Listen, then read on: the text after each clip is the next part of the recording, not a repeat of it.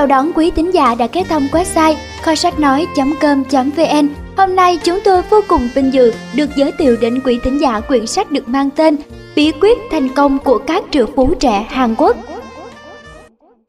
Tác giả Park Yoon Suk Biên dịch Lê Huy Khoa, Lê Hữu Nhân, Vương Bảo Long Do nhà xuất bản trẻ ấn hành vào năm 2014 Quý vị và các bạn thân mến, để có thể tiện hơn cho việc theo dõi quyển sách này, ngay sau đây chúng ta sẽ cùng nhau tìm hiểu phần mục lục. Quyển sách Bí quyết thành công của các triệu phú trẻ Hàn Quốc bao gồm 173 trang và được chúng tôi chia thành những phần sau đây. Đầu tiên sẽ là phần 1 với các bài viết. Lời nói đầu, bạn có phải là triệu phú? Song song tiến hành tích lũy và đầu tư hiệu quả, nợ cũng là tài sản. Và tiếp theo sẽ là phần 2 với các bài viết tiền vốn phải được bảo toàn bằng mọi giá. Học là bước đầu tiên của mọi nhà đầu tư. Đại dương xanh của thị trường đầu tư.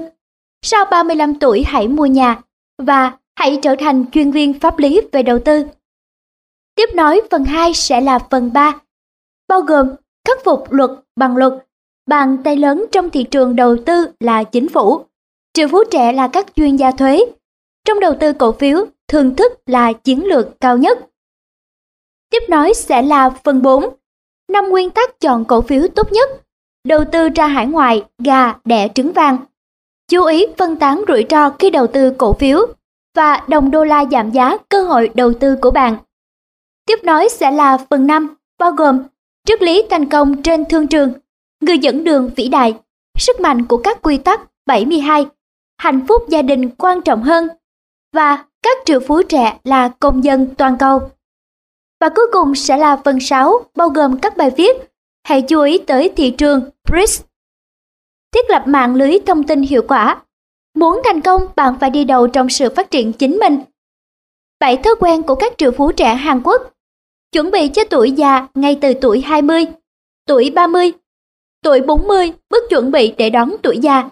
Và cuối cùng là các vấn đề của tuổi 50. Và ngay sau đây sẽ là lời nói đầu. Theo một báo cáo thú vị mang tựa đề Thế giới người giàu do công ty đầu tư Mary Lynch, của Mỹ và công ty tư vấn Capgemini Ernst và Young của Pháp công bố tháng 6 năm 2006. Đến cuối năm 2004, số người có tài sản trồng lớn trên 1 triệu đô la Mỹ chưa kể nhà ở Hàn Quốc là 41.000 người. Con số này tăng 6.000 người so với cuối năm 2003 và tăng 16.000 người so với cùng kỳ năm 2002. Nếu căn cứ vào dân số Hàn Quốc là 47 triệu 254 ngàn người vào năm 2005, cứ 666 người Hàn Quốc thì có một triệu phú. Giả sử họ là chủ một gia đình 4 người thì Hàn Quốc có khoảng 280.000 gia đình triệu phú. Trước khi lần đầu tiên được giao quản lý tài sản, tôi đã có 7 năm tìm hiểu về nguyên nhân thành công của những triệu phú trẻ tuổi này. Khi đó ở tuổi 20 đầy hoài bão, trong những lần tiếp xúc với các vị khách extra VIP, tôi luôn tự hỏi sao họ trẻ thế mà kiếm được nhiều tiền như vậy. Chú thích extra VIP, extra very important person, những người siêu quan trọng. Hết chú thích. Extra VIP là những khách hàng không kể độ tuổi có số tiền gửi trên 4 tỷ quân khoảng hơn 4 triệu đô la Mỹ tại ngân hàng nơi tôi đang làm việc. Những khách hàng tuổi 50 có hàng chục năm làm giàu bằng kinh nghiệm bản thân và tích lũy từ những thành quả đầu tư nghe ra thật dễ hiểu. Nhưng các khách hàng trẻ chỉ khoảng 30 đến 40 tuổi đã có được khối tài sản lớn như thế quả là điều đáng kinh ngạc. Ban đầu tôi chỉ ao ước được như những triệu phú trẻ kia, nhưng lâu ngày ao ước đó trở thành sự tò mò, hiếu kỳ và cuối cùng dẫn đến việc tìm hiểu tỉ mỉ các chiến lược đầu tư của họ. Số người được xem là triệu phú ở Hàn Quốc chiếm chưa đến 1% dân số của đất nước. Vậy tại sao tôi chỉ chọn ra 681 người trong số này? Hơn nữa, Hàn Quốc có rất nhiều người có tài sản hàng triệu đô la Mỹ. Nhưng tại sao tôi chỉ chú ý tới các triệu phú trẻ trong độ tuổi 30 đến 40? Những người có hơn 2 triệu đô la Mỹ trong tay. Theo kết quả nghiên cứu, hầu hết những người giàu truyền thống trên 50 tuổi ở Hàn Quốc đều đạt đến đỉnh cao trong sự nghiệp của mình vào các thập niên năm 1960, năm 1980. Thời kỳ nền kinh tế phát triển với tốc độ cao. Trong thế kỷ 21, liệu nền kinh tế Hàn Quốc có tiếp tục phát triển với tốc độ cao như trước đây không? Hơn 90% triệu phú trẻ tỏ thái độ hoài nghi. Trong thời đại lạm phát, tăng trưởng kinh tế thấp, cùng vượt cầu muốn thành công về kinh tế nhanh chóng thì không gì khác hơn là nhắm vào các thị trường có sức hấp dẫn đầu tư lớn. Đó là chiến lược làm giàu rõ nét nhất của các triệu phú trẻ Hàn Quốc. Để thực hiện điều đó, giới triệu phú trẻ đều có chung một ý kiến, họ phải lập kế hoạch đa dạng về thị trường đầu tư và mặt hàng đầu tư như cổ phiếu, trái phiếu, ngoại hối, đầu tư ra nước ngoài, vân vân, dựa trên nền tảng là thị trường bất động sản truyền thống. Khác với tầm nhìn và chiến lược của các triệu phú thời trước, những người đã phải tiết kiệm từng đồng suốt hàng chục năm ròng rã. Rõ ràng, Hàn Quốc ngày nay nổi lên lớp triệu phú trẻ mới với tư duy đột phá. Quyển sách này giới thiệu đến các bạn một số trường hợp thành công điển hình trong đầu tư làm giàu của những người trẻ Hàn Quốc. Mong rằng quyển sách này sẽ giúp ích cho những ai đang ngày đêm ao ước biến giấc mơ triệu phú của mình thành hiện thực. Xin chân thành cảm ơn 681 quý khách hàng đã tích cực giúp đỡ tôi trong quá trình cho ra đời quyển sách này. Xin cảm ơn các bạn đồng nghiệp đã không quản ngại thời gian đọc bản thảo và đóng góp những ý kiến quý giá cho sự thành công của quyển sách. Tác giả Park Jung Suk Quý vị và các bạn thân mến, chúng ta đã được lắng nghe phần giới thiệu đầu tiên của quyển sách Bí quyết thành công của các triệu phú trẻ Hàn Quốc. Và để tiếp nối, chúng ta sẽ cùng nhau đến với phần đầu tiên của quyển sách này trên trang web kho sách nói.com.vn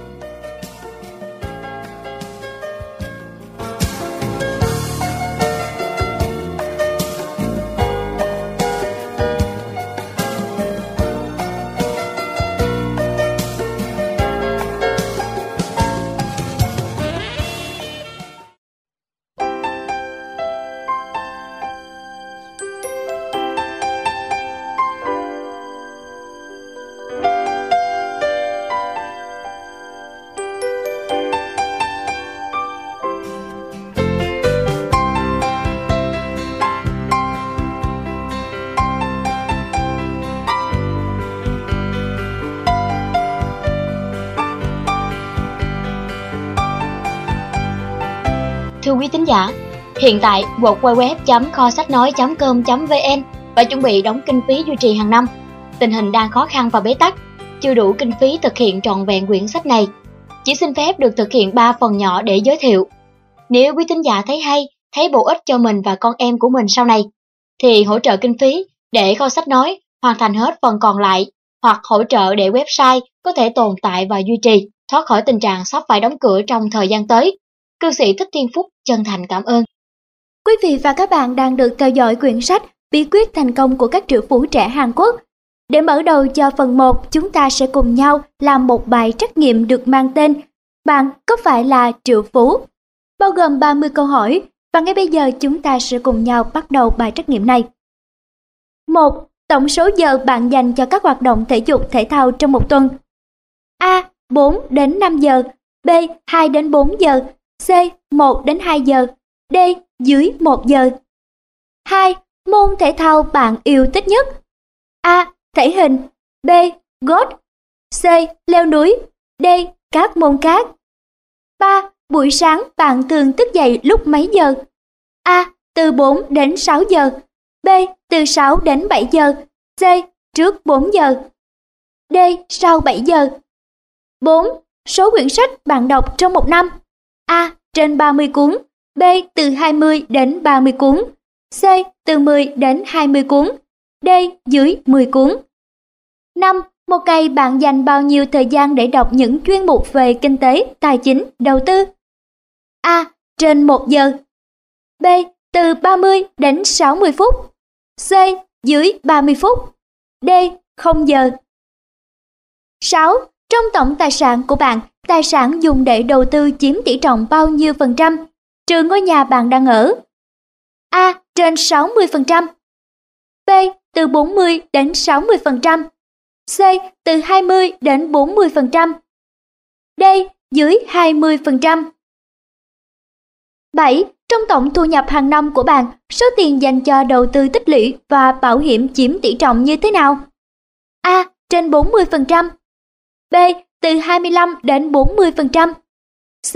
Từ 10 đến 25%. D. Dưới 10%. 8. nợ phải trả chiếm tỷ trọng trong tổng tài sản của bạn?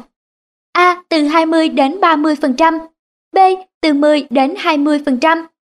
C. Dưới 10%. D. Trên 30%. 9. Ngoài số tiền đầu tư tích lũy và bảo hiểm, khoản chi tiêu lớn nhất trong năm của bạn được sử dụng vào mục đích gì? A. Sức khỏe, y tế. B. Sinh hoạt văn hóa. C. Ăn ở. D. Thăm hội, chi phí khác. 10. Theo bạn khi nào nên bắt đầu tiết kiệm hàng tháng? A. Trước khi đi làm. B. Sau khi đi làm và trước khi kết hôn. C. Sau khi kết hôn. D. Không tiết kiệm cố định hàng tháng. 11. Khi nào cần phải bắt đầu tích lũy mua nhà trả góp? A. Sau khi đi làm. Trước khi kết hôn. B. Trước khi đi làm. C. Sau khi kết hôn. D. Không tích lũy mua nhà trả góp. 12. Đầu tư vào cơ quan tài chính nào là thích hợp nhất? A. Ngân hàng B. Công ty chứng khoán C. Các cơ quan khác 13. Tuổi bắt đầu thực hiện đầu tư A. Từ 25 đến 28 tuổi B. Từ 28 đến 30 tuổi C. Trước 25 tuổi và D. Sau 30 tuổi 14. Theo bạn, khi mới tham gia nên đầu tư vào lĩnh vực nào, trừ tích lũy? A. Đầu tư trực tiếp cổ phiếu B. Đầu tư gián tiếp cổ phiếu C. Chứng khoán D. Bất động sản 15. Lĩnh vực đầu tư phổ biến nhất hiện nay A. Bất động sản B. Cổ phiếu, đầu tư trực tiếp C. Thương phẩm, đầu tư gián tiếp D. Chứng khoán, đầu tư trực tiếp 16. Lĩnh vực đầu tư đem lại nhiều lợi nhuận nhất hiện nay A. Bất động sản B. Cổ phiếu, bao gồm quỹ cổ phiếu C.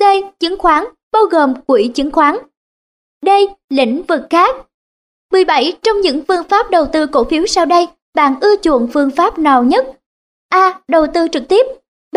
Đầu tư trực tiếp thông qua quỹ C. Đầu tư gián tiếp D. Loại hình khác 18. Trong năm qua, tình hình mua bán cổ phiếu diễn ra như thế nào? A. Không thay đổi B. Tăng 1 đến 3 lần C. Tăng 5 đến 10 lần D. Tăng trên 10 lần 19. Trong các phương pháp đầu tư bất động sản sau đây, bạn ưu tiên chọn phương pháp nào? A. Đầu tư đấu giá B. Đầu tư cửa hàng C. Đầu tư chung cư D. Đầu tư đất, vân vân. 20. Trong năm qua, việc mua bán bất động sản diễn ra như thế nào? A. Tăng từ 1 đến 3 lần. B. Tăng từ 4 đến 5 lần. C. Không có chuyển biến. D. Tăng trên 5 lần. 21. Tuổi thích hợp nhất để thực hiện đầu tư ra nước ngoài. A. Sau 35 tuổi. B. Sau 40 tuổi. C. Chưa nên đầu tư. D. Trước 35 tuổi. 22. Các đối tác nước ngoài đang tập trung đầu tư vào lĩnh vực nào? A. Bất động sản B. Cổ phiếu C. Trái phiếu D. Không có 23. Đối tượng tư vấn về điều mình băn khoăn, kể cả về tài chính A. Bản thân B. Người thân C. Chuyên gia D. Bất kỳ ai 24. Trong số các nhà chuyên môn về đầu tư, bạn tin tưởng người nào nhất? A. PB ngân hàng B. Chuyên gia nước ngoài C. Chuyên gia trong nước, kể cả các chuyên gia quản lý tài sản D. Khác 25. Cho đến nay, có khi nào bạn rơi vào tình trạng phá sản hoàn toàn hay đến mức gần như phá sản không? A. Từ 1 đến 2 lần B. Chưa bao giờ C. Từ 3 đến 5 lần D. Trên 5 lần 26. Ngoài công việc chuyên môn, lĩnh vực mà bạn đầu tư nhiều thời gian nhất trừ sinh hoạt gia đình. A. Quan hệ bạn bè trong công việc. B.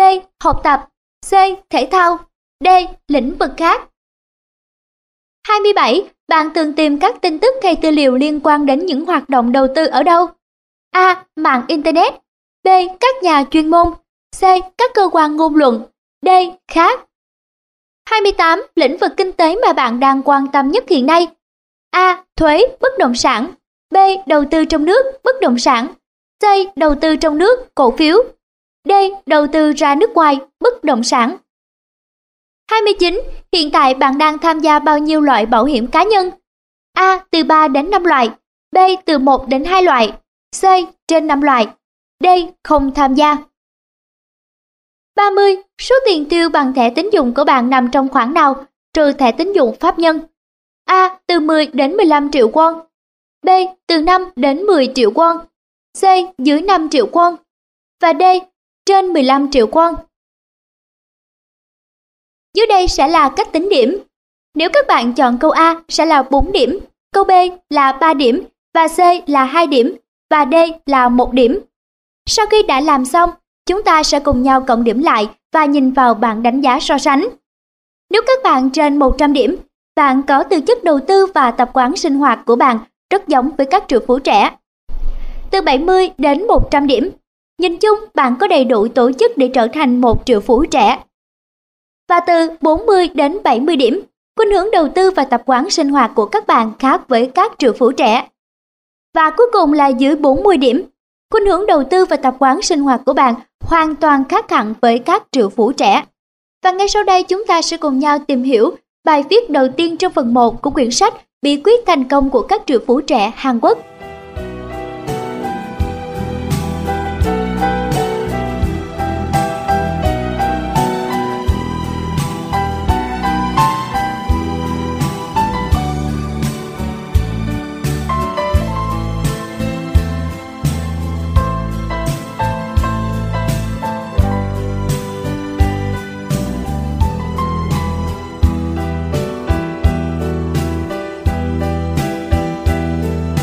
song song tiến hành tích lũy và đầu tư hiệu quả. Kang Tae-yeon hiện là sinh viên khoa luật và được nhận học bổng danh dự của một trường đại học tư thục nổi tiếng.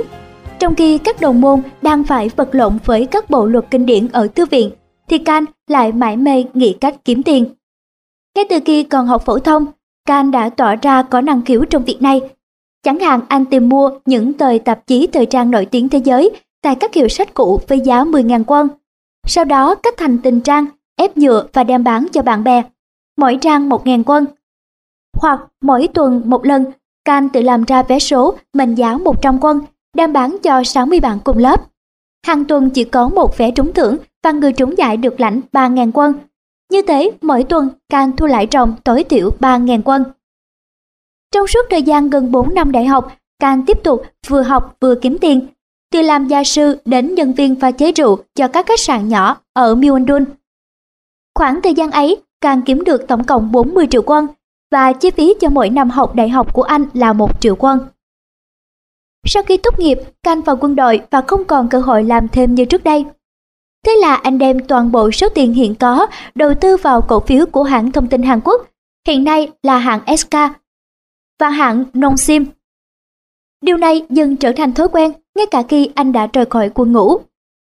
30 tuổi, căn lập gia đình, vợ anh là y tá tại một bệnh viện lớn. Hai vợ chồng anh dốc lòng tích lũy để mua cổ phiếu và họ đã làm giàu một cách nhanh chóng. Hiện tại, chưa kể nhà cửa, Can có trong tay số tiền hơn 4 tỷ quân.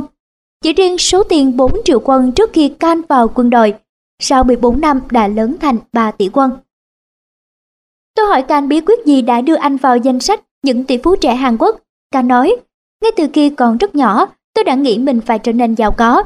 Vì không có tài sản thừa kế, lại không có năng khiếu gì đặc biệt, nên tôi đã chọn nguyên tắc tiết kiệm, tích lũy và đầu tư an toàn, làm phương châm cho cuộc sống của mình. Đây là một nguyên tắc rất đơn giản, nhưng không phải ai cũng có thể chuyển chúng vào thực tiễn và bám sát các trình tự cần thiết. Người ta thường bỏ qua giai đoạn tiết kiệm và tích lũy, đồng thời coi thường vấn đề an toàn khi tiến hành đầu tư làm như thế suy cho cùng là họ đang đánh bạc. Người chỉ biết làm việc suốt ngày thì không có thời gian suy nghĩ cách làm giàu. Nhiều người từng băn khoăn về các triệu phú trẻ, sao người ấy còn trẻ mà đã tích lũy được tài sản hàng trăm triệu, hàng tỷ quân như vậy nhỉ? Trong số họ, có người thành công rực rỡ từ số tài sản được thừa kế, nhưng đại bộ phận là tự mình nỗ lực, một tay cây dựng cơ đồ. Các triệu phú trẻ ngày nay có học vấn cao, kiến thức chuyên môn và nghề nghiệp vững chắc. Họ đang làm việc nhiệt tình hơn bất cứ ai vì họ biết rõ giá trị của từng quân tích lũy được. Cho nên họ từng bước tiến tới sự giàu có là điều dễ hiểu. Trong quá trình tìm hiểu về các triệu phú trẻ, tôi khám phá ra một sự thật thú vị. hầu hết các triệu phú trẻ đều bắt đầu sự nghiệp từ vài triệu hoặc vài chục triệu won. Họ tiết kiệm để tích lũy vốn ban đầu và đầu tư vào các lĩnh vực đầy triển vọng. Họ luôn tôn trọng nguyên tắc tiết kiệm và tích lũy, nhưng họ không xem đó là mục tiêu mà chỉ là một phương tiện làm giàu. Đây chính là điểm chung trong chiến lược làm giàu của những con người trẻ tuổi này. Vừa làm trưởng phòng một xí nghiệp lớn, vừa đầu tư vào cổ phiếu, Lee Min Su kiếm được rất nhiều tiền. Lee nhấn mạnh, từ khi còn trẻ tôi đã có ý thức hình thành tập quán tiết kiệm để có tiền vốn. Nhưng ước mơ tiết kiệm, tích lũy để trở thành người giàu khác với ước mơ của những người giàu thật sự. Nhiều người nỗ lực để trở nên giàu có và xem tiết kiệm không chỉ là một đức tính tốt mà còn là một trong những con đường dẫn tới sự giàu có mà ai cũng có thể thực hành. Các triệu phú trẻ cho rằng nhiệt tình trong công việc mới chỉ là điều kiện cần, chứ chưa đủ để có thể đứng vào hàng ngũ triệu phú. Sự nhiệt tình đó sẽ đem đến khoản thu nhập hàng năm rất cao, nhưng nếu chỉ làm việc chăm chỉ mà không biết sử dụng hiệu quả số tiền mình kiếm được thì cũng chỉ là một sự tích lũy ngắn hạn. Tuy chỉ mới bước vào tuổi 40 nhưng đã có trong tay hàng tỷ quân nhờ tiết kiệm và đầu tư vào cổ phiếu. Triệu phú Rohon nói, đức tính nổi bật nhất của những người trẻ tuổi là hăng hái, nhiệt tình. Nhưng con sâu việc sẽ khó trở nên giàu có nếu chỉ biết có công việc. Đó là điều chắc chắn bởi họ không có đầu óc làm giàu. Vì họ làm việc nhiệt tình nên được trả lương cao, càng được trả lương cao họ càng say sưa với công việc và hài lòng với đồng lương đó. Ngoài tiền lương họ không quan tâm tới điều gì khác. Nhìn chung đó là những người không có thời gian lẫn kế hoạch cụ thể để gia tăng thu nhập, kiểm soát chi tiêu và tìm hiểu về đầu tư. Làm việc không phải kiếm tiền để chi tiêu mà để đầu tư. Hầu hết các triệu phú trẻ thời còn ngồi trên ghế đại học đều đi làm thêm để tích lũy thật sự. Việc làm thêm của họ là một sự lựa chọn để tạo đồng tiền vốn, trong khi những sinh viên khác làm thêm để lấy tiền mua quà cho người yêu Triệu phú Kim Myung Ho, người nắm trong tay hàng chục tỷ quân nhờ vào đầu tư nói. Có một thời, mọi người đua nhau dùng hàng hiệu, nếu đó không phải là hàng chính hãng thì cũng là hàng nhái. Ai cũng muốn mình là người sành điệu. Nhìn bạn bè đua nhau để làm thêm chỉ để lấy tiền mua túi sách tay hàng hiệu tặng bạn gái. Tôi thấy thật ái ngại cho họ. Muốn trở nên giàu có thì bạn phải làm việc vì mục đích lấy tiền để đầu tư, chứ không phải để chi tiêu. Những người giàu có trẻ tuổi sớm nhận ra rằng tiết kiệm tích lũy là phương tiện để có vốn. Đồng thời, họ cũng là những người biết sử dụng song song một cách có hiệu quả tích lũy và đầu tư. Họ nhanh chóng nhận ra và thực hành nguyên lý tiền đẻ ra tiền. Lần đầu tiên ở tuổi 20, Sang Troy cầm sổ ngân hàng 20 triệu quân nhảy vào thị trường bất động sản và nhanh chóng trở thành tỷ phú. Troy nói, kiếm tiền cũng giống như việc chạy đua, bạn xỏ dây và bước vào và xuất phát đó. Đó là tích lũy, sau đó bạn chạy hết sức về đích, đó là đầu tư. Thực ra số tiền vốn ban đầu của các triệu phú chỉ là vài triệu hoặc vài chục triệu won. Nhưng điểm chung của họ là tất cả đều bước vào con đường kinh doanh khi tuổi đời còn rất trẻ. Sau khi tích lũy được một khoản tiền nhất định, họ bắt đầu học hỏi kinh nghiệm của những người đi trước, sách vở, báo chí và tìm kiếm các cơ hội đầu tư vào cổ phiếu, trái phiếu, vân vân. Từ những thành công nho nhỏ ban đầu, họ đúc kết kinh nghiệm và chuẩn bị cho những thành công lớn hơn. Tích lũy là phòng thủ, đầu tư là tấn công. Phong cách của các triệu phú trẻ là làm việc nhiệt tình, luôn luôn tiết kiệm và tích lũy để đầu tư. Chương trình đó cứ tiếp không ngừng lặp đi lặp lại. Tích lũy và đầu tư là nguyên tắc nhất quán trong cuộc sống của họ. Kim Trung Ho, triệu phú 42 tuổi, chủ một rạp chiếu bóng ba chiều hiện đại ở Seoul nói. Nếu so sánh tích lũy và đầu tư với bóng đá, thì tích lũy là phòng thủ, đầu tư là tấn công. Nếu bạn có hàng tiền vệ xuất sắc nhưng không có những hậu vệ tốt thì khả năng thua trận là rất lớn. Hãy nhớ rằng nếu chỉ có tích lũy mà không có đầu tư hoặc chỉ có đầu tư mà không có tích lũy thì cũng không mang lại hiệu quả. Sẽ có những lúc bạn thu được lợi nhuận rất lớn từ đầu tư, nhưng đừng bao giờ sao nhãn việc tích lũy. Các triệu phú trẻ có trên hàng triệu đô la ngày nay vẫn không ngừng tích lũy vì họ hiểu một sự thật là tích lũy và đầu tư vừa là nền tảng, vừa là nguồn động lực phát triển sự giàu có. Dù đã từng trải qua những cám dỗ, lo lắng, đau khổ và rất nhiều trở ngại khác ảnh hưởng rất lớn đến hoạt động kinh doanh, nhưng họ vẫn không ngừng tích lũy và đầu tư. Giới trẻ đang đứng trước một xã hội hiện đại đang nghiện tiêu xài. Các nhân viên tiếp thị thường đưa ra khẩu hiệu tiết kiệm là một đức tính tốt, song lại say sưa thuyết phục người tiêu dùng. Những mẫu quảng cáo tiêu dùng đang giống như quạt thêm gió, kích thích ngọn lửa tiêu xài càng bùng phát. Gần đây trên truyền hình Hàn Quốc có những mẫu quảng cáo vui nhộn về thẻ tín dụng để tạo ra một cú hích cho thị trường vay mượn qua ngân hàng. Nhiều người nghiện quảng cáo như niệm hút máu nước nên sinh ra bệnh tiêu xài vượt quá khả năng kiếm tiền do nhu cầu chi tiêu lớn trong điều kiện thu nhập thấp. Nào các khoản tiền nhà, điện, nước, ga, y tế, học phí, bảo dưỡng xe cộ và cả tiền sắm đồ hiệu, vân vân. Nên nhiều người không thể có tích lũy. Cho nên, ý thức và quyết tâm tiết kiệm là phần riêng của từng người cho phép họ trở thành người giàu có hay không. Ít tiền và nhiều thời gian vẫn có thể trở nên giàu có. Như trên đã nói, nhờ tiết kiệm ngay từ khi còn trẻ và đầu tư từ tích lũy mà các triệu phú trẻ đã tạo nên sự giàu có của chính họ hôm nay. Nhiều người suốt đời không thể chen chân vào hàng ngũ những người giàu vì họ không tin rằng một số tiền vốn ban đầu ít ỏi có thể biến ước mơ triệu phú thành hiện thực. Họ không thể nào hiểu được làm thế nào vài triệu won có thể biến thành hàng tỷ won, nhưng đó là sự thật. Từ một người cho vay lấy lại chuyển sang một người cho thuê bất động sản, Petran đã thu lợi rất nhiều. Hãy thử suy ngẫm những lời sau đây của ông. Điều kiện để trở nên giàu có không phải là phải có nhiều tiền ngay từ đầu, ít tiền và nhiều thời gian cũng tạo ra sự giàu có. Những người không hiểu nguyên tắc trên thường không thoát khỏi hai suy nghĩ sai lầm sau đây. Thứ nhất, nếu có nhiều tiền thì trong thời gian ngắn, một người có thể trở thành triệu phú. Thứ hai, rằng bằng cách nào đó để trong thời gian ngắn có thể kiếm được nhiều tiền. Tôi xin nhấn mạnh rằng để trở thành triệu phú bạn cần nhiều thời gian hơn chứ không phải nhiều tiền hơn. Rất nhiều người hiện đang xem nhẹ tác động của thời gian đến kết quả đầu tư, trong khi các triệu phú trẻ thường sử dụng thời gian làm vũ khí chủ đạo trong đầu tư. Vậy họ đã làm điều đó như thế nào? Giả sử một sinh viên đại học nhờ nhịn thuốc lá mà tiết kiệm mỗi tháng được 75.000 quân, mỗi năm là 900.000 quân. Nếu đem số tiền này gửi vào tài khoản tiết kiệm tích lũy với lãi suất 8% trên một năm, thì sau 40 năm, khi chàng thanh niên 20 tuổi này về hưu, anh ta sẽ nhận được bao nhiêu? 250 triệu won. Lãi suất 8% trên một năm là mức lãi suất trung bình của cổ phiếu Hàn Quốc vào năm 1945. Khi được giải phóng khỏi Nhật Bản, nếu đem 900.000 quân này đầu tư vào ngành bất động sản Hàn Quốc sau chiến tranh với lãi suất 12,2% sẽ thu được gần 820 triệu won. Giả sử anh sinh viên này đầu tư vào cổ phiếu của hãng điện tử Samsung, POSCO, SK Telecom, Điện lực Hàn Quốc, Hyundai Motors với lãi suất trung bình trong 15 năm qua là 40%, thì số tiền sinh ra không dưới 2.205 tỷ 116 triệu 490 ngàn quân. Mẫu sẽ quy tắc Parkinson Một ngày tiết kiệm 2.500 quân là việc dễ, một tháng tiết kiệm 75.000 quân cũng không khó, rồi một năm đầu tư 900.000 quân cũng không phải không làm được. Nhưng cái khó nằm ở chỗ bạn có tích lũy và đầu tư lâu dài được hay không? Và tỷ suất sinh lợi đầu tư là bao nhiêu những người trẻ tuổi thường lười tiết kiệm và tích lũy vì họ không hiểu được sức mạnh tiềm ẩn nằm trong một số tiền nhỏ. Vừa làm việc ở một cơ quan tài chính, vừa đầu tư vào bất động sản và cổ phiếu, Eom Chan Ho kiếm được rất nhiều tiền. Anh nói, những người quanh tôi thường chọn thời điểm bắt đầu thực hành tiết kiệm và tích lũy là sau khi học xong đại học và đi làm. Nhưng khi đó, người ta mới hiểu có rất nhiều khoản phải chia không ngờ tới. Với một số người, sau khi trả xong tiền mua một căn hộ, họ mới chính thức bước vào con đường đầu tư.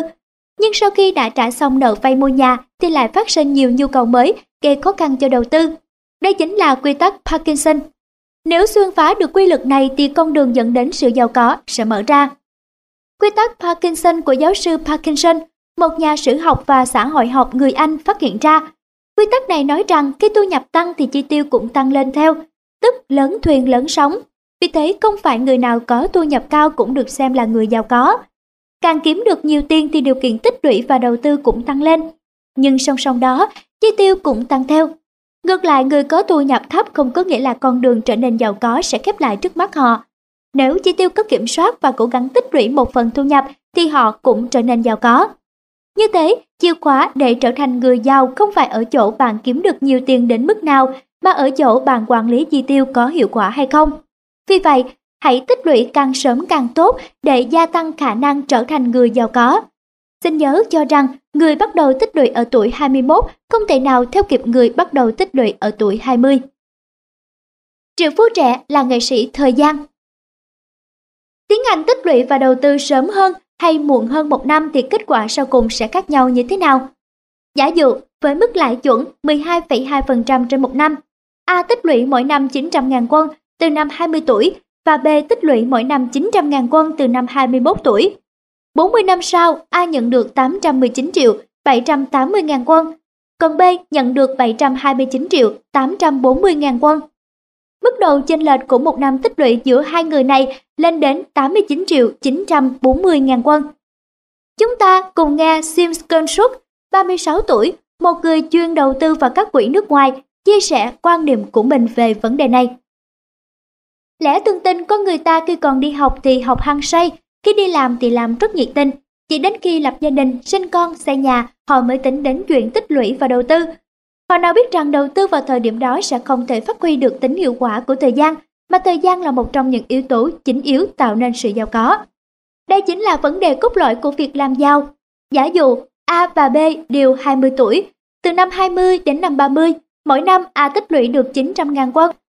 Thế nhưng sau đó không tích lũy, vậy cho đến khi về hưu 60 tuổi, A tích lũy được 9 triệu quân. Trong khi đó B bắt đầu thực hiện việc tích lũy muộn hơn A, năm 30 tuổi anh mới làm việc này, mỗi năm cũng được 900.000 quân. Nhưng anh tích lũy liên tục trong suốt 30 năm. Đến khi về hưu 60 tuổi, B tích lũy được 27 triệu quân. Bất kỳ ai cũng sẽ nghĩ rằng thời gian tích lũy của B gấp 3 lần so với A, thế nên số tiền mà B có được sẽ lớn gấp 3 lần số tiền của A, nhưng sự thật không phải thế. Lấy mức lãi 12% trên một năm của thị trường đầu tư bất động sản Hàn Quốc làm chuẩn, kể từ năm 30 tuổi trở đi, A đầu tư hết số tiền 9 triệu quân vào thị trường này, thì khi đến 60 tuổi, A sẽ thu được 565 triệu 540 ngàn quân, trong khi B chỉ kiếm được 254 triệu 230 ngàn quân mà thôi. Tiền vốn và thời gian tích lũy của B gấp 3 lần của A, nhưng A lại thu lợi gấp 224% so với B. Nguyên nhân nằm ở chỗ A đã tích lũy sớm hơn B 10 năm. Đó là nhờ vào tính hiệu quả của thời gian. Đây là một ví dụ cho thấy thời gian có thể làm cho chúng ta trở nên giàu có. Vậy, hãy bắt đầu tích lũy và đầu tư ngay từ bây giờ, dù bạn 20 hay 40 tuổi. Các triệu phú trẻ hiểu rất rõ giá trị của thời gian và họ luôn cố gắng tích lũy để đầu tư càng sớm càng tốt. Môi trường không tạo nên con người, môi trường chỉ làm rõ bản chất của con người mà thôi. Việc tiết kiệm của một người trẻ trong một xã hội hiện đại như Hàn Quốc không phải là dễ dàng, vì theo như triệu phú Kim Jong Suk, 28 tuổi đầu tư du lịch, nói đó là do xã hội chúng ta đã tạo nên thói quen mỹ hóa việc tiêu dùng và coi thường việc tích lũy. Giới kinh doanh thường tân bốc đối tượng tiêu dùng mạnh tay, xem họ như những nhân vật thành công trong xã hội. Ngược lại, người có xu hướng tân tiền trong chi tiêu thì bị cho là keo kiệt. Còn những người bình thường lại xem việc tiêu tiền là một thú vui, họ luôn tìm được lý do để biện hộ cho vấn đề tài chính của mình. Trong khi đó, các triệu phú trẻ không những không tiêu tiền vô tội vạ mà còn biết phát huy tính hiệu quả của thời gian, đồng thời tiến hành song song tích lũy và đầu tư. Người bình thường thích dùng thang máy để có thể nhanh chóng đạt đến đỉnh cao của sự giàu có. Họ mơ ước được thành công về kinh tế, đeo đuổi sự giàu có, nhưng lại không muốn nỗ lực gì nhiều né tránh những việc làm cần thiết để thành công, thậm chí còn tỏ ra nghi kỵ những người giàu có. Trong khi các triệu phú trẻ lại xem thời gian chính là người bạn đồng hành trên con đường đi đến thành công trong cuộc sống, và họ cứ thế, điềm tĩnh, bước từng bậc tiến đến sự giàu có như một điều ắt phải đến. Tóm lại, hãy tích lũy và đầu tư càng sớm càng tốt và không ngừng thực hiện chu trình này trong cuộc đời bạn. Đó là cách hiệu quả nhất để trở nên giàu có.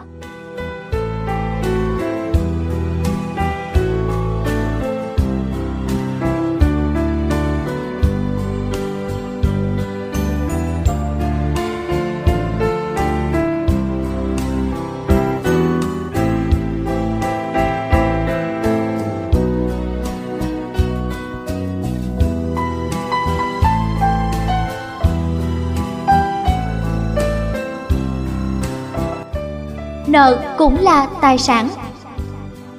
Chu Hyun Ho, 36 tuổi, làm việc tại một ngân hàng nước ngoài với mức lương khá cao. Đối với anh, việc mua nhà hoàn toàn nằm trong tầm tay bởi cha mẹ anh rất sẵn lòng trợ giúp thêm cho anh. Nhưng anh lại quyết định vay tiền ngân hàng để mua căn nhà của riêng mình. Châu nói, tôi làm như thế vì hai lý do. Một là vấn đề thuế, thứ hai, nợ cũng là tài sản. Chuyên ngành của Châu là quản trị kinh doanh sau đó, anh sang Mỹ học MBA. Chú thích MBA, thạc sĩ quản trị kinh doanh. Hết chú thích. Trước khi chuyển về làm việc ở ngân hàng, nơi Joe hiện đang công tác, anh từng làm việc tại một công ty đầu tư của Mỹ. Đó là nền tảng cơ bản tạo điều kiện giúp Joe sớm trở thành một trong những chuyên gia hàng đầu về đầu tư và kinh doanh tiền tệ. Ngay từ khi còn làm việc ở Mỹ, Joe đã có kinh nghiệm đầu tư cổ phiếu của các công ty Trung Quốc. Đến khi về Hàn Quốc, anh tiếp tục đầu tư vào cổ phiếu Daegu. Nhờ vậy, dù còn khá trẻ nhưng Joe đã nắm trong tay một khoản vốn rất lớn. Với Joe, một con người có cách nhìn khác biệt về đầu tư thì việc vay tiền ngân hàng để mua căn hộ là một việc làm có chủ ý. Anh quan niệm rằng nếu biết cách sử dụng tốt nợ vay sẽ tạo ra hiệu ứng đòn bẩy, kinh tế. Vì vậy, nợ không đơn thuần là nợ mà còn là tài sản. Hiệu ứng đòn bẩy là dùng tiền vay làm đòn bẩy để nâng cao lợi nhuận trên vốn của mình. Không thể giàu nếu lúc nào cũng nghĩ đến việc trả nợ. Xu hướng chung của các triệu phú trẻ là vay tiền ngân hàng để đầu tư vào cổ phiếu, bất động sản, dù họ có thừa tiền để trả ngay một lần. Trong khi đa số những người đi vay khác lại mong chấm dứt khoản nợ hiện tại càng sớm càng tốt. Tư tưởng vay mượn trả lại để đầu tư được nhiều người cho là quá mạo hiểm và thiếu cân nhắc. Xin lấy ví dụ như sau. A và B cùng có mức lương 60 triệu won trong một năm. Cả hai người đều muốn mua một căn hộ với giá 250 triệu won. Trước đây A tích lũy được 120 triệu won nên anh chỉ cần vay ngân hàng thêm 130 triệu won với lãi năm 5,5% và trong vòng 15 năm phải trả hết cả gốc lẫn lãi. Còn B vay ngân hàng 110 triệu với lãi năm 7% và vay trong vòng 30 năm. Mỗi tháng A trả 2 triệu 470 ngàn quân cả vốn lẫn lãi cho ngân hàng. Ngoài ra vì muốn nhanh chóng thanh toán hết nợ nên mỗi tháng A còn dành dụm thêm được 500.000 won. Tiền vay ngân hàng của B ít hơn của A 20 triệu won. Mỗi tháng B trả ngân hàng 2 triệu 50.000 won, ít hơn A là 420.000 won. Do trả ít hơn A nên hàng tháng B dành dụm được 920.000 won và B đem toàn bộ số tiền này gửi tiết kiệm. 5 năm sau, đột nhiên cả A và B đều bị mất việc. Trong 5 năm qua, vì lo mãi mê trả nợ nên A không có một khoản tiền tiết kiệm nào, nhưng bù lại nợ ngân hàng của A giờ chỉ còn 53 triệu quân. Tình cảnh thất nghiệp khiến A không còn cách nào khác ngoài việc phải vay thêm ngân hàng. Nhưng ngặt nổi, ngân hàng từ chối không cho vay vì lý do người đi vay không có khả năng chi trả do không có việc làm. Thế là ngân hàng tiến hành đấu giá căn hộ của A do A không thể tiếp tục thanh toán khoản nợ dài hạn kia. Còn B đã tích lũy được 20 triệu quân, song song đó, mỗi tháng B còn tích lũy thêm 920.000 quân. Cứ như thế, trong 5 năm B có trong tay 75 triệu quân. Tuy bị mất việc nhưng B vẫn có tiền để trả dần cho ngân hàng. Mỗi tháng 2 triệu 50 ngàn quân, và trước mắt những chi tiêu trong sinh hoạt cũng không có trở ngại gì lớn. Trong hai năm tiếp theo, cho dù không tìm được việc làm mới, thì B vẫn có tiền trả nợ vay ngân hàng và tiền sinh kế. Tình huống này khiến cho bất kỳ ai cũng phải nhìn lại cuộc sống của mình, xem họ có đang suy nghĩ giống như các triệu phú trẻ hay không. Han Tae-yeon, một tỷ phú sống ở Nam, quận tập trung nhiều người giàu ở Seoul, nhận xét. Khoản tiền lại phải trả khiến cho nhiều người sợ lâm vào tình cảnh vay nợ ngân hàng Thậm chí có người còn không dám nghĩ tới việc bước chân vào ngân hàng. Trên thực tế, sai lầm chính là ở chỗ chúng ta thường muốn rút ngắn thời gian trả lãi và nhanh chóng thanh toán phần tiền còn nợ ngay khi có thể. Thay vì trả nợ ngân hàng, họ có thể dùng số tiền ấy đầu tư vào việc khác có mức sinh lợi cao hơn. Nếu chú ý quan sát, bạn sẽ nhận thấy có hai nhóm người, người biết điều khiển đồng tiền và người không biết điều khiển đồng tiền. Những ai biết điều khiển đồng tiền sẽ có cơ may trở thành triệu phú. Với một người không có khả năng trả nợ đúng hàng, anh ta sẽ làm gì khi có trong tay một triệu quân? Có khả năng anh ta sẽ dùng toàn bộ số tiền một triệu quân ấy để xóa ngay món nợ để tránh tiếng là người không đáng tín nhiệm. Đây là một điều nên làm. Nhưng On Sang Kun, trưởng ban pháp lý một xí nghiệp lớn, đồng thời có nhiều năm kinh nghiệm trong lĩnh vực đầu tư bất động sản, lại có suy nghĩ khác hẳn. Nếu ở vào trường hợp ấy, tôi sẽ trả nợ ngân hàng 100 ngàn quân, còn lại 900.000 quân tôi sẽ dùng để đầu tư vào những việc khác, Điều quan trọng là bạn phải biết cách quay vòng đồng tiền, làm thế nào để kiếm được nhiều tiền hơn từ số tiền ban đầu đó. Người biết làm giàu là người nắm được bí quyết làm cho tiền sinh ra tiền. Người dùng một triệu quân để trả nợ đồng nghĩa với việc tạo điều kiện cho người khác làm giàu. Còn người đem 100.000 quân trả nợ và giữ lại 900.000 quân để đầu tư là người biết điều khiển đồng tiền. Khi được hỏi về quan điểm đối với vấn đề trên, tỷ phú Kim Kwon Moon, 40 tuổi, chủ một doanh nghiệp tư nhân nói, Điểm mạnh nhất của đồng tiền là tính lưu thông. Khi đồng tiền được lưu thông thông suốt thì nó chắc chắn sẽ tạo ra giá trị mới. Tiền chỉ sống khi nó tham gia lưu thông, cho nên đem tiền trả hết nợ là hành động chặn đứng sự lưu thông đó. Năm 2004, công ty đầu tư tài chính Merrill Lynch đưa ra một báo cáo nói rằng tỷ lệ nợ của các xí nghiệp Hàn Quốc từ 170% năm 1997 giảm mạnh xuống 35% vào năm 2004. Đồng thời, cấu trúc vốn dịch chuyển theo hướng thu hẹp nợ, tức theo quan điểm giá trị cổ phiếu là không hiệu quả. Nói cách khác, tỷ lệ nợ của các xí nghiệp Hàn Quốc quá thấp, báo hiệu tốc độ tăng trưởng chuyển sang mức báo động đỏ. Báo cáo trên đưa ra phương án giải quyết như sau. Các xí nghiệp Hàn Quốc cần thoát ra khỏi việc chuyển đổi cấu trúc vốn bằng cách biến nợ thành cổ phiếu, tăng nợ để nâng cao giá trị cổ phiếu, chuyển đổi nợ vì cổ phiếu, đó là yêu cầu bức thiết. Vào thời điểm khủng hoảng tiền tệ năm 1997, tỷ lệ nợ cao của các xí nghiệp Hàn Quốc đã trở thành thảm họa. Nhưng ngược lại, tỷ lệ nợ quá thấp cũng là vấn đề cần phải quan tâm đến. Như đã nói ở trên, giá trị của đồng tiền nằm ở khả năng lưu thông của nó, nghĩa là vay nợ để đầu tư là cần thiết. Bàn về vấn đề này, tỷ phú John Hoon Ho nói, phải biết và sử dụng hiệu quả các khoản nợ vay. Vay tiền để đầu tư là bước đi đầu tiên đến với thế giới của những người giàu có. Nợ cũng chính là vốn. Nếu đầu tư đúng thì nợ sẽ làm đòn bẩy nâng cao lợi ích. Với tiền tự có, bạn chỉ quản lý các cơ hội. Với tiền nợ, bạn phải quản lý được cả những rủi ro. Lợi nhuận không đến với người sợ mạo hiểm và không quản trị được rủi ro. Và nhiều người cho rằng người không mang nợ là người hạnh phúc nhưng tôi chưa từng biết một tỷ phú nào lại không mang nợ. Phó Thủ tướng Chan Ki-yoon thập niên 60 có câu nói nổi tiếng, nợ cũng là tài sản. Hàn Quốc từ đó không có gì và phải bắt đầu kiến thiết nền kinh tế bằng nợ. Nợ cũng là tài sản, là một trong những câu nói mà các triệu phú trẻ rất tâm đắc. Nhà sáng lập Walmart, chuỗi siêu thị bán lẻ lớn nhất thế giới hiện nay, nói về bí quyết thành công của mình như sau. Walmart lớn mạnh nhanh chóng nhờ thành công của các đại lý Bên cạnh đó chúng tôi biết sử dụng có hiệu quả các khoản nợ vay ngân hàng. Thời trẻ, ông vay tất cả các nhà cho vay mà ông có thể vay được.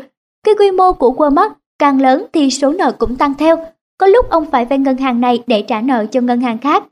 Ngày nay, trong 10 tỷ phú trong danh sách bình chọn của Forbes, thì có đến 5 người đang nắm giữ cổ phần áp đảo của Walmart. Các triệu phú trẻ Hàn Quốc bước lên bậc thang đầu tiên trên con đường trở thành người giàu có bằng số tiền trên dưới trăm triệu won nhưng đó không phải là yếu tố cốt lõi giúp họ thành công. Chính tư tưởng dám đầu tư, chấp nhận rủi ro với các khoản vay nợ là chìa khóa mở cửa kho của cải đang chờ đợi họ. Quang Moon Ho, tuy mới tuổi 30 nhưng đang nắm trong tay 2 tỷ 400 triệu quân. Anh thành công từ việc đầu tư vào bất động sản ở Trung Quốc với vốn ban đầu không quá 40 triệu quân. Quang mang số bất động sản của mình thế chấp vay tại các ngân hàng Trung Quốc và Hồng Kông và tiếp tục tái đầu tư. Kan Chan Kun 40 tuổi, sau khi học xong đại học Đại Cương 2 năm, bắt đầu với nghề buôn bán sỉ phụ liệu ở chợ Đông Daemun, nay đã là chủ tịch một tập đoàn thương mại có doanh số bán ra hàng năm là 60 tỷ quân. Ca nói, vốn ban đầu là bao nhiêu à? Chỉ có 850.000 quân vay mượn từ bà con thân thích và bạn bè. Khi bắt đầu có lãi, tôi nghĩ ngay đến việc vay tất cả những người có thể vay được. Hiện tại, nợ vay ngân hàng của tôi là vài tỷ quân. Nhìn khoản nợ ấy cũng biết tôi là người giàu rồi mà chỉ nên vay nợ để thực hiện mục đích đầu tư. Năm 1939, khi Đức tấn công Ba Lan, từ lúc Mỹ đang tìm mọi cách để thoát khỏi cơn khủng hoảng kinh tế tồi tệ nhất trong lịch sử của họ, thời kỳ đó trong các cổ phiếu niêm yết trên thị trường chứng khoán, vô số cổ phiếu có giá không tới 1 đô la. Khi đó chàng trai trẻ 26 tuổi, John Templeton, và giám đốc của mình 10.000 đô la và bắt đầu thu gom cổ phiếu. Anh dự đoán rằng trong thời chiến, nhu cầu hàng hóa sẽ tăng vọt và các công ty thường thường bậc trung cũng kiếm được lợi nhuận cao nên mạnh dạn vay tiền để đầu tư. Kết quả là John đã dự đoán đúng, 10.000 đô la nợ ban đầu đã mang lại cho anh một khoản tiền nằm mơ cũng không thấy. Điều cần lưu ý ở đây là triết lý vay nợ của John. John vay tiền không phải để mua ô tô hay đi du lịch mà anh vay tiền để đầu tư. Nếu vay tiền mua xe thì xe ngày càng mất giá. Nếu vay tiền đi du lịch thì tiền mất đi và không lấy lại được. Kết cục nợ vẫn còn đó và lãi sẽ ngày càng tăng lên. Nhưng vay nợ để đầu tư thì khác. Thông qua đầu tư, khoản nợ đó sẽ tạo ra lợi nhuận, lấy lợi nhuận để trả vốn lẫn lãi vay ban đầu. Và đây cũng chính là bí quyết sử dụng nợ vay của các triệu phú, vay để đầu tư chứ không vay để tiêu dùng. Có 3 điểm cần lưu ý trong việc sử dụng nợ vay của các triệu phú trẻ. Thứ nhất, chỉ vay nợ để đầu tư vào các dự án chắc chắn mang lại lợi nhuận. Thứ hai, luôn chọn vay nợ dài hạn nếu có thể được Thứ ba, luôn vay trong khả năng trả nợ. Triệu phú trẻ No Sinh Ho nói rằng, Khi vay nợ, bạn phải nhớ rằng tối thiểu bạn phải có khả năng trả được lãi. Vì tài sản mang tính sinh lời nên việc vay nợ là cần thiết, nhưng vay nợ quá nhiều so với khả năng chi trả là không sáng suốt. Nếu muốn kiếm được nhiều tiền, trước hết bạn cần có sự chuyển đổi tư duy về nợ. Trên cơ sở chuyển đổi tư duy, bạn phải có sự phán đoán và dự đoán đầu tư sáng suốt, cùng một ý chí và niềm tin vào bản thân. Quý vị và các bạn thân mến, chúng ta đã được lắng nghe phần đầu tiên của quyển sách Bí quyết thành công của các triệu phú trẻ Hàn Quốc và để tiếp nối sẽ là phần 2. Xin kính mời quý vị và các bạn cùng nhau theo dõi trên trang web kho sách nói.com.vn. Quý thính giả đang nghe quyển sách Bí quyết thành công của các triệu phú trẻ Hàn Quốc. Kho sách nói.com.vn thực hiện quyển sách này dưới sự tài trợ của công ty làm đẹp Thảo Tây. Quyển sách này rất phù hợp với những bạn trẻ khởi nghiệp. Và dưới đây là những nội dung quan trọng trong quyển sách này viết về môi trường kinh doanh ở Hàn Quốc, ví dụ như là cổ phiếu, bất động sản, khuyến khích đầu tư ra nước ngoài, khuyến khích đầu tư an toàn bằng cách tích lũy, sức mạnh lãi suất kép, cập nhật hiểu biết qua sách vở, chọn bạn đời cho bản thân và cuối cùng là nội dung những công việc cần làm ở tuổi 20, 30, 40 và 50. Các bạn thân mến, anh Thảo Tây nhắn nhủ tới các bạn trẻ, hãy bắt đầu thành công của mình bằng cách cứ suy nghĩ lớn, tìm thấy đam mê của mình, tuyên bố điều mà mình khao khát và mong muốn, hành động bất chấp khó khăn, không có tư tưởng bỏ cuộc, luôn luôn tiếp cận người thành công để học hỏi và đón nhận năng lượng, và một điều không bao giờ được quên đó là luôn luôn cho đi những thứ mình có thể. Liên hệ công ty làm đẹp Thảo Tây qua website hoặc website thảo tây com Trân trọng cảm ơn.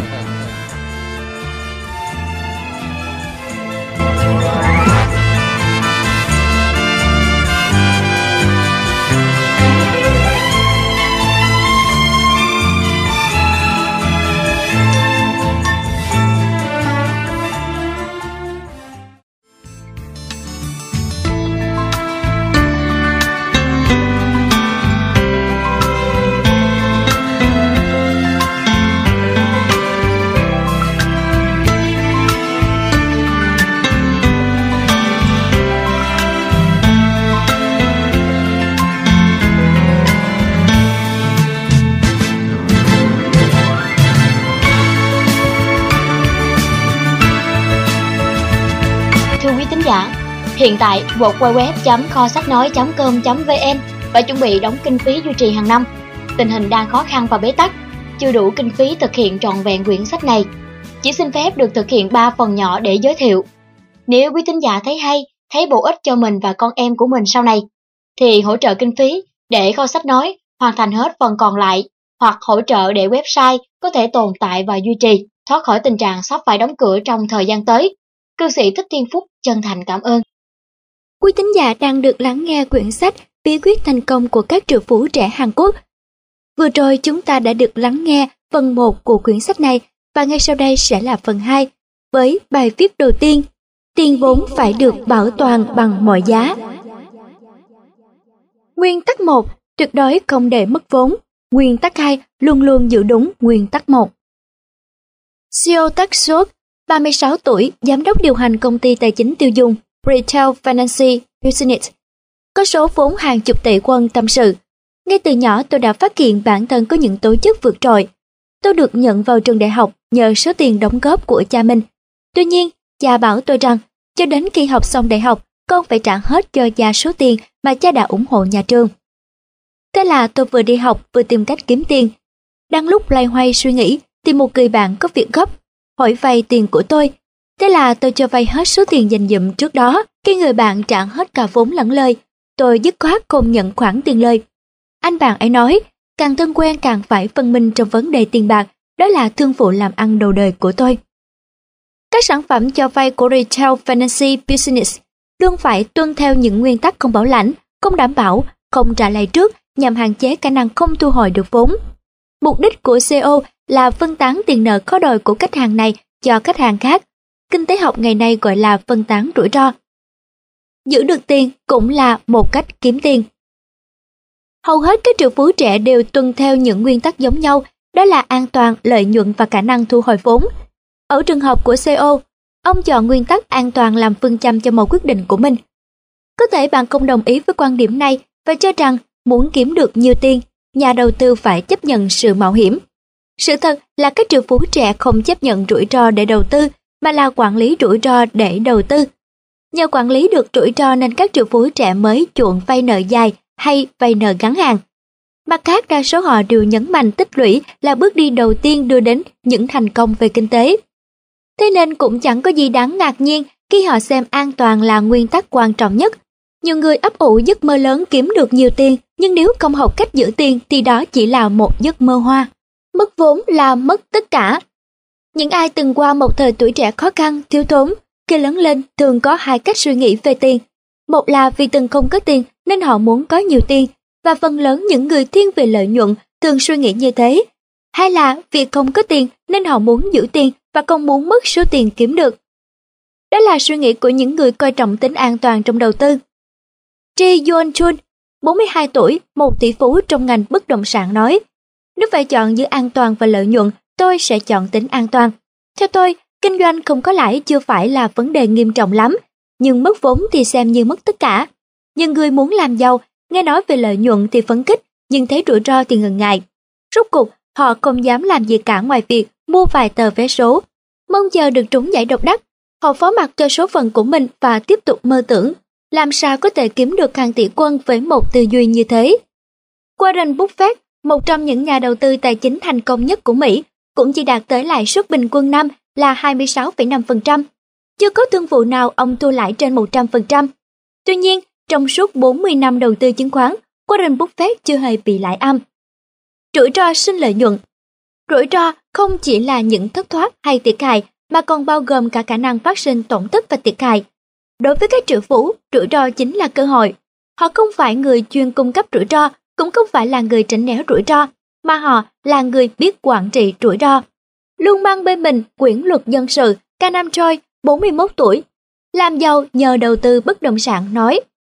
Đầu tư vào hoạt động đấu giá bất động sản đòi hỏi chúng ta phải chấp nhận rủi ro cao. Chúng ta có thể mất tất cả chỉ trong phút chốc. Tôi luôn phân tích kỹ lưỡng lý do một tài sản nào đó bị đem ra đấu giá trước khi thực hiện bất kỳ đầu tư nào. Tôi muốn mình kiểm soát thật tốt những rủi ro. Warren Buffett nói về rủi ro như sau. Khi làm bất cứ việc gì, hãy nhớ rằng rủi ro luôn phát xuất từ những gì bạn chưa nắm vững. Hiểu rõ đối tượng đầu tư, bạn không những vượt qua khó khăn một cách dễ dàng mà còn thu được lợi lớn. Đại dương xanh của thị trường đầu tư Con sư tử ngồi yên lặng trên bụi cây, liêm diêm cặp mắt như đang ngủ, nhưng thực ra nó đang quan sát xung quanh. Con mồi xuất hiện là nó vô tớ, nhà đầu tư cũng vậy. Đấu giá bất động sản là cách kiếm tiền nhanh, rủi ro thấp nên được nhiều triệu phú trẻ ưa thích. Can Han John vừa bước sang tuổi 40, hiện đang buôn ô tô nhập khẩu tại Can Nam nói. Năm năm trước có một căn hộ rộng 31 Byung lọt vào mắt tôi. Vào thời điểm đấu giá, căn hộ này đang có bốn người thuê ở. Cho nên nếu thắng tôi sẽ phải chi thêm tiền thì họ mới rời khỏi nhà. Đó là nguyên nhân khiến tôi thất bại trong hai lần đấu giá trước. Chú thích một Byung bằng 3,3 mét vuông. Hết chú thích. Sự lão luyện của ca nằm ở chỗ anh biết rõ, căn hộ này không thể có đến bốn người thuê cùng một lúc có chăng là do chủ nhà lợi dụng chế độ ưu tiên bồi thường cho người thuê thu nhập thấp để kiểm chắc thêm? Can tìm đến cơ quan hành chính địa phương tìm hiểu thêm thông tin và sau đó đến gặp chủ nhà. Ban đầu, họ phủ nhận, nhưng khi Can bảo nếu họ lợi dụng chế độ ưu tiên bồi thường giả mạo thì sẽ bị xử phạt theo luật hình sự. Kết cục, căn hộ được kêu giá khởi điểm 216 triệu won, Kim thắng với giá 217 triệu quân Vụ này mang đến cho Kim khoản lợi nhuận gần 1 tỷ quân Đấu giá là trò chơi của trí tuệ. Một trong những nhà đầu tư cổ phiếu sừng sỏ hiếm hoi của châu Âu, Andre Costella cho rằng người chơi cổ phiếu không kiếm tiền bằng đầu mà bằng bông. Lợi nhuận kiếm được qua cổ phiếu là tiền được trả công cho sự nhẫn nại và đau khổ. Seon Hyun, tỷ phú 38 tuổi, nhấn mạnh, nhà đầu tư phải là một con chim cắt tinh tinh hơn là một con hạt thanh cao. Nói như thế có nghĩa là suy nghĩ của nhà đầu tư phải lạnh như loài máu lạnh, trở thành chim hạt hay chim cắt, sự lựa chọn tùy thuộc vào bạn. Nhưng đầu tư vào đấu giá bất động sản có điểm khác rõ rệt so với đầu tư cổ phiếu, đó là lợi nhuận cao và rủi ro thấp. Ta hãy nghe CEO nói tiếp, cổ phiếu, cờ bạc và tình yêu có gì giống nhau, đó là cho nhiều nhưng nhận chẳng bao nhiêu, và trong đó đấu giá là trò chơi được nhiều hơn mất. Nói một cách dễ hiểu, ai có kiến thức nhiều hơn và áp dụng kiến thức ấy tài tình hơn, người đó sẽ thắng và thắng với những khoản lợi nhuận lớn.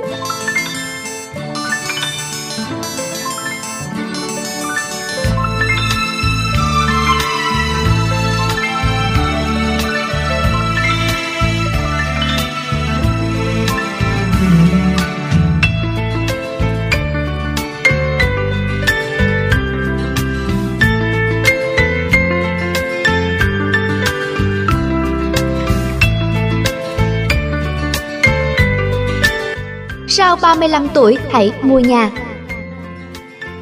Khi đã quyết tâm làm giàu bằng đầu tư, điều quan trọng nhất là bạn phải ổn định gia đình.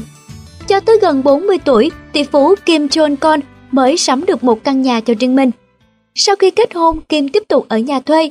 Kim không mua nhà không phải vì anh không có tiền, mà trên thực tế Kim đã mua hai căn nhà ở Dông In và cả hai đều do mẹ anh đứng tên. Phần lớn tiền mua nhà do Kim vay ngân hàng, dù rằng anh thừa khả năng thanh toán một lần. Anh trả lời rằng anh làm như thế vì muốn tận dụng triệt để các ưu đãi về thuế đối với người ở nhà thuê. Hãy mạnh dạn mua nhà dù bạn không có tiền. Lớp trẻ tuổi 20 tin vào bầu nhiệt huyết và bộ não của mình, họ luôn nuôi dưỡng ước mơ trở thành triệu phú cổ phiếu như Warren Buffett. Sang tuổi 30, sau khi đã có ít tiền thì họ muốn đầu tư vào bất động sản và mơ ước trở thành Donald Trump. Dù có ít hay nhiều tiền, mọi người đều cố gắng để được giàu có hơn chính họ trước đó. Nhưng chúng ta cần chú ý rằng, trước khi đầu tư, các triệu phú trẻ luôn tạo một chỗ dựa, đó chính là nhà. Vì có, an cư mới lạc nghiệp, và nhà là tài sản có thể phục hồi kinh tế khi bản thân gặp khó khăn. Tất nhiên, trong trường hợp dùng nhà để thế chấp, các cơ quan tín dụng thường định giá nhà rất thấp so với thực tế. Phần lớn những người chưa có nhà thường lập luận, với số tiền để mua nhà, nếu đưa vào kinh doanh, họ sẽ tạo ra nhiều tiền hơn và sau cùng họ mới chọn giải pháp mua nhà. Thoạt nghe qua chúng ta sẽ thấy những điều họ nói rất có lý. Bởi nếu có nhà thì người chủ nhà phải đóng thuế trước bạ, thuế bất động sản hàng năm, tiền bảo hiểm cũng tăng theo. Tuy nhiên triệu phú trẻ Kim Won Kion lại có suy nghĩ khác hẳn. Khi bạn quyết tâm kiếm tiền bằng đầu tư thì điều quan trọng nhất là ổn định chỗ ở. Có như thế tâm trạng của bạn mới được thoải mái, đầu óc của bạn cũng sẽ sáng suốt hơn trong những quyết định đầu tư quan trọng. Chưa mua được nhà mà lao vào đầu tư thì vị trí gia đình trong tâm trí bạn rất bất ổn vì chưa biết kết quả đầu tư sẽ ra sao. Theo tôi, nhất thiết phải an cư mới lạc nghiệp. Trong khi đó, Robert Kiyosaki lại cho rằng, người giàu thì mua thêm tài sản, còn người nghèo chỉ biết tiêu tiền. Giới trung lưu thì mua nợ và cho đó là tài sản. Đối với họ, nhà không phải là tài sản mà là một khoản nợ. Tuy nhiên, ý kiến này hoàn toàn không đúng với tình hình thực tế ở Hàn Quốc. Từ ngày thoát khỏi ách thống trị của người Nhật, tốc độ tăng giá nhà ở Hàn Quốc bao giờ cũng cao hơn tốc độ tăng giá của hàng hóa và tiền lương. Tỷ suất lợi nhuận hàng năm của hoạt động kinh doanh bất động sản 12,2% luôn cao hơn tỷ suất lợi nhuận từ đầu tư cổ phiếu 8%. Đối với người Hàn Quốc, ngôi nhà mang lại cảm giác an toàn và đóng vai trò trụ cột về tài chính. Nhà là chỗ dựa, là thời gian giúp bạn phục hồi sức lực. Trước 35 tuổi, hãy mua nhà bằng tên người khác. Nếu lời khuyên trước 35 tuổi hãy mua nhà bằng tên người khác là đúng thì các triệu phú Hàn Quốc đã làm thế nào khi hầu hết đều có nhà cửa khi tuổi đời còn rất trẻ. Họ có chiến lược gì đặc biệt trong việc mua nhà? Kim Jong Kon kết hôn ở tuổi 20 và 10 năm sau đó, anh vẫn thuê nhà ở. Mãi sau 35 tuổi anh mới mua một căn nhà và chấm dứt cuộc sống ở nhà thuê. Lý do rất đơn giản, các cặp vợ chồng trên 35 tuổi chưa có nhà ở, đảm bảo sẽ có cơ hội ưu tiên mua căn hộ mới trong vùng quá nhiệt đầu cơ ở Seoul. Đây chính là một trong những phương cách đầu tư hiệu quả nhất và từng được các triệu phú trẻ tận dụng triệt để.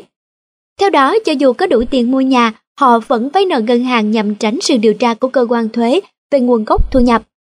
Cục thuế sẽ căn cứ vào nghề nghiệp, tuổi tác, thu nhập, tình hình tài chính, vân vân của người mua nhà để công nhận việc mua nhà. Trường hợp không được cục thuế công nhận hay không giải trình được nguồn gốc tài sản thì người mua nhà phải đóng thêm thuế gọi là thuế điều tiết bổ sung. Tuy nhiên, cần cân nhắc kỹ việc vay tiền ngân hàng vì mục đích đối phó với cơ quan thuế, nhất là số tiền vay và ngày tháng vay phải khớp với ngày tháng hợp đồng, các kỳ thanh toán và số tiền mua nhà. Mua nhà hôm nay cho ngày mai. Một thủ thuật nữa mà các triệu phú trẻ Hàn Quốc sử dụng là mua nhà hôm nay cho ngày mai. Ví dụ ở Seoul, một căn hộ rộng 24 Byongyun ở khu Samsung, quận Gangnam-gu thì có giá 577 triệu 500 ngàn won vào tháng 11 năm 2004. Một năm sau, tháng 11 năm 2005, căn hộ này có giá 585 triệu won. Căn hộ càng rộng thì chênh lệch giá theo thời gian càng cao, cho nên một người muốn chuyển sang căn hộ rộng hơn thì càng phải tích lũy lâu hơn. Đặc biệt ở Seoul, do tình hình cung không đủ cầu nên giá cả các căn hộ rộng luôn rất nóng. Từ tuổi 20, 30 rồi sang 40, do dân số ngày càng tăng và khả năng tài chính của dân cư tăng dần nên việc chuyển đổi chỗ ở đến những căn hộ rộng hơn là một nhu cầu đương nhiên. Đó là lý do các triệu phú trẻ sử dụng sáng tạo chiến lược đầu tư mua nhà hôm nay cho ngày mai. Hãy trở thành chuyên viên pháp lý về đầu tư. 80% thành công trong đầu tư là nhờ kiến thức pháp luật tốt. Ở tuổi 40, Woo Chung-soo đã có 4 căn hộ cao cấp ở Seoul chuyên dành cho thuê. Woo thật sự là cao thủ trong giới đầu tư bất động sản. Tốt nghiệp đại học luật, cô đã nhiều lần thất bại cay đắng trong kỳ thi tuyển công chức ngành tư pháp.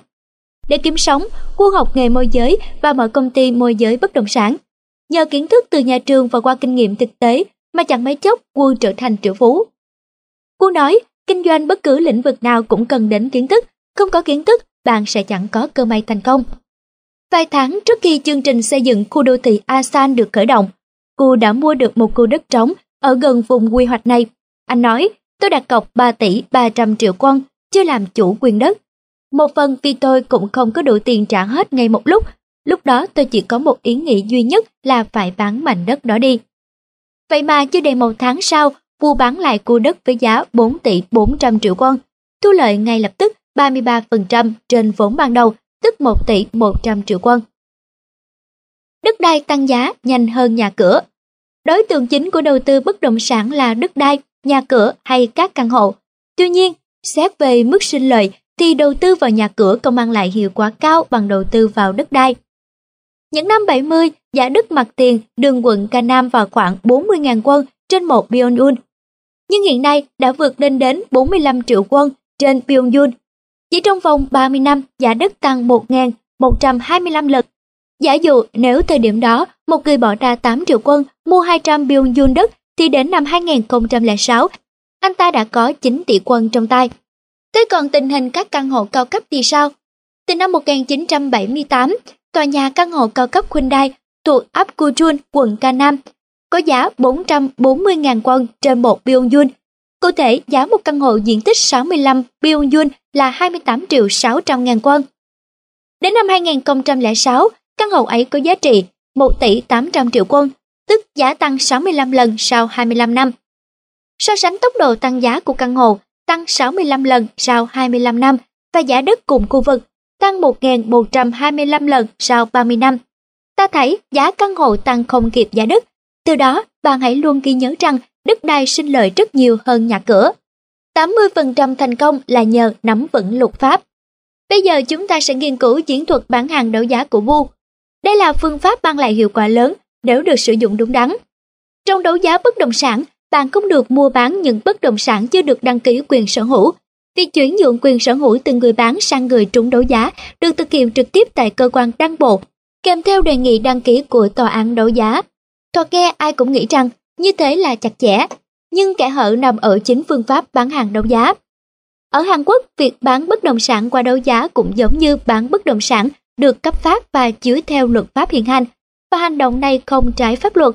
Nói một cách dễ hiểu hơn, sau khi trúng đấu giá, trong vòng 45 đến 50 ngày trước khi thanh toán hết số tiền còn lại, bạn có thể bán bất động sản ấy cho người khác một cách hợp pháp.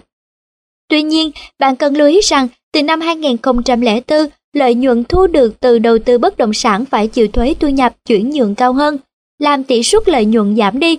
Tuy nhiên, việc kinh doanh bất động sản trúng đấu giá vẫn là cách đầu tư hợp pháp, tương đối dễ thực hiện, vốn ít nhưng lợi nhiều.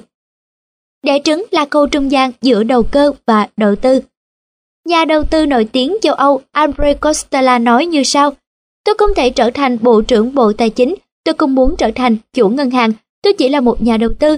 Để trở thành nhà đầu tư, bạn không nhất thiết phải biết quá nhiều về tất cả mọi thứ, nhưng trong những khoảnh khắc quan trọng và mang tính quyết định, bạn nhất định phải có khả năng đánh giá chính xác đối tượng mà mình quan tâm và ra quyết định đúng đắn.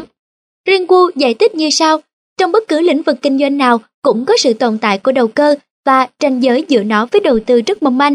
Cho nên, muốn kiếm được nhiều tiền, bạn phải hiểu rõ hai khái niệm này và quan trọng hơn hết, bạn cần có vốn, hiểu biết pháp luật cao. Giữa khái niệm đầu cơ và đầu tư còn nhiều điều rất mập mờ. Nói chung, đầu cơ là không nạp thuế mà thu vào khoản lợi rất cao chỉ trong một thời gian ngắn.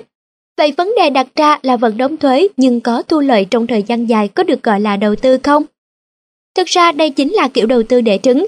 Nếu bạn không thể có được quyền sở hữu 100% số đất nằm trong quy hoạch thì hãy cố gắng mua một miếng đất nhỏ nằm trong khu vực đó. Khi giá đất lên, bạn sẽ bán đi và thu về một khoản lợi đáng kể. Quy trình này được gọi là đẻ trứng, và tất cả chỉ chờ ngày trứng nở thành con.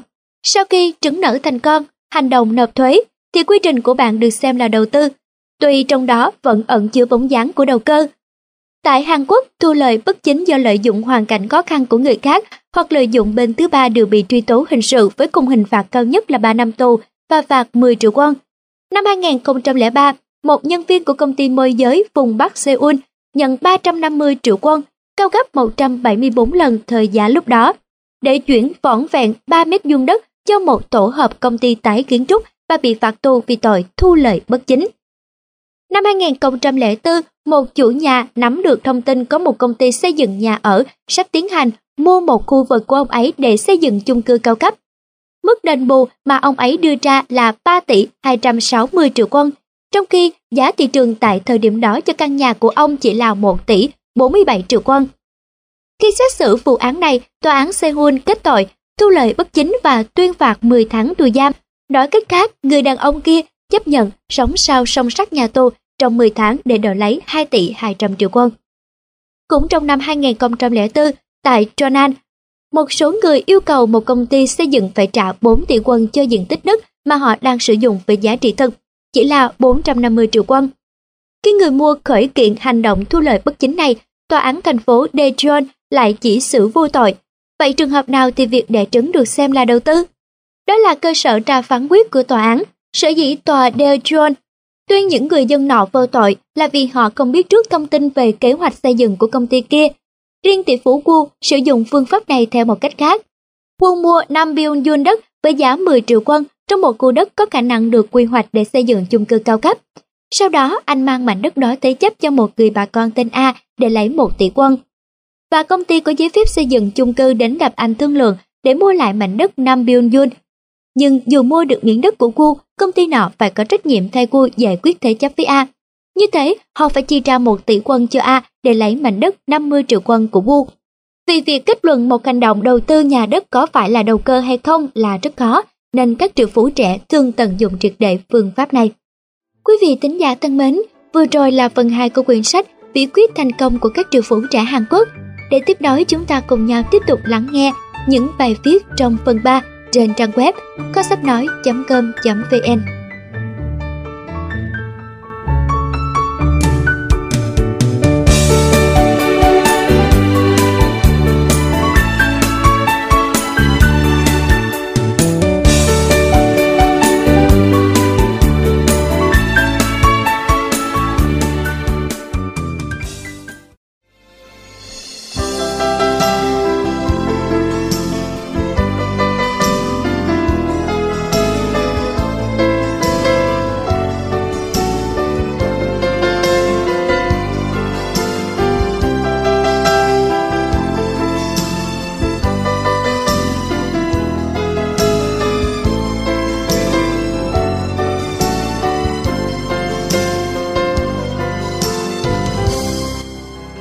và các bạn đang được lắng nghe quyển sách Bí quyết thành công của các triệu phú trẻ Hàn Quốc của tác giả Park Yoon Suk.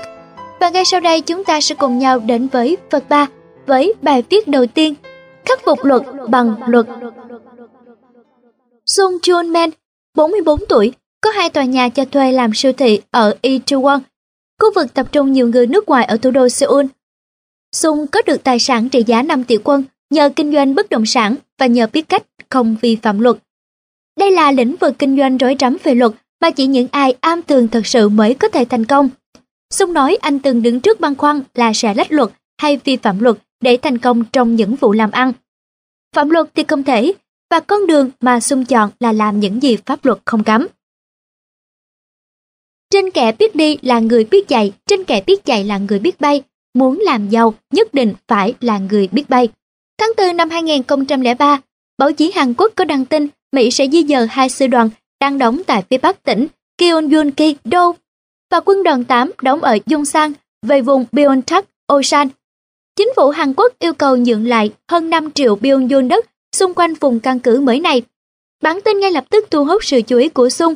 Khi việc di dời căn cứ quân sự Mỹ được xác định thì Sung bắt đầu lo lắng cho thu nhập của mình từ những cửa hàng ở Itaewon Sung xuống Pyeongtaek, Osan tìm mua đất cất nhà, mở tiệm và xây nhà cho lính Mỹ thuê.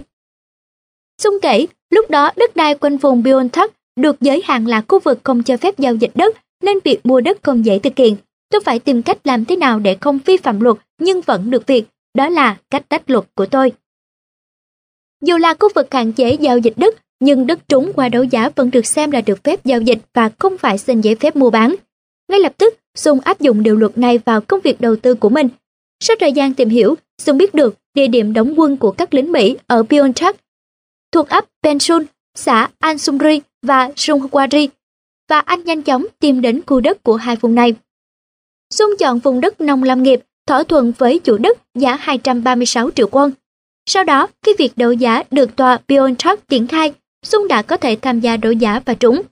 Khi việc chuyển quân Mỹ về Pyeongchang được chính thức bắt đầu, giá đất vùng ấy tăng vọt lên công đầy 3 năm, giá mảnh đất của Sung đã vọt lên 989 triệu quân. Khi khởi nghiệp bằng những cửa hàng nhỏ, nhiều bạn trẻ Hàn Quốc phải đối diện với các thủ tục hành chính. Quan điểm của các triệu phú trẻ là làm những gì pháp luật không cấm. Các triệu phú trẻ Hàn Quốc thường dùng phương pháp hợp pháp để thành công trong việc lách luật của mình. Lấy ví dụ trong lĩnh vực bất động sản, để ngăn chặn tình trạng lạm dụng luật trong các khu vực được phép giao dịch đất. Gần đây, chính phủ Hàn Quốc đã ra một loạt chính sách về điều kiện giao dịch đất. Với mục đích chống đầu cơ đất, chính phủ đã khoanh vùng khu vực được phép giao dịch đất. Trong trường hợp này, xin được giấy phép giao dịch đất là rất khó. Mua được đất thông qua cách bình thường ở những khu vực này thực tế là không thể được. Nhưng thông qua đấu giá, tuy không có giấy phép mua bán đất, vẫn có thể có được đất.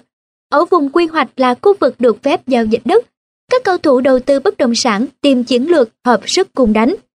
tương tự như sau, A trả tiền và mua đất của B nằm trong vùng được phép giao dịch đất, nhưng cuộc mua bán này muốn được luật công nhận và chuyển nhượng đăng ký quyền sử dụng đất cho A thì phải có giấy phép mua bán đất của chính quyền sở tại.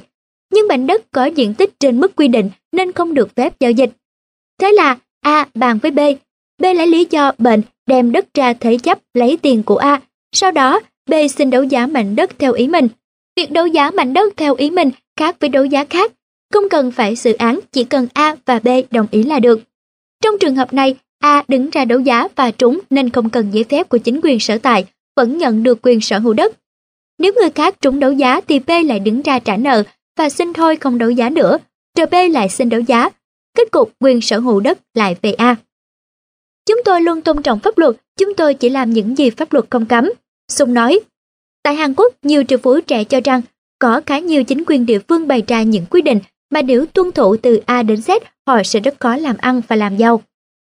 Các triệu phú hầu hết là những người năng nổ, luôn tìm hướng đi mới, luôn vượt qua những khó khăn và tranh thủ làm những gì trong khuôn khổ pháp luật không cấm. Trong những trường hợp này, chính quyền không cấm, họ nhanh tay tìm lối ra thay vì chờ đợi hay lùi bước. Một số triệu phú nói rằng họ thuộc nằm lòng bài học kinh doanh dựa trên tinh thần một câu ngạn ngữ.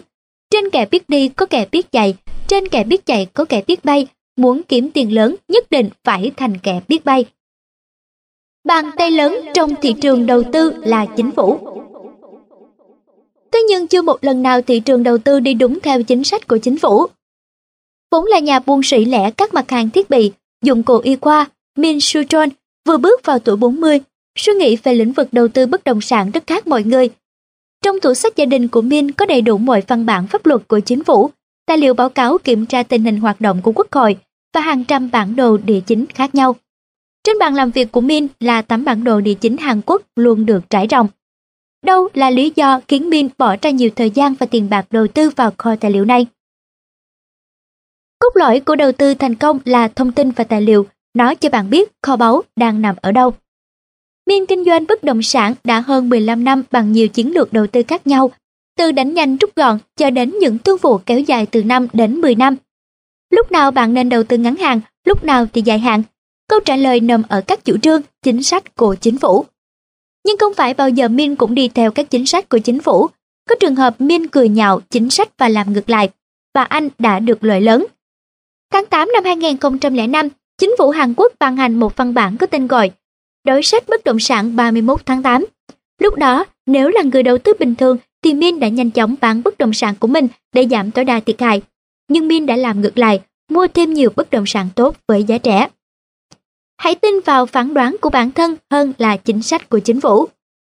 Những người chuyên kinh doanh bất động sản hiểu rất rõ quan hệ giữa chính sách của chính phủ và bất động sản. Với họ, Có hai quan điểm rất khác biệt nhau về các chính sách này.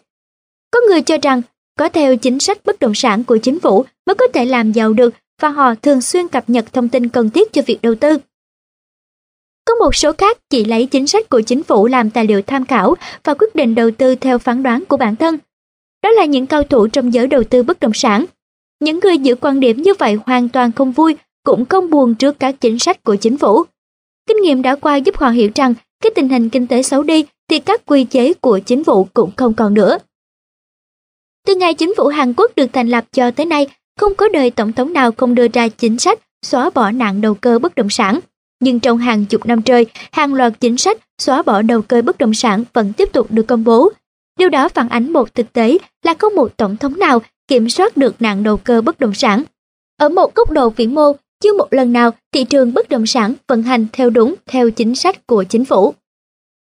Bàn tay lớn của thị trường đầu tư chính là chính phủ. Nhiều chuyên gia bất động sản chọn lối đầu tư theo các chính sách của chính phủ, nhưng các triệu phú trẻ thường không tán đồng xu hướng này. Đối với họ, chính sách của chính phủ có liên quan mật thiết tới bất động sản, nhưng không phải lúc nào cũng khả thi. Bàn tay lớn tác động thị trường đầu tư chính là chính phủ. Các chính sách kiến thiết xây dựng, phát triển vùng miền của chính phủ tác động mạnh đến các dòng chảy vốn đầu tư. Các triệu phú trẻ thường không tán đồng xu hướng đầu tư theo các chính sách của chính phủ.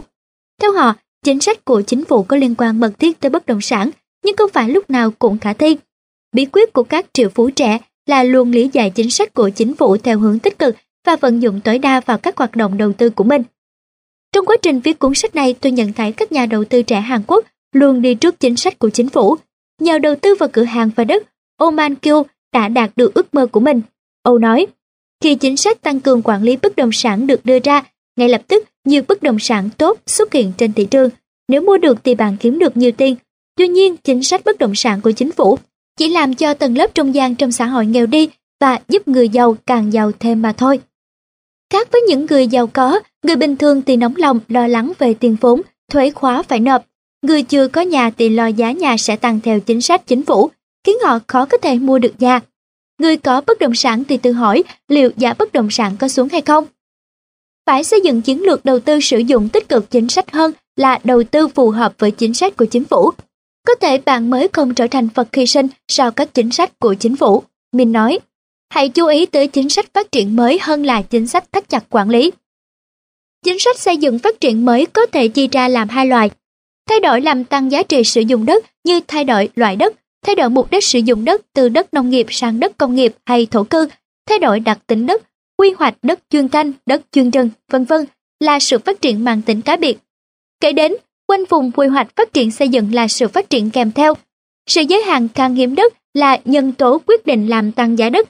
Cho nên các triệu phú trẻ quan tâm nhiều hơn vào chính sách phát triển xây dựng mới, làm tăng thêm nhu cầu bất động sản hơn là chú ý vào chính sách thắt chặt quản lý của chính phủ, vốn kiềm hãm nhu cầu bất động sản. Hãy tìm hiểu kỹ chính sách phát triển xây dựng mới của chính phủ. Chúng ta hãy nghe thêm về bí quyết đầu tư của ông.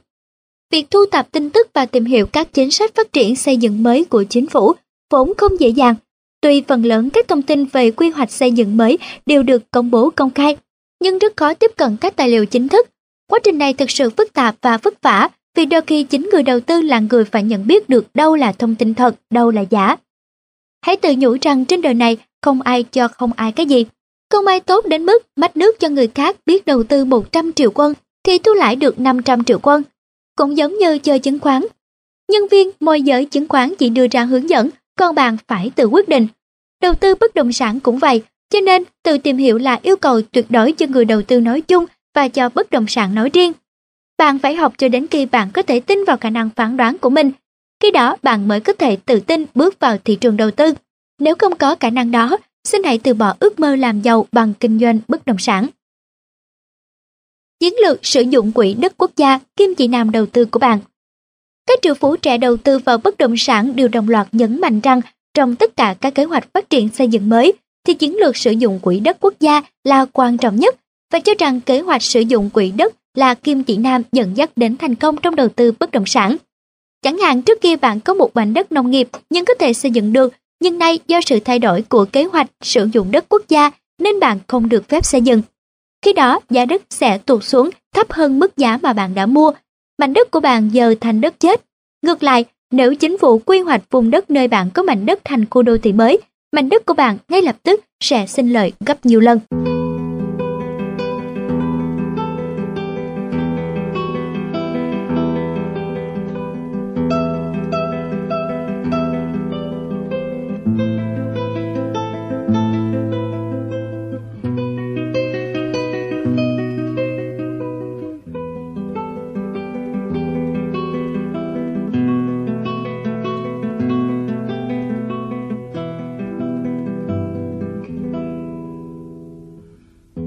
Chào mừng quý khán giả đã ghé thăm website www.kho sách nói.com.vn Xin chúc quý khách gặt hái được nhiều thành quả khi nghe sách tại kho sách nói.com.vn Thư sĩ Thích Thiên Phúc, vốn là người ham học hỏi và đam mê sách. Thế nên bản thân ông muốn chắc lọc lại những gì tinh hoa nhất của nhân loại để lại cho hậu thế. Ông tâm nguyện dành trọn khoảng thời gian ngắn ngủi còn lại của cuộc đời mình để xây dựng, sưu tầm và hoàn thiện kho sách nói ngày càng đa dạng phong phú để phục vụ đông đảo những người có chung niềm đam mê. Tuy gặp vấn đề về sức khỏe, nhưng với ông, cuộc đời không nhất thiết phải đến được bao nhiêu năm, mà là mình đã cống hiến được gì cho cộng đồng, cho dân tộc trong quá trình xây dựng, chắc chắn kho sách nói còn gặp nhiều sai sót. Mong các bạn khán giả bỏ qua và đóng góp ý kiến để website ngày càng hoàn thiện hơn. Hiện tại, thư sĩ Thích Thiên Phúc chân thành cảm ơn các nhà tài trợ, các bạn khán giả đã chung tay góp sức cùng xây dựng hơn 200 đầu sách nói. Tuy nhiên, quá trình thực hiện vẫn còn gặp nhiều khó khăn như chưa có nhiều nguồn sách, một số giọng đọc thời gian đầu còn chưa tốt. Thế nhưng, chúng tôi cũng nặng phép xin đóng góp công sức nhỏ bé này cho cộng đồng để hỗ trợ cho những thành viên yêu thích sách nhưng chưa có đủ điều kiện tiếp cận. Chúng tôi mong đây là một phương thức mới để các bạn tiếp nhận nguồn tri thức phong phú trong thời gian nhàn rỗi hay thư giãn sau một ngày làm việc vất vả Chúng tôi mong ờ, Kho Sách Nói như là một người bạn tri thức thân thiết của các bạn tính giả trong cuộc sống tấp nập này. Nếu có điều kiện, kính mong các cá nhân, tổ chức, các tấm lòng hảo tâm hỗ trợ chúng tôi một phần trong việc xây dựng website. Rất mong muốn nhận được sự chia sẻ của các tác giả, dịch giả, nhà xuất bản về tác quyền với những đầu sách phong phú Chúng tôi thực hiện website này là phi thương mại, thế nên rất mong các bạn thành viên khi có điều kiện sẽ mua sách gốc, ủng hộ cho nhà xuất bản và tác giả. Xin trân trọng cảm ơn. Mọi thông tin ủng hộ cho kho sách nói.com.vn vui lòng liên hệ số điện thoại 0986 219 192 email thích thiên phúc gmail.com Mong các bạn nếu có điều kiện và sức khỏe, hãy tham gia hiến máu nhân đạo hay hiến tặng thi thể để đóng góp cho cộng đồng. các thức tham gia hiến máu nhân đạo tại các bệnh viện hay các chương trình phát động hiến máu. các thức hiến tặng thi thể cho lắp ghép và nghiên cứu khoa học. Mang chứng minh nhân dân đến trường Đại học Y Dược địa chỉ 217 Hồng Bàng, quận 5, thành phố Hồ Chí Minh, lên lầu 1 hỏi phòng hiến tặng thi thể. Điện thoại 0838 558 412 0838 555 780 0913 738 412 0903 707 746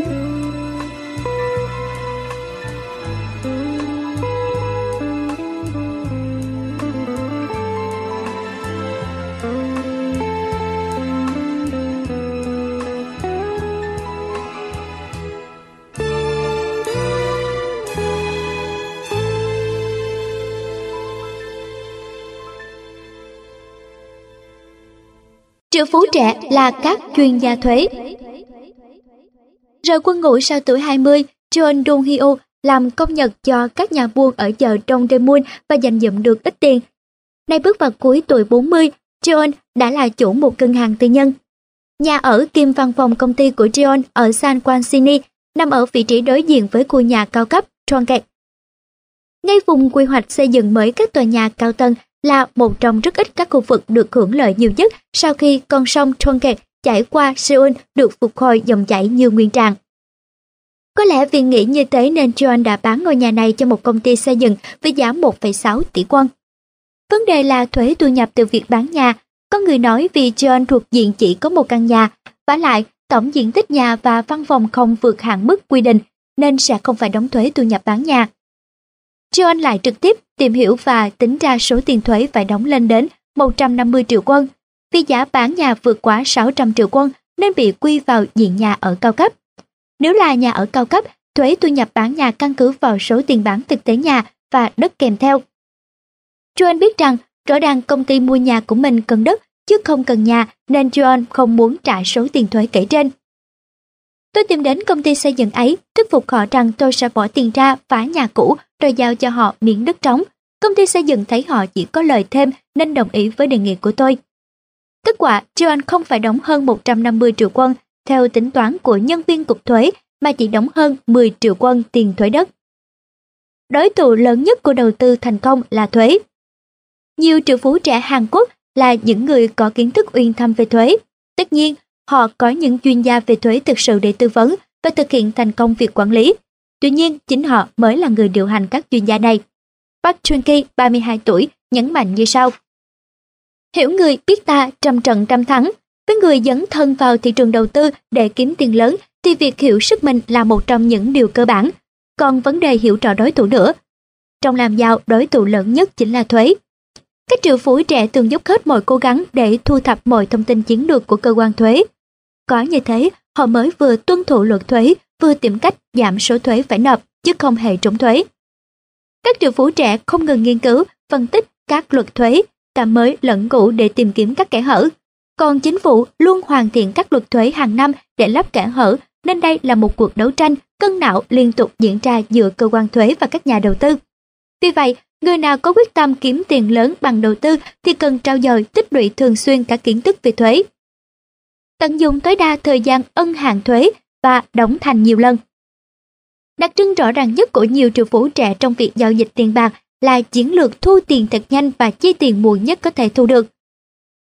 Trong tiền thuế cũng vậy, họ thích nộp thuế thật muộn và luôn chi ra làm nhiều kỳ. Những người bình thường cố gắng nộp thuế trước hạn để nhẹ lòng như trút được một gánh nặng, nhưng các triệu phú trẻ thì nghĩ khác. John Sanchez, người có hàng tỷ quân nhờ đầu tư chứng khoán và cổ phiếu nói, cho dù tiền rồi cũng sẽ rời khỏi tay mình, nhưng nếu lưu lại trong ngân hàng hay trong đầu tư chỉ một ngày thôi cũng tốt hơn, vì có như vậy mới tìm được chút lại dù là rất ít. Phải xây dựng kế hoạch nộp thuế từng bước. Khi mua bán bất động sản, các triệu phú trẻ luôn xây dựng kế hoạch nộp thuế trước ngày chi trả tiền lần cuối. Vì sao?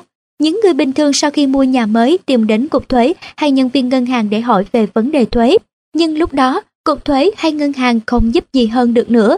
Cần nhớ rằng khi một giao dịch hội đủ các điều kiện phải đóng thuế thì nghĩa vụ nộp thuế tự động có hiệu lực. Cho nên, biết ngày giờ đóng thuế là một trong những yếu tố rất quan trọng giúp tiết kiệm tiền thuế. Mỗi quốc gia có chính sách thuế khác nhau. Ở Hàn Quốc, cứ căn cứ thông lệ và nguyên tắc thì thời kỳ nhận chuyển giao bất động sản khi mua và thời kỳ chuyển giao khi bán là ngày giao nhận khoản tiền cuối cùng. Cần chú ý rằng thời kỳ chuyển giao và thời kỳ giao nhận cũng là thời kỳ nghĩa vụ nộp thuế có hiệu lực, tức là ngày thanh toán khoản tiền cuối cùng chứ không phải ngày đăng ký quyền sở hữu. Vì lý do trên, các triệu phú trẻ Hàn Quốc bao giờ cũng xây dựng kế hoạch nộp thuế một cách tỉ mỉ trước khi mua bán bất động sản. Nhất thiết phải học các quy định về thuế. Nhất thiết phải học pháp luật liên quan tới thuế là lời khuyên của nhiều triệu phú trẻ những người được gọi là tiến sĩ thuế tại Hàn Quốc. Bằng cách đầu tư lâu dài vào bất động sản, Hyun San Hye giờ đây nắm trong tay hàng tỷ quân. Huynh nói về những luật thuế phải học như sau. Lấy tri thức luật pháp làm nền tảng cơ bản. Quan trọng nhất là nghiên cứu thật kỹ các văn bản hướng dẫn thi hành các luật thuế. Các chính quyền địa phương luôn thi hành chế độ thuế một cách đa dạng với mục đích tạo thuận lợi cho người dân địa phương, nhất thiết phải học kỹ các luật thuế địa phương. Đặc biệt, để tạo thuận lợi cho kỳ bầu cử lần sau, người đứng đầu chính quyền địa phương thường chấp nhận những yêu cầu của người dân, đưa ra các chế độ miễn giảm thuế, chế độ thuận lợi về thuế trong khuôn khổ luật pháp cho phép. Đây là cơ hội để người kinh doanh giảm được thuế của mình. Pháp lệnh thuế được sửa đổi 3-4 lần trong một năm là điều thông thường. Nhiều người phàn nàn đến bao giờ mới học hết những luật này. Đây là cách học của nhiều triệu phú Hàn Quốc. Nếu chưa trao dồi được kiến thức về thuế, hãy tìm lấy một văn bản nhập môn dễ hiểu về thuế và đọc 5 đến 6 lần. Sau đó dần tìm cách khó hơn một chút, cứ thế dần dần toàn bộ hệ thống. Trong đầu tư cổ phiếu, thường thức là chiến lược cao nhất. Trong mọi đầu tư, ngay thẳng là chiến lược tốt nhất, thường thức là chiến lược cao nhất. Kể từ sau năm 2000, cổ phiếu của các doanh nghiệp công nghệ thông tin bắt đầu làm chao đảo thị trường chứng khoán thế giới. Dù chỉ có 100.000 quân, người ta cũng đổ xô đi mua cổ phiếu. Ngay mùa hè năm 2000, nóng bỏng với các loại cổ phiếu Internet. Chamin yoon một doanh nhân chuyên đầu tư cổ phiếu, lại quyết định mua cổ phiếu công ty bánh kẹo Lotte. Thật ra tôi đã chú ý tới kẹo cao su, chân gâm của hãng Lotte, vốn đang được người tiêu dùng ưa chuộng. Nếu loại kẹo này được làm tốt hơn, chắc sẽ bán chạy hơn. Internet càng phát đạt, càng có nhiều người nhai kẹo cao su. Tôi đã đọc nội dung một cuộc phỏng vấn Warren Buffett rằng, kết cục thì nhờ Internet mà Coca-Cola vẫn giữ được vị trí số 1 của mình. Vì thế, tôi đầu tư vào những cổ phiếu có tính truyền thống mà không phải cổ phiếu Internet. Sau khi đọc bài báo này, tôi mạnh dạn đầu tư vào Lotte. Thực phẩm và bất cứ thứ gì có thể nhai được là phương châm đầu tư của T. Cho dù nền kinh tế chung gặp khó khăn thì mọi người vẫn phải ăn, uống và sử dụng các loại dược phẩm thiết yếu. Có người càng đau đầu do suy nghĩ nhiều thì càng ăn uống nhiều hơn. Hiện nay, trị giá cổ phiếu T đầu tư vào công ty bánh kẹo Lotte sau chưa đầy 5 năm đã tăng hơn 10 lần, lên đến 1 tỷ 200 ngàn quân. Tại sao ta không bán bớt một ít cổ phiếu đi? Không, cho đến lúc chỉ cần bán một cổ phiếu Lotte là đủ đi du lịch thế giới thì tôi mới nghĩ đến chuyện bán ra. Sức mạnh của kiến thức thưởng thức Các triệu phú trẻ thường chọn hình thức đầu tư vào cổ phiếu hơn trái phiếu. Theo họ, tất cả mọi loại trái phiếu như sổ tiết kiệm, trái phiếu quốc gia, trái phiếu công ty, trái phiếu không đánh thuế, đều không đối phó được với lạm phát. Tuy nhiên, để đầu tư cổ phiếu thành công, bạn cần phải học rất nhiều từ việc phân tích cơ bản về công ty, đọc hiểu báo cáo tài chính, phân tích xu hướng và chiến lược công ty, quản trị rủi ro. Peter Clinch, một nhà quản lý thành công trong lịch sử Wall Street, trong cuốn Anh hùng Wall Street có kể một câu chuyện như sau. Vào những năm 1950, có một người lính cứu hỏa sống ở New England, gần nhà máy Tom Brand, nơi đang mở rộng quy mô lớn chưa từng thấy. Anh lính cứu hỏa đơn giản nghĩ rằng nhà máy này đang ăn nên làm ra nên mới khuếch trương mạnh mẽ như thế. Thế là anh ta đầu tư 2.000 đô la vào cổ phiếu nhà máy Time Brands. Sau đó trong 2 năm tiếp theo, mỗi năm anh đầu tư tiếp 2.000 đô la nữa. 20 năm sau, vào năm 1972, anh ta nghỉ hưu và trở thành tỷ phú. Sức mạnh của những suy luận mang tính thường thức như thế cũng phát huy tác dụng trong thị trường cổ phiếu ngày nay. Chẳng hạn tại Hàn Quốc, khi nói về hàng điện tử thì người ta nghĩ ngay tới Samsung, mì ăn liền nông sim, mua sắm là Synergy. Đó là những kiến thức thường thức giúp bạn định hướng và lựa chọn cổ phiếu để đầu tư. Triệu phú cổ phiếu sẽ là triệu phú bất động sản. Ở những người kiếm được nhiều tiền thông qua đầu tư cổ phiếu có một điểm chung nhất, con mắt sáng suốt trong việc lựa chọn tiền tệ hay bất động sản. Tê Min Yon tự hào nói, kinh nghiệm của tôi rất đơn giản, đầu tư vào khu căn hộ cao cấp nhất trong vùng đất đai đắt nhất sẽ có lợi nhất. Trong cùng khu vực, căn hộ nào lớn, ở vị trí giao thông thuận tiện hơn thì giá cả tăng nhanh hơn. Ngay cả trong cùng một tòa nhà, tầng tốt hơn sẽ mang lại lợi ích đầu tư cao hơn. Từ đó cho thấy các triệu phú trẻ đã áp dụng chiến lược đầu tư bất động sản vào đầu tư cổ phiếu. Cũng giống như đầu tư bất động sản, các triệu phú trẻ thích đầu tư vào cổ phiếu của các công ty tốt nhất, có giá đắt nhất. Tất nhiên trong thời gian ngắn, đây đó cũng có hiện tượng tăng giá đột biến của một vài loại cổ phiếu, nhưng các triệu phú trẻ luôn tránh đầu tư vào các loại cổ phiếu bong bóng như thế. Triệu phú Kanman Chu nói, Chúng ta hãy nhớ lại câu chuyện của Warren Buffett. Cuối năm 1950, khi mới bước chân vào đầu tư cổ phiếu, ông đã hiểu ra sự thật rằng việc mua cổ phiếu rẻ tiền sẽ dẫn tới nhiều rủi ro. Các cổ phiếu rẻ thường là cổ phiếu của các công ty đứng trước nguy cơ phá sản hoặc tài sản của họ đang vơi dần đi.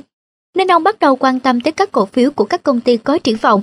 Ông tránh được thua lỗ vì đã đầu tư vào cổ phiếu tốt. Để đầu tư cổ phiếu vào một công ty nào đó, bạn cần lưu ý vào các điểm sau. Thứ nhất, công ty đó thuộc ngành công nghiệp phát triển, chiếm thị phần cao và đang giữ vị trí đầu ngành.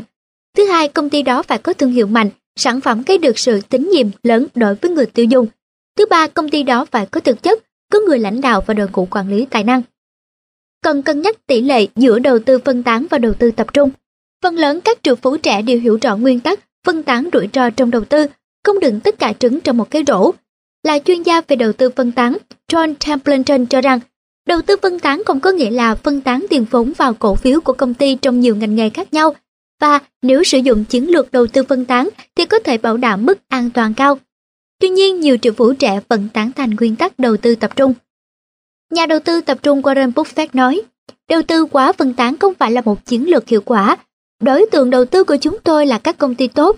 Có người lắp một lúc nhiều điện thoại để thường xuyên nghe, gọi và dán mắt vào bảng giá cổ phiếu. Dù bạn có ba đầu sáu tay cũng không cầm hết được từng ấy việc.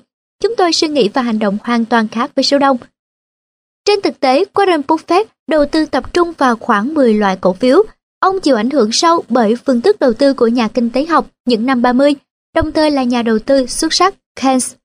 Như vậy, bỏ tất cả trứng vào một rổ hay nhiều rổ không phải là căn cứ vào số lượng chủng loại đầu tư. Vấn đề là năng lực phán đoán của bạn vào điểm mạnh yếu của từng nguyên tắc. Warren Buffett nói, nếu hiểu rõ từng chủng loại đầu tư thì đầu tư tập trung sẽ mang lại hiệu quả cao còn số nghĩ cho rằng đầu tư phân tán vào các chủng loại mà mình chưa hiểu rõ sẽ hạn chế được rủi ro là một suy nghĩ sai. Nhìn chung các triệu phú trẻ thiên về hướng chọn cổ phiếu tốt và tập trung đầu tư, một số khác thì chọn giải pháp điều chỉnh có hiệu quả cả hai nguyên tắc đầu tư này. Hãy mạnh dạn đầu tư vào cổ phiếu tốt. Nếu giá cổ phiếu bạn đang nắm trong tay hạ xuống 8 đến 10% thì nên bán ngay để giảm tổn thất. Nếu giá cổ phiếu tăng lên hai lần thì tôi bán ngay. Sau 2 năm mua vào tôi mới tính đến chuyện bán cổ phiếu ra. Theo tỷ phú Kim Jin Hunin, tác giả của những lời khuyên trên không phải là một nhà đầu tư chứng khoán thực thụ. Kim nói, nếu bạn không thể bình dân như vậy khi giá cổ phiếu tụt xuống chỉ còn 50%, thì ngay từ đầu bạn đừng nghĩ tới chuyện đầu tư chứng khoán. Đối với các nhà đầu tư cổ phiếu chuyên nghiệp, họ không kiếm tiền nhờ ở sự chênh lệch giữa giá mua và giá bán, họ kiếm tiền thông qua việc sở hữu cổ phiếu. Chẳng hạn, họ chỉ tập trung vào các cổ phiếu tốt có mức sinh lợi cao và sự ổn định lớn, còn gọi là cổ phiếu blue chip. Họ không mua vào bán ra mà mua để tích lũy. Họ muốn sở hữu cổ phiếu càng lâu càng tốt, có khi suốt đời để hưởng thụ thành quả của nó. Là người rất được kính trọng, nhà quản lý quỹ xuất sắc nhất tại Wall Street, Peter Lynch nói, so với người mua vào bán ra cổ phiếu, người mua và giữ cổ phiếu sẽ hưởng được lợi nhiều hơn. Vậy các triệu phú trẻ Hàn Quốc có bán ra các cổ phiếu do họ sở hữu không? Và bán ra vào lúc nào? Họ chỉ bán cổ phiếu ra thị trường khi tình hình bên trong của một công ty tiếp tục trở nên xấu đi. Bằng ngược lại, dù giá cổ phiếu tăng lên hay giảm xuống 50% thì họ cũng tiếp tục sở hữu cổ phiếu đó. Triệu phú trẻ Suan cu giải thích, nếu đầu tư cổ phiếu bằng tiền nhàn rỗi thì bạn có thể giữ cổ phiếu ấy lâu dài. Đồng tiền đó sẽ mang lại cho bạn giá trị của thời gian, và thời gian ắt hẳn sẽ giúp bạn tạo ra nhiều của cải hơn. Lịch sử hàng trăm năm đầu tư cổ phiếu châu Âu, Mỹ và hàng chục năm ở Hàn Quốc cũng đã minh chứng cho điều này. Quý vị và các bạn thân mến, chúng ta đã được theo dõi nội dung của phần 3 và để tiếp nối, xin mời quý vị và các bạn cùng tiếp tục theo dõi nội dung của phần 4 với các bài viết hay về bí quyết của các triệu phú trẻ Hàn Quốc trên trang web kho sách nói.com.vn.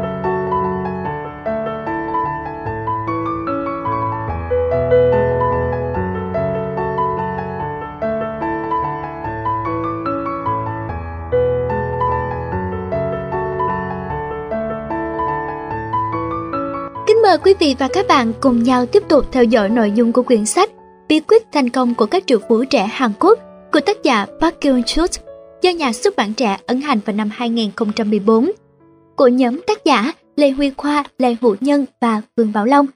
Và ngay sau đây chúng ta sẽ cùng nhau theo dõi phần 4 của quyển sách này với bài viết đầu tiên. năm nguyên tắc chọn cổ phiếu tốt nhất. Hãy tìm kiếm các loại cổ phiếu có khả năng lên giá hơn 3 lần sau những thành công vang dội và thất bại thảm hại trong đầu tư cổ phiếu, ở tuổi 43, Kim Kwon Min mới chuyển sang đầu tư gián tiếp. Sớm kế thừa công việc kinh doanh thời trang của hãng nổi tiếng thế giới từ người cha, Kim đã tích lũy được một lượng tài sản lớn từ trước khi đến tuổi 30.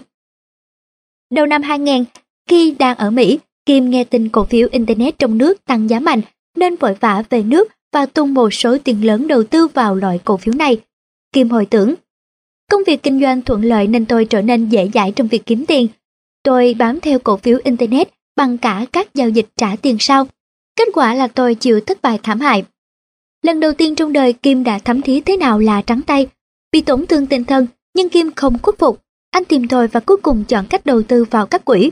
Kim quyết tâm dù mất 30 năm cũng phải kiếm bằng đủ số tiền đã mất trong 3 năm qua đầu tư vào cổ phiếu. Nhưng kết quả đến nhanh ngoài mong đợi của Kim. Sau mùa hè năm 2004, giá cổ phiếu bắt đầu tăng trở lại và lên đến mức cao nhất vào năm 2005. Cổ tức của Kim tăng vọt và sau 3 năm đầu tư vào quỹ, Kim đã kiếm được một khoản lợi nhuận nhiều hơn số tiền đã mất trong 3 năm qua đầu tư vào cổ phiếu Internet. Đầu tư cổ phiếu là hình thức đầu tư thu hút rất đông quảng đại quần chúng ở các nhu cầu phát triển.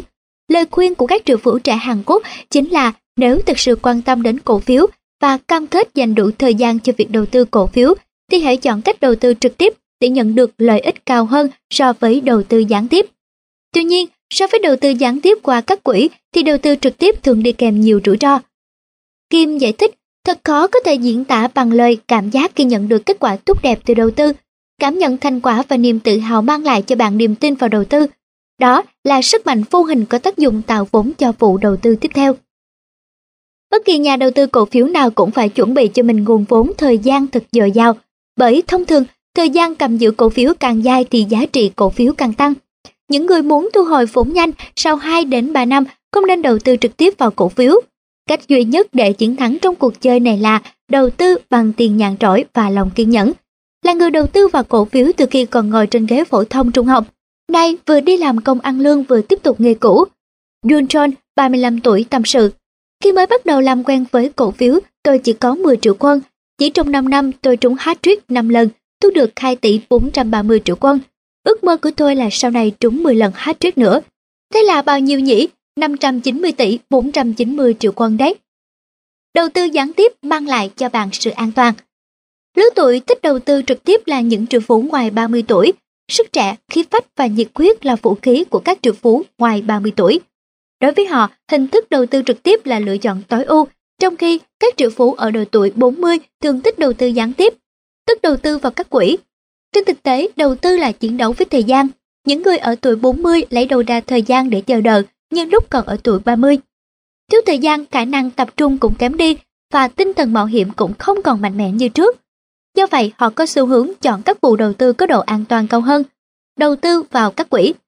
Họ chuyển dần suy nghĩ sang quản lý đầu tư hơn là tìm chiến lược đầu tư mới. Lợi tức tuy có ít hơn nhưng tiết kiệm được thời gian. Khi lựa chọn sản phẩm đầu tư, các triệu phú trẻ thường đặt các tiêu chí sau.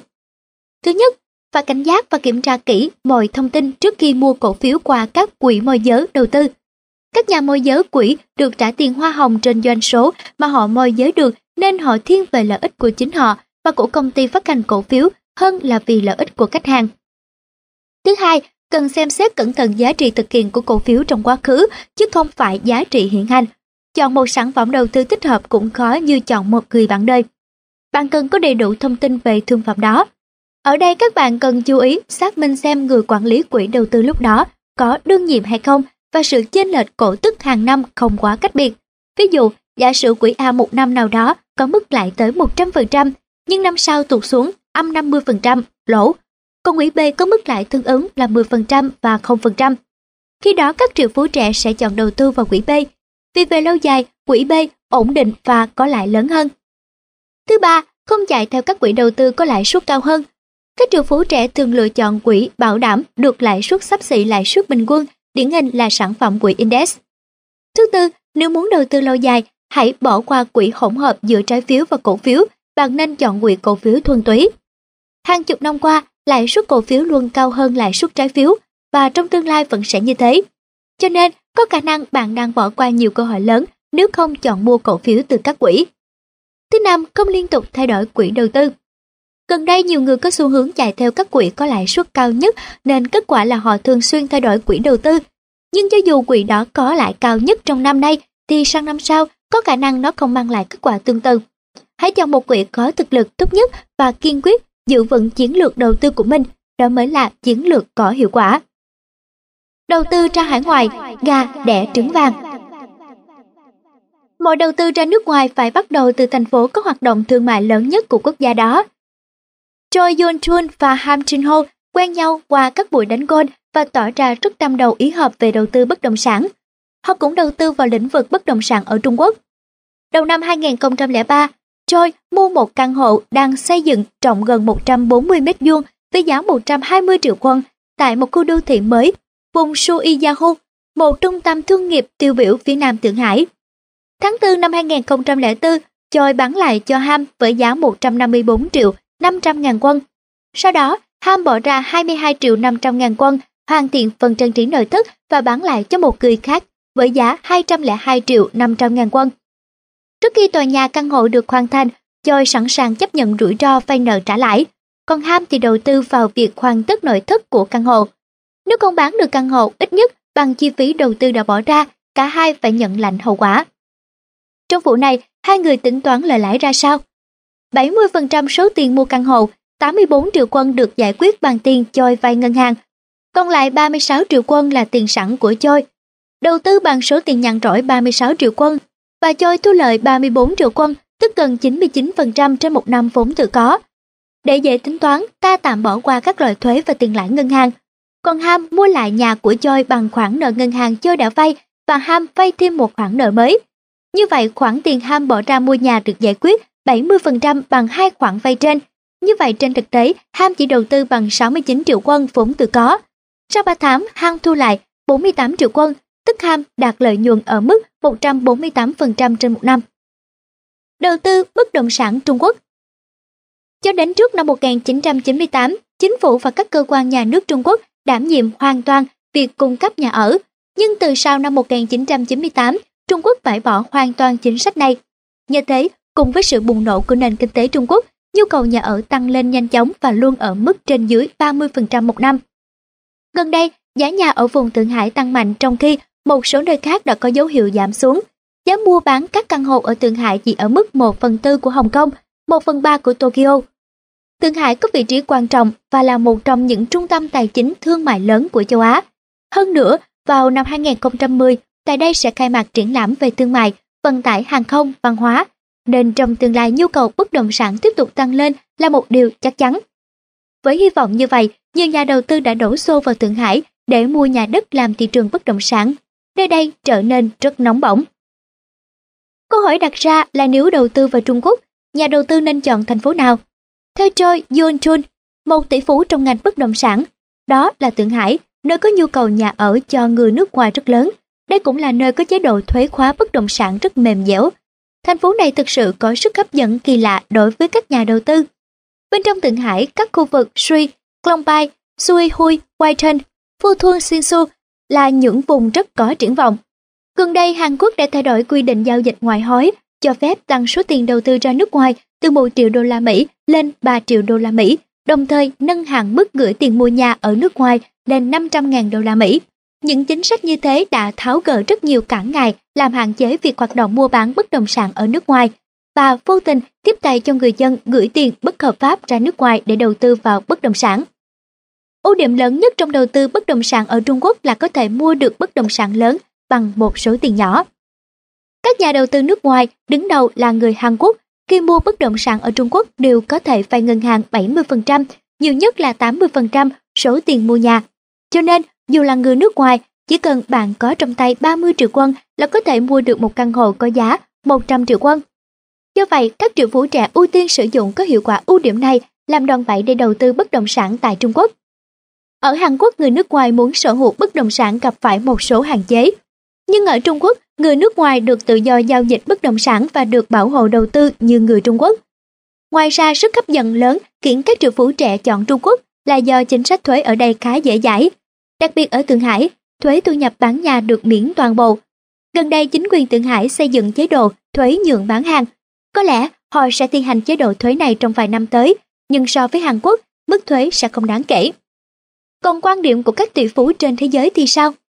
Điểm chung nhất của Theo Soros, Warren Buffett, Bill Gates, John Templeton và các tỷ phú số 1 châu Á, Lee Kashin là gì? Đó là họ vừa là tỷ phú thế giới, đồng thời là những người tích cực nhất trong việc đầu tư ra thế giới, đặc biệt là Trung Quốc. Được mệnh danh là vua đầu tư cổ phiếu, năm 2003, Warren Buffett đã mua đến 13% cổ phiếu PetroChina của công ty dầu khí Trung Quốc trên sàn chứng khoán Hồng Kông. Sau đó, Warren tiếp tục đầu tư lớn vào công ty bảo hiểm lớn nhất Trung Quốc. Bill Gates, sau khi được chính phủ Trung Quốc cấp chứng nhận nhà đầu tư nước ngoài 100 triệu đô la Mỹ, cũng đang tiến hành đầu tư vào cổ phiếu Trung Quốc. Khi Hàn Quốc đang trong cơn khủng hoảng tiền tệ năm 1997, John Templeton nhảy vào thị trường tiền tệ Hàn Quốc và thu lợi lớn. Riêng Lee Kasin, người giàu nhất châu Á, đồng thời với việc đóng góp tiền từ từ thiện và đầu tư 750 triệu đô la Mỹ vào ngân hàng Trung Quốc, một trong bốn ngân hàng lớn nhất Trung Quốc. George Soros là người rất thành thạo chiến lược đầu tư gián tiếp thông qua các quỹ đầu tư. 10 năm trước, năm 1995, cái công ty hàng không lớn thứ tư Trung Quốc là Hải Nam Airlines niêm yết cổ phiếu tại Hồng Kông thì Tito đã mua về cho mình 14,8% cổ phiếu hãng này. Khi đó vốn đầu tư của Tito là 25 triệu đô la Mỹ, nhưng hiện nay con số đã là 60 triệu đô la Mỹ. Cơ hội đến từ các quỹ nước ngoài Chiến lược đầu tư gián tiếp vào tài sản nước ngoài có hiệu quả nhất chính là quỹ nước ngoài. Tâm lý phổ biến của những người trông vào đầu tư hải ngoại là quỹ nước ngoài có thể giảm tối đa rủi ro, đồng thời tạo ra lợi nhuận lớn nhất. Quỹ hải ngoại được quản lý chuyên nghiệp mang lại nhiều cơ hội đầu tư ra nước ngoài. Gần đây, sự phát triển của hàng trăm quỹ nước ngoài tạo ra phạm vi lớn để các nhà đầu tư lựa chọn. Ngoài các quỹ hải ngoại kiểu trái phiếu, cổ phiếu, bất động sản, còn có quỹ nước ngoài đầu tư trực tiếp vào từng quốc gia từng ngành công nghiệp, thậm chí từng thị trường. Khi đầu tư vào các quỹ nước ngoài, điều đầu tiên cần suy nghĩ là rủi ro chuyển đổi ngoại tệ. Tức là cho dù mức thu lợi của quỹ nước ngoài cao, nhưng nếu giá trị đồng quân lúc chuyển đổi ngoại hối tăng vọt lên nhiều so với lúc đầu tư, tức khi tỷ giá quân so với đồng đô la Mỹ giảm xuống, thì khi đổi đô la ra quân sẽ giảm mức thu lợi hoặc có thể bị lỗ. Ngược lại, nếu giá trị đồng quân hạ xuống thì bạn vừa thu lợi đầu tư quỹ hải ngoại, vừa thu lợi do chênh lệch tỷ giá chuyển đổi. Một ưu điểm nữa là thu nhập do chênh lệch tỷ giá không bị đánh thuế. Tuy nhiên, bạn cần phải phán đoán cẩn thận vì yếu tố may rủi về tỷ giá chuyển đổi ngoại tệ luôn tiềm ẩn trong đầu tư quỹ nước ngoài. Ký hợp đồng mua bán cố định trước tỷ giá có thể giúp giảm thiểu rủi ro, bởi khi đó bạn sẽ không còn lo lắng gì đến trường hợp đồng quân giảm giá. Ví dụ, nếu bạn chuyển đổi 1 tỷ quân với tỷ giá 1.000 quân, ăn 1 đô la Mỹ, thì bạn được 1 triệu đô la Mỹ. Nhưng nếu sau này tỷ giá tuột xuống 900 quân, ăn 1 đô la Mỹ, tức đồng quân tăng giá, thì với 1 triệu đô la Mỹ bạn chỉ đổi ra được 900 triệu quân.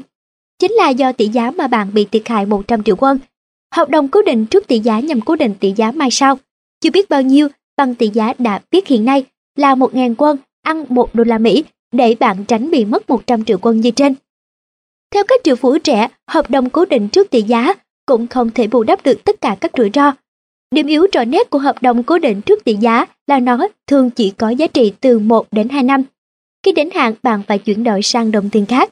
Với các triệu phú trẻ, khi đầu tư lâu dài vào quỹ nước ngoài, không phải bao giờ họ cũng ký hợp đồng cố định trước tỷ giá.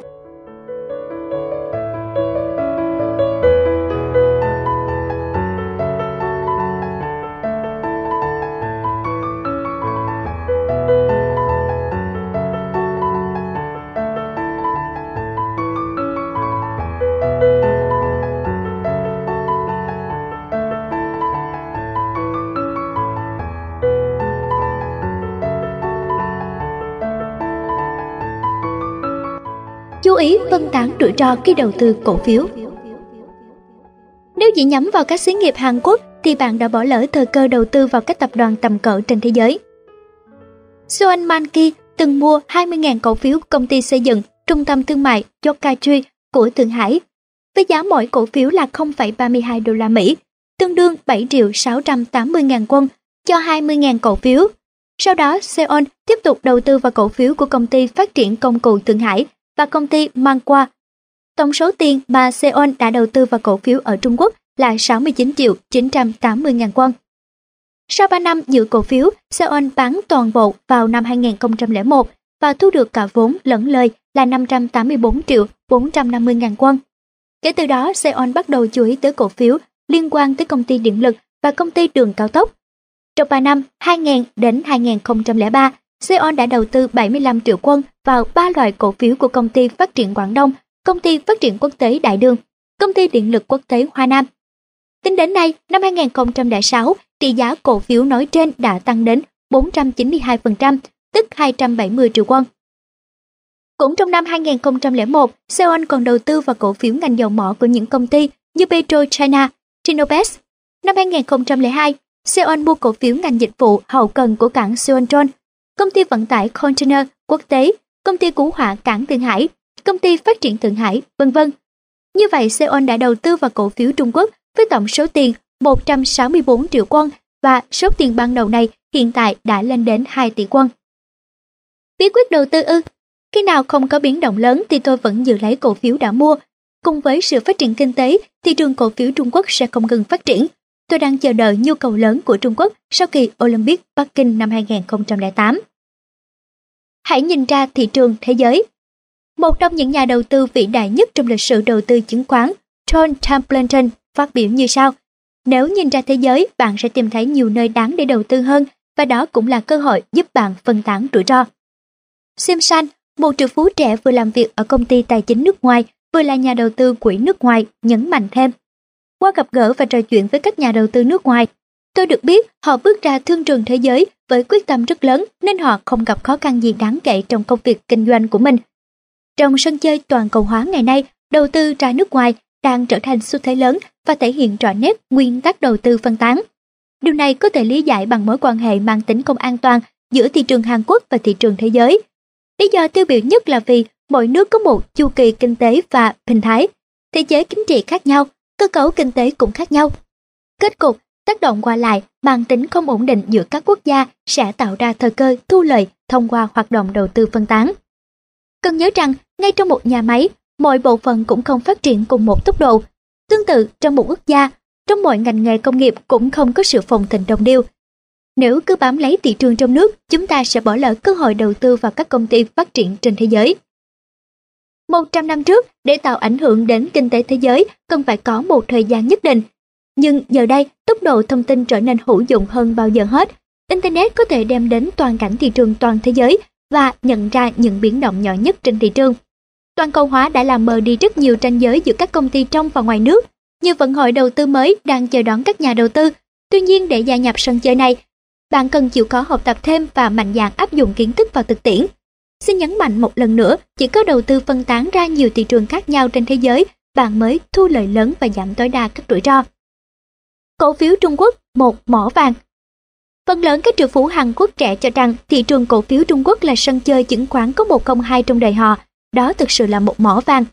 Trong vòng 20 năm từ ngày cải cách và mở cửa nền kinh tế năm 1978, Trung Quốc luôn duy trì mức tăng trưởng kinh tế gần 10% trong một năm. Từ năm 1997, trong khi nhiều nước châu Á trải qua khó khăn do khủng hoảng tiền tệ, Trung Quốc vẫn duy trì được mức tăng trưởng hàng năm 7 đến 8%. Thậm chí trong đại dịch SARS vào năm 2003, nền kinh tế Trung Quốc vẫn đạt mức tăng trưởng 9,1%. Vừa là chuyên gia đầu tư các quỹ vừa là nhà đầu tư vào bất động sản Trung Quốc, Park Byung-hee, 38 tuổi, giải thích như sau. Năm 2008 là năm của Thế vận hội Bắc Kinh.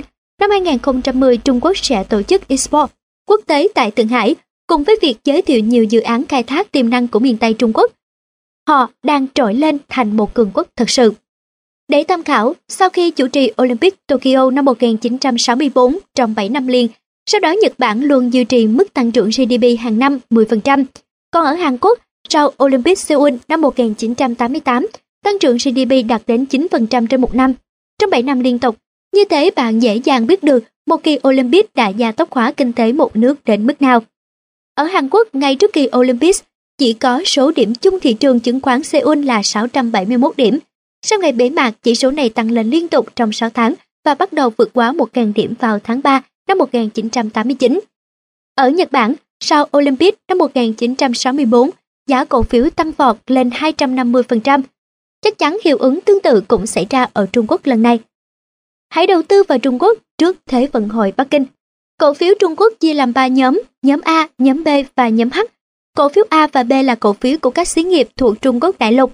Cổ phiếu A chỉ giao dịch bằng đồng nhân dân tệ, nên về nguyên tắc chỉ có người Trung Quốc mới có thể đầu tư vào cổ phiếu A. Ngược lại, cổ phiếu B chỉ giao dịch bằng đô la Mỹ và bằng đô la Hồng Kông, nên về nguyên tắc chỉ có người nước ngoài mới có thể đầu tư vào cổ phiếu B. Tuy là một nhân viên bình thường, nhưng Im Tae-san được mệnh danh là vua đầu tư cổ phiếu Trung Quốc. Im nói, trong 5 năm trở lại đây, thị trường cổ phiếu Trung Quốc trải qua hai lần tăng vọt giá. Giá cổ phiếu B thị trường nội địa Trung Quốc tăng vọt vào năm 2000 đến năm 2001. Sau đó cổ phiếu H tăng vọt vào năm 2003. Sau hai lần tăng vọt, hiện nay thị trường cổ phiếu Trung Quốc đang rất trì trệ. Trước khi xảy ra động đất lớn, từng có những cơn địa chấn nhỏ. Cũng giống như thế, hai lần tăng giá nhảy vọt của cổ phiếu Trung Quốc trong 5 năm qua là dấu hiệu tăng giá của cổ phiếu sau kỳ Olympics năm 2008 sắp đến. Đồng đô la giảm giá, cơ hội đầu tư của bạn.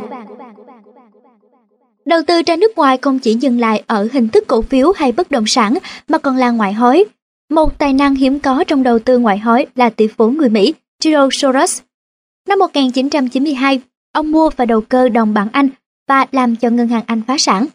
Năm 1997, ông tấn công vào đồng Pat Thái và đưa châu Á tới cơn khủng hoảng tài chính. Sau đó, ông công kích đồng đô la Hồng Kông trong một trận chiến sóng mãi với toàn giới kinh doanh Hoa Kiều.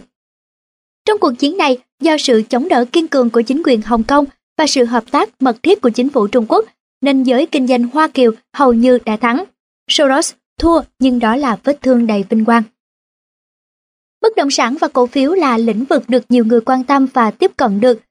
Nhưng khác với bất động sản và cổ phiếu, ngoại hối là lĩnh vực khó tiếp cận. Đầu tư ngoại hối đòi hỏi sự hiểu biết sâu và rộng.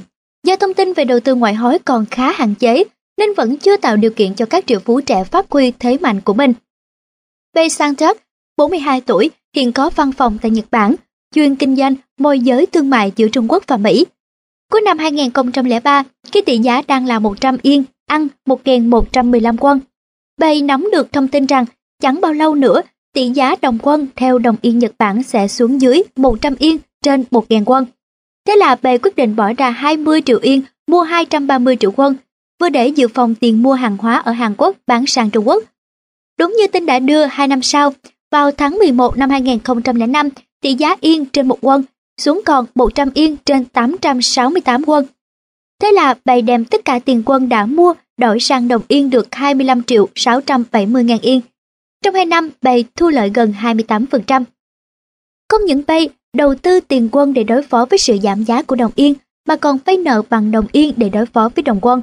Cụ thể là năm 2003, Bay đã vay tiền yên tại Hàn Quốc tương đương 200 triệu quân với mức lãi năm 2%, tức khoảng 17 triệu 930 ngàn yên. Cũng tháng 11 năm 2005, với tỷ giá lúc đó, để trả 17 triệu 930 ngàn yên đã vay, chỉ cần gần khoảng 156 triệu quân. Chính là tiền vốn đầu tư và thu là 44 triệu quân. Đầu tư không thể đi ngược xu thế đồng đô la giảm giá. Khác với các nhà đầu tư truyền thống, các triệu phú trẻ rất quan tâm đến thị trường ngoại hối. Triệu phú Seok Chun Yon, 39 tuổi, giải thích như sau. Tôi bắt đầu đầu tư vào thị trường ngoại hối từ cơn khủng hoảng tài chính IMF năm 1997. Tôi nhận thức sâu sắc rằng ngoại hối có thể đem đến những cơ hội rất lớn nếu chúng ta biết tận dụng nó. Từ sau năm 1970, đồng đô la Mỹ tuột giá còn 80% giá trị của chính nó vào đầu thế kỷ 20.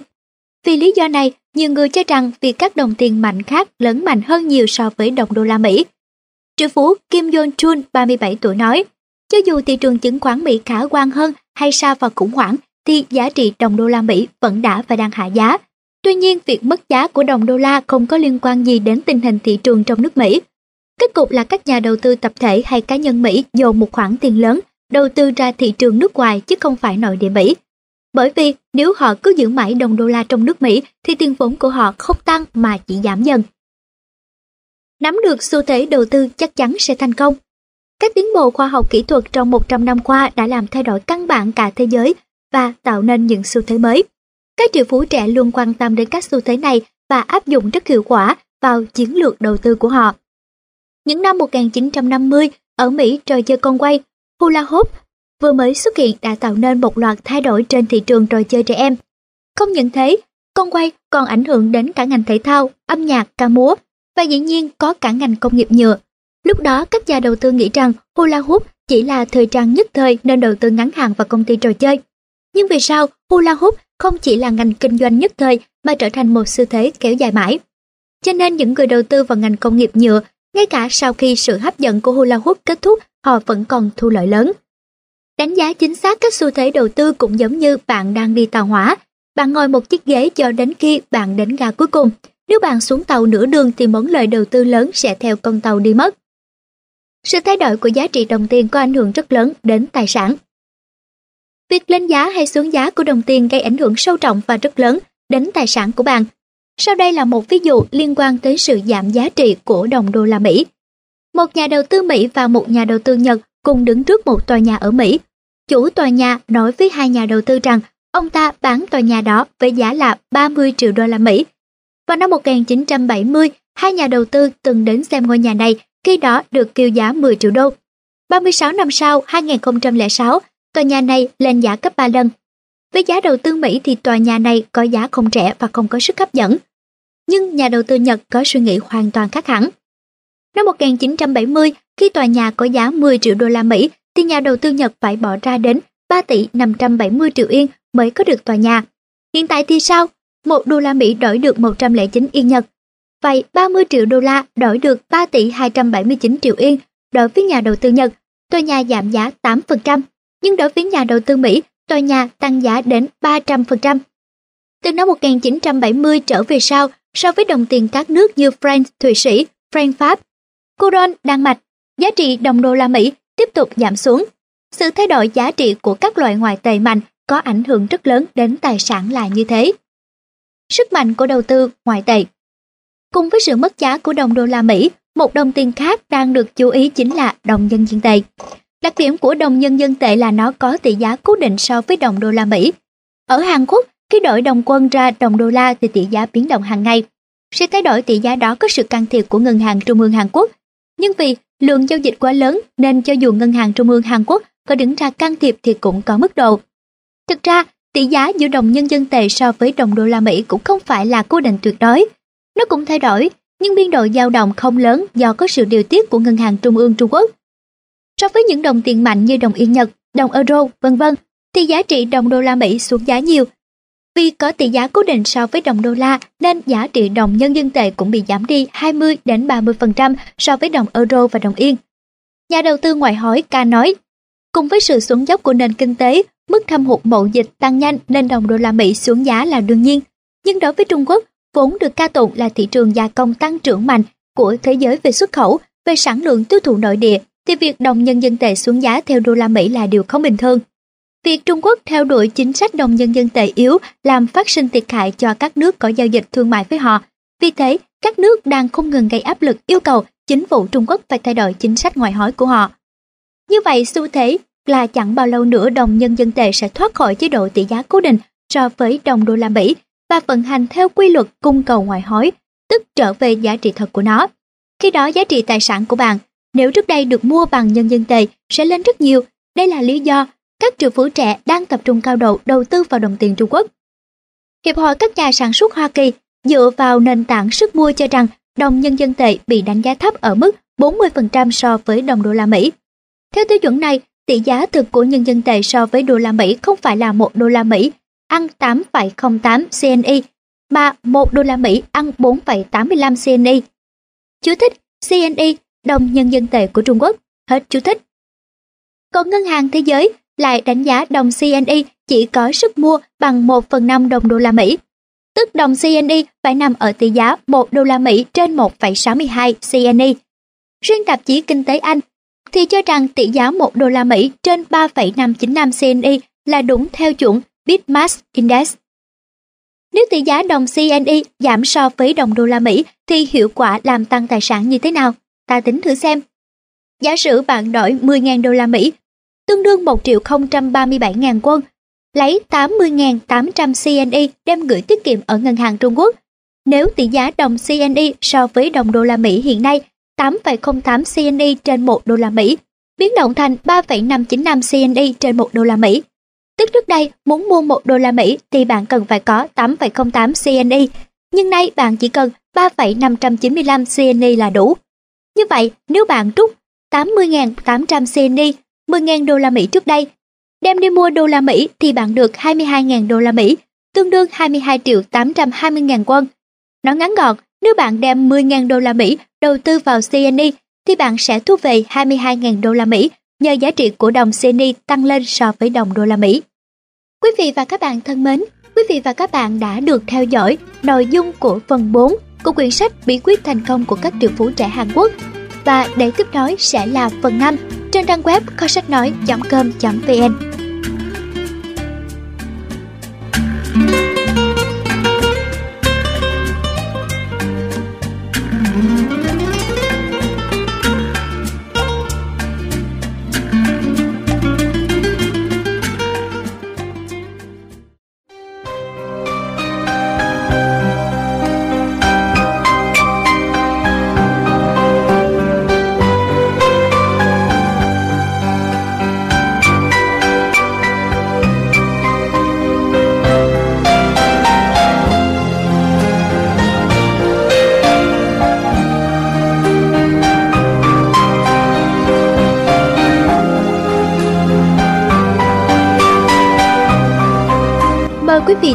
cùng nhau tiếp tục theo dõi nội dung của quyển sách Bí quyết thành công của các triệu phú trẻ Hàn Quốc. Ở phần 5 với bài viết Triết lý thành công trên thương trường. Ngoài thực lực, bạn cần có con ác chủ bài, đó chính là chìa khóa đi đến thành công. Tốt nghiệp đại học ở Hàn Quốc, học và lấy bằng MBA ở Nhật và Hồng Kông. Hiện tại Kim Moon Kook, giữa tuổi 30, đang làm trưởng đại diện khu vực Đông Nam Á của một công ty tư vấn đầu tư nước ngoài Thời điểm năm 2005, Kim điều hành một quỹ đầu tư trị giá 420 tỷ quân và hưởng lương 1 triệu 700 ngàn đô la Mỹ một năm. Nếu tính cả thu nhập kiếm thêm từ đầu tư trực tiếp của cá nhân Kim thì anh có tổng thu nhập hàng năm lên tới 2 tỷ 500 triệu quân. Kim nói, thỉnh thoảng tôi được mời tỉnh giảng các khóa về đầu tư. Những người học thấy tôi còn trẻ nên tỏ ra vẻ hoài nghi. Nhưng khi tôi tâm sự với họ rằng tôi kiếm tiền nhiều hơn 3 lần lương trung bình năm của các giám đốc điều hành CEO quốc tế thì họ tròn mắt nhìn tôi và có phần tin tưởng hơn. Chỉ trong 10 năm làm việc, bằng sự cần mẫn và chuyên tâm trao dồi năng lực bản thân mà Kim đã đạt tới vị trí như thế. Có thể xem cần mẫn và năng lực là những yếu tố cơ bản để làm giàu. Nhưng để có được khoản tài sản đó, ngoài dòng máu nóng, Kim còn có dòng máu lạnh trong người anh ta. Kim có nụ cười thân thiện, giọng nói nhỏ nhẹ như giáo viên, gương mặt không hề có một vết nhăn, thể hiện sự căng thẳng thường trực thường thấy ở các doanh nhân. Tuy nhiên, trên thương trường, anh có thể trở thành người máu lạnh bất cứ lúc nào. Kim quan niệm, nếu một nhà kinh doanh từ bỏ thương trường thì suốt đời anh ta chỉ là một người làm công ăn lương mà thôi. Trên thương trường, nếu bị đánh má trái thì anh phải đánh trả bằng được má phải đối phương. Khi được hỏi về bài học hàng ngày của mình, Kim đáp, Tôi nhớ Bismarck, người xây dựng nền tảng đế quốc Đức, từng nói rằng người đàn ông muốn làm được việc lớn phải có đủ tính cách của cả hai thái cực. Với người lương thiện, bạn phải lương thiện hết mức, ngược lại, bạn phải thật quyết liệt, đó là triết lý sống của tôi. Không có khả năng làm kinh tế là điều tồi tệ. Người đã lên tới ngưỡng tự do về tài chính thì không cần phải cạnh tranh.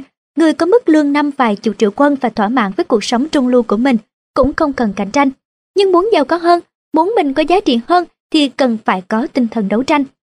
Tất nhiên trên đây chỉ là ý kiến cá nhân tôi, nhưng phần lớn người đời thường bị thôi miên bởi dân chủ tự do bình đẳng. Xin nhớ rằng trên thế gian này không có gì bình đẳng cả.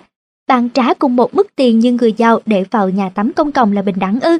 Người vào nhà hàng cao cấp thường xuyên và người trong đời hòa may một lần vào nhà hàng đó là bình đẳng sao? Các triệu phú trẻ mà tôi từng gặp đều khuyên rằng trong thế giới kinh doanh, nếu không muốn thành người thất bại, người luôn truột đuổi kẻ khác thì bạn phải mài sẵn răng nanh để tranh đấu. Thất bại đồng nghĩa với việc bạn không có khả năng, và không có khả năng làm kinh tế là điều tồi tệ nhất. Để đấu tranh, ai từ bỏ ý chí thì vĩnh viễn trở thành người thất bại. Ai mang lòng thương hại đối với người thất bại trong thế giới kinh doanh chính là tự kéo mình xuống hàng ngũ người thất bại. Người dẫn đường vĩ đại Ai thu được tri thức từ những cái nhìn thấy, trí tuệ từ những cái không nhìn thấy, thì người đó đủ điều kiện để trở thành triệu phú. Là cao thủ đấu giá bất động sản, Kim Huân Ta, 40 tuổi, triệu phú từ hai bàn tay trắng, có ngôi biệt thự trị giá hơn 4 tỷ quân ở Samsung, quận Ca Nam. Học vấn của anh chỉ ở mức trung học phổ thông, nhưng anh lại có kiến thức rất sâu về luật dân sự. Về bất động sản, tất cả là nhờ học. Học là người dẫn đường vĩ đại của tôi. Kim nói. Học bằng 10 đến 20 lần người khác. Kim kể trước đây tôi làm nghề tiện, rồi lái xe cho một nhà máy ở Buton. Đồng thời học lẫm cách đầu tư bất động sản từ người khác. Ban ngày tôi làm việc, ban đêm tôi đánh vật với từng trang sách luật bất động sản và luật dân sự. Sau đó Kim bắt đầu đầu tư vào bất động sản từ mấy công đức ở quê mang tên người Anh. Năm 2001, qua đấu giá phát mãi tài sản của tòa án, Kim mua được mảnh đất mặt tiền thuộc phường Noinun, thành phố Gwangmyeon, tỉnh Gwanggi, với giá 180 triệu won, trong khi giá thị trường là 680 triệu won. Mảnh đất có giá lắm, nhưng do mảnh đất đang trong tranh chấp tố tụng nên không mấy người chịu đấu giá, ai cũng phải cẩn thận, mấy lần bán không được, giá đấu giá tụt xuống còn 173 triệu won. Dựa trên kiến thức về luật đã học, Kim phân tích kỹ hồ sơ này và tìm đến luật sư. Kim theo đấu thầu đến 7 lần, lần cuối trúng đấu thầu với giá 180 triệu won. Sau khi nộp tiền thầu, tiền thuế xong, Kim lời 2 tỷ 800 triệu won, một khoản tiền lớn bằng 14 lần giá trúng đấu giá. Không phải ngẫu nhiên bà Kim thu lợi lớn như thế, cũng không phải gặp vận may tiền đến. Chính tri thức và linh cảm về bất động sản, về luật pháp từng dày công học tập lâu nay đã mở rộng tầm nhìn cho Kim. Trong thư viện tư của Kim, sách tài liệu về bất động sản, về luật dân sự, chất kính tường lên tận trần nhà. Lee Kwon Sung, 36 tuổi, khởi nghiệp từ hai bàn tay trắng, nay có tài sản khoảng 2 tỷ quân nhờ đầu tư chứng khoán vào Trung Quốc mấy năm gần đây. Lee luôn tìm đọc ngẫu nghiến báo cáo của các công ty chứng khoán nước ngoài, đồng thời nghiên cứu ngành nghề nào ở Trung Quốc có lợi tức cao và dòng chảy của mặt tiền ra sao. Còn Park San Hyun, 30 tuổi, vốn xuất thân từ nhân viên công ty kiểm toán, nay có cửa hàng quần áo với doanh số bán ra mỗi năm trên 5 tỷ won. Tôi luôn thu thập tất cả tài liệu về các loại vải và thời trang. Chuyên môn của tôi không phải là thời trang, nên tôi phải học bằng 10 đến 20 lần người khác. Park nói. Triệu phú Seo Kyung Sik, 39 tuổi, nhấn mạnh, dù là đầu tư hay kinh doanh thì nhất thiết phải tìm phương pháp để đạt được kết quả tốt nhất. Phải tìm cho được bậc thầy trong lĩnh vực mà mình đang quan tâm. Phương châm là phải học hỏi từ các bậc thầy này. Kim Chon-kyu, 36 tuổi, đang điều hành một sân golf lớn, nói rằng người đánh golf xa 150 mét. Nếu có thầy có thể đánh xa tới 180 mét, nhưng nếu muốn đánh xa hơn 200 mét, thì phải học lại từ đầu cách cầm cân golf. Nhưng trước khi đứng trong hàng ngũ triệu phú, những người bình thường này không có nhiều bạn là triệu phú. Vậy họ học bằng cách nào? Kim Chon kêu nói, chính là sách, nhưng nội dung và hình thức sách không phải là điều quan trọng nhất, mà quan trọng là những bí quyết, suy nghĩ của tác giả ẩn trong từng con chữ. Nếu tìm được tri thức trong những điều đã biết, trí tuệ trong những điều không nhìn thấy, thì người đó có đủ tư cách thành triệu phú. John Templeton nói như sau, người chuẩn bị cho thành công phải luôn gắn chặt với thư viện, với những người thành công nhờ học hỏi kinh nghiệm từ người khác, khi bắt đầu có sự nghiệp thì sách đối với họ càng trở nên quan trọng. San Huynh 38 tuổi, hiện là chuyên gia ngân hàng, giải thích như sau. Nếu đọc sách về đầu tư cổ phiếu thì trong một tháng bạn phải đọc 3 đến 4 cuốn. Nếu đọc rải rào trong một năm từng ấy sách thì luồng kiến thức của bạn sẽ bị gián đoạn. Bạn có tập hợp thông tin, không theo kịp xu thế đầu tư và dễ lạc hướng. Khi đọc hãy luôn hỏi tại sao, vì đó là một câu hỏi rất hữu ích. Sự khác nhau giữa triệu phú thế hệ trước đây và triệu phú trẻ ngày nay là khả năng đáp ứng nhanh với thời cuộc. Các cuốn sách mà các triệu phú trẻ hay đọc là Từ điển Bách Khoa, Sử ký Tư Mã Thiên, Lịch sử diệt vong của đế quốc La Mã, Trường ca Iliad và Odyssey. Vì sao họ lại thích sách lịch sử? Triệu phú Lee Chun-si, 38 tuổi, nhà đầu tư cổ phiếu thành công giải thích. Người chiến thắng của lịch sử phải là người dám đặt chân lên những con đường dài và có nhiều chông gai phía trước, Đầu tư cũng giống như cuộc trường chinh vậy, có lẽ vì thế nên các triệu phú trẻ thường có ấn tượng mạnh bởi các cuốn sách như thế. Theo kết quả điều tra về sự phát triển bản thân mình, được triển khai tại Hàn Quốc, điều mà các triệu phú trẻ quan tâm đầu tư theo thứ tự là học tập tri thức để kiếm tiền 57%, giữ gìn sức khỏe 26%, nâng cao nhận thức nhân văn 10% và tham gia hoạt động xã hội 7%. Trong đó để có tri thức thì việc tạo ra nhân mạch là quan trọng nhất 65%. Hơn 28% số triệu phú trẻ luôn đều đặn cập nhật thông tin ở thư viện. Hãy lắng nghe lời Camin Tron, 43 tuổi, làm nghề cho thuê nhà. Có tài sản 5 tỷ quân nhờ đầu tư bất động sản. Một tháng ít ra là một lần tôi đi thư viện, một ngày ở trong thư viện yên tĩnh tôi thu hoạch tri thức và thông tin hơn 10 lần ngồi ở văn phòng. Sức mạnh của quy tắc 72 Là phóng viên của Nhật báo Kinh tế thuộc Bộ Kinh tế Hàn Quốc, Kim Sun Chun 45 tuổi, bằng đồng lương tích lũy và bằng bộ não đầu tư của mình đã trở thành triệu phú từ hai bàn tay trắng. Bằng số tiền dành dụm từ lương, cộng với kiến thức kinh tế của một nhà báo, Kim đã chọn ra những thương phẩm tốt để đầu tư. Kim tâm sự, từ cổ phiếu, trái phiếu cho đến bất động sản, tôi mua vào và hầu như không bán ra. Thậm chí tôi cũng không muốn ký gửi các công ty chứng khoán vì không muốn bán ra, ngay cả khi có biến động về giá. Năm 1998, nhờ thắng đấu giá mà Kim mua một căn hộ ở gần ga tàu điện ngầm Cà Nam với giá 200 triệu quân, trong khi giá thị trường là 220 triệu quân. Lúc đó giá căn hộ đang xuống nên thấy Kim mua ai cũng cười, nhưng Kim không quan tâm. 8 năm sau năm 2006, căn nhà tăng lên 1 tỷ 70 triệu won. Năm 1998 là lúc Hàn Quốc đang gặp khủng hoảng tài chính. Nhưng Kim tin rằng khi nào Hàn Quốc còn thì IMF sẽ không bỏ rơi họ. Thông thường nếu kinh tế trì trệ lâu dài thì nhiều bất động sản tốt sẽ được đưa ra bán đấu giá. Nhưng cần nhớ rằng nền kinh tế cũng như cuộc đời một con người cũng có những chu kỳ lên xuống nhất định. Vì thế không gì bằng đầu tư vào bất động sản lúc nền kinh tế suy thoái và bán ra lúc kinh tế tăng trưởng. Vấn đề là bạn có dụng khí để đầu tư vào bất động sản lúc nền kinh tế đang xuống dốc hay không? Và có giữ được bất động sản đó cho tới lúc nền kinh tế khá lên hay không? Các triệu phú trẻ là người nhận thức rõ nhất ý nghĩa của câu thời gian là tiền bạc. Trong đầu tư, thành công hay thất bại được quyết định bởi nhiều yếu tố, nhưng ai thắng trong cuộc chiến với thời gian thì người đó sẽ thành công. Giả sử hai người có ngang nhau 100 triệu, người đem số tiền đó đầu tư trong 10 năm chắc hẳn sẽ thu lợi nhiều hơn người đầu tư trong một năm. Đầu tư lãi suất kép chính là chiếc chìa khóa mở ra cánh cửa của sự giàu có. Chính lãi suất kép là chìa khóa mở cửa vào thế giới của người giàu. Các triệu phú trẻ đều nhấn mạnh như thế. Cái niệm lãi suất kép rất đơn giản và dễ hiểu. Bạn chỉ cần nhớ rằng lãi sinh ra vào cuối thời hạn tín dụng sẽ được nhập gốc vào toàn bộ số tiền này và sẽ được tiếp tục lấy làm vốn cho kỳ tín dụng sau. Và cứ thế lặp đi lặp lại. Lãi suất kép có hai đặc trưng cơ bản. Một là tuy số tiền đầu tư ban đầu rất nhỏ, nhưng thời gian càng dài thì hiệu quả tăng theo cấp số nhân. Nên muốn hưởng hiệu quả lãi suất kép thì càng kéo dài thời gian đầu tư bạn càng thu được lợi lớn. Hai là tiêu lãi suất mỗi kỳ tín dụng chênh lệch rất ít nhưng thu lợi về sau lại chênh lệch rất lớn. Thế nào là đầu tư lãi suất kép? Ta hãy xem hiệu quả lãi suất kép bằng các con số thuần túy. Bắt đầu từ một quân, khi lên 7 tuổi, làm sao cho mỗi năm lên gấp đôi. Cụ thể là năm lên 8 tuổi là hai quân, năm lên 9 tuổi là 4 quân, năm lên 10 tuổi là 8 quân. Cứ thế sau 40 năm, tức năm 47 tuổi, bạn sẽ có số tiền lớn khó tưởng nổi là 1.099 tỷ 511 triệu 620 ngàn quân. Đó là kết quả tính theo lãi suất kép 100% trên một năm. Giả sử một người 20 tuổi đem 1 triệu quân đầu tư vào thương phẩm lãi suất kép. Để tiện tính toán, giả sử thời gian tính đến 40 năm với chu kỳ 5 năm và có 5 mức lãi suất 5%, 10%, 15%, 20%, 25%. Kết quả thu lợi đầu tư có thể trình bày theo bảng sau. Với lãi suất 10% một năm, sau 10 năm vốn ban đầu 1 triệu quân tăng thành 2 triệu 590 ngàn quân và sau 40 năm con số sẽ là 45 triệu 250 ngàn quân bạn có thể thấy tốc độ thu lợi của lãi suất kép những năm đầu còn nhỏ, nhưng càng về sau càng tăng vọt. Nếu so sánh theo mức lãi suất, với cùng khoảng thời gian 40 năm thì lãi suất 5% sẽ mang về cho bạn 7 triệu 030 ngàn won với lãi suất 15%.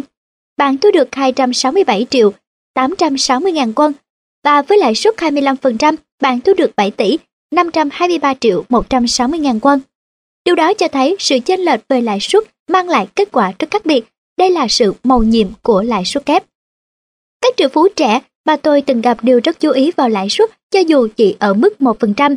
Họ sẵn sàng đầu tư vào bất kỳ ngân hàng nào có lãi suất cao hơn dù chỉ hơn 0,1%. Người sử dụng tài tình hiệu quả đầu tư lãi suất kép là Warren Buffett.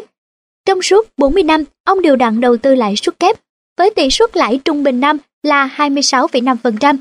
Với 100 triệu quân đầu tư ban đầu cách đây 40 năm Hiện nay con số đó đã thành 1.213 tỷ 300 triệu quân, tức bằng 12.133 lần món tiền trước đây 40 năm của ông. Đây chính là hiệu quả đầu tư lãi suất kép. Bây giờ ta xem trường hợp đáng ngạc nhiên hơn qua các con số toán học. Cùng mức lãi suất, cùng thời gian, nhưng điểm khác biệt là sau đó cứ mỗi năm chúng ta đầu tư thêm một triệu quân, ta có kết quả như sau. Bạn có thấy những con số lớn ngoài sức tưởng tượng không? Với lãi suất 10% trên một năm, Mỗi năm bạn bỏ thêm vào vốn 1 triệu quân thì sau 10 năm đầu bạn thu được cả gốc lẫn lãi là 18 triệu 530 ngàn quân. Sau 20 năm là 64 triệu quân. sau 30 năm 181 triệu 940 ngàn quân và sau 40 năm 487 triệu 850 ngàn quân. So sánh về lãi suất đầu tư sau 40 năm với mức lãi suất 5%, bạn thu được 127 triệu 830 ngàn quân, 10% 487 triệu 850 ngàn quân, 15% 2 tỷ 046 triệu 950 ngàn quân, 20% 8 tỷ 813 triệu 620 ngàn quân, 25% 37 tỷ 611 triệu 810 ngàn quân. Lãi suất kép đã làm tăng hiệu quả đầu tư với tốc độ tên lửa. Warren Buffett không bao giờ xa rời nguyên tắc này nên kết quả tài sản hiện tại của ông lên đến 43 tỷ đô la Mỹ, tương đương 43.000 tỷ won. Tóm lại, đầu tư khi còn trẻ, vốn đầu tư càng lớn, thời gian càng dài, lãi suất đầu tư càng cao thì hiệu quả do lãi suất kép mang lại sẽ vô cùng lớn. Quy tắc 72 Triệu phú trẻ Choi Hun vốn thích toán học và quyết định đi vào con đường đầu tư giải thích. Quy tắc 72 là quy tắc toán học dùng để tính toán sự màu nhiệm của lãi suất kép, có nghĩa là khi bạn lấy 72 chia cho mức lãi suất kép, bạn sẽ biết được thời gian để số tiền vốn tăng gấp đôi. Ví dụ, nếu lãi suất kép đầu tư là 9% một năm, thì 8 năm sau, 72 chia 9 bằng 8, được số tiền gấp đôi vốn ban đầu. Tương tự, nếu lãi suất 18% trên một năm, thì cứ sau 4 năm tiền vốn của bạn sẽ tăng lên gấp đôi. Vốn làm nghề buôn xe nhập ngoại và đầu tư chứng khoán, trái phiếu, bất động sản nước ngoài mà Kim Mansun, 42 tuổi ở Can Nam, có hàng tỷ quân tài sản. Kim rất thích quy tắc 72 vì theo anh, mọi hình thức mà tôi đầu tư đều có lãi năm bình quân là 26,5%. Nên cứ sau gần 3 năm, 72 chia 26,5 bằng 2,7 thì tiền vốn của tôi lại tăng gấp đôi. Quy tắc 72 cũng giúp bạn tính được thời gian lương năm và phí sinh hoạt tăng gấp đôi. Ví dụ, lương hàng năm hiện nay của bạn là 200 triệu won, mức tăng lương hàng năm 5%, thì muốn có lương năm 400 triệu won, bạn phải chờ 14,4 năm nữa. 72 chia 5 bằng 14,4. Giả sử vật giá hàng năm tăng 8%, thì một người 30 tuổi hiện nay sẽ tiêu một tháng hết 1 triệu won. Sau 9 năm, 72 chia 8 bằng 9 năm. Lúc 39 tuổi, anh ấy phải tiêu đến 2 triệu won mỗi tháng. Và cứ thế, đến 48 tuổi, anh ấy phải tiêu 4 triệu won một tháng. 57 tuổi, tiêu 8 triệu won. 66 tuổi, tiêu 16 triệu won. Khi sử dụng quy tắc 72 chính là lúc các triệu phú trẻ tính toán hiệu quả đầu tư để quyết định đầu tư. Kim Man Sun giải thích như sau. Ví dụ tôi có 200 triệu won trong tay, tôi muốn làm 800 triệu won trong vòng 5 năm, thì theo quy tắc 72, tôi phải chọn và đầu tư vào thương phẩm có lãi suất kép là 28,8% trong một năm. Nếu có thương phẩm như thế thì sau 2,5 năm tôi sẽ có 400 triệu won, sau 5 năm tôi sẽ có 800 triệu won. Ngoài ra, quy tắc 72 cũng giúp bạn tính được số tiền vốn đầu tư ban đầu. Ví dụ, hiện nay bạn 20 tuổi, bạn muốn có số tiền 1 tỷ won khi 65 tuổi, 45 năm sau với lãi suất đầu tư là 8%. Vậy bạn cần bao nhiêu tiền vốn ban đầu? Tính ngược lại xem, lúc 54 tuổi, nếu đầu tư thì bạn cần bỏ ra 500 triệu won, lúc 47 tuổi cần 250 triệu won, lúc 38 tuổi cần 125 triệu won, lúc 29 tuổi cần 62 triệu 500 ngàn won, và cuối cùng lúc 20 tuổi chỉ cần số tiền vốn đầu tư ban đầu là 31 triệu 250 ngàn won. Hãy tận dụng sự màu nhiệm của quy tắc 72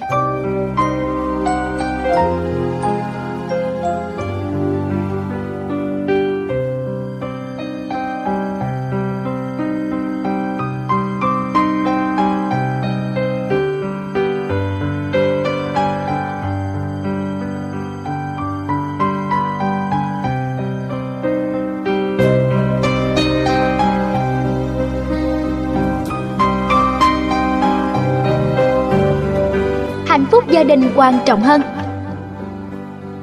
Park San-hyun, 37 tuổi, trước đây là kế toán của một công ty kiểm toán lớn ở Hàn Quốc. Cách đây 6 năm, Park tình cờ gặp một người mình ưng ý, tức người vợ bây giờ, trong một buổi đi xem bóng đá.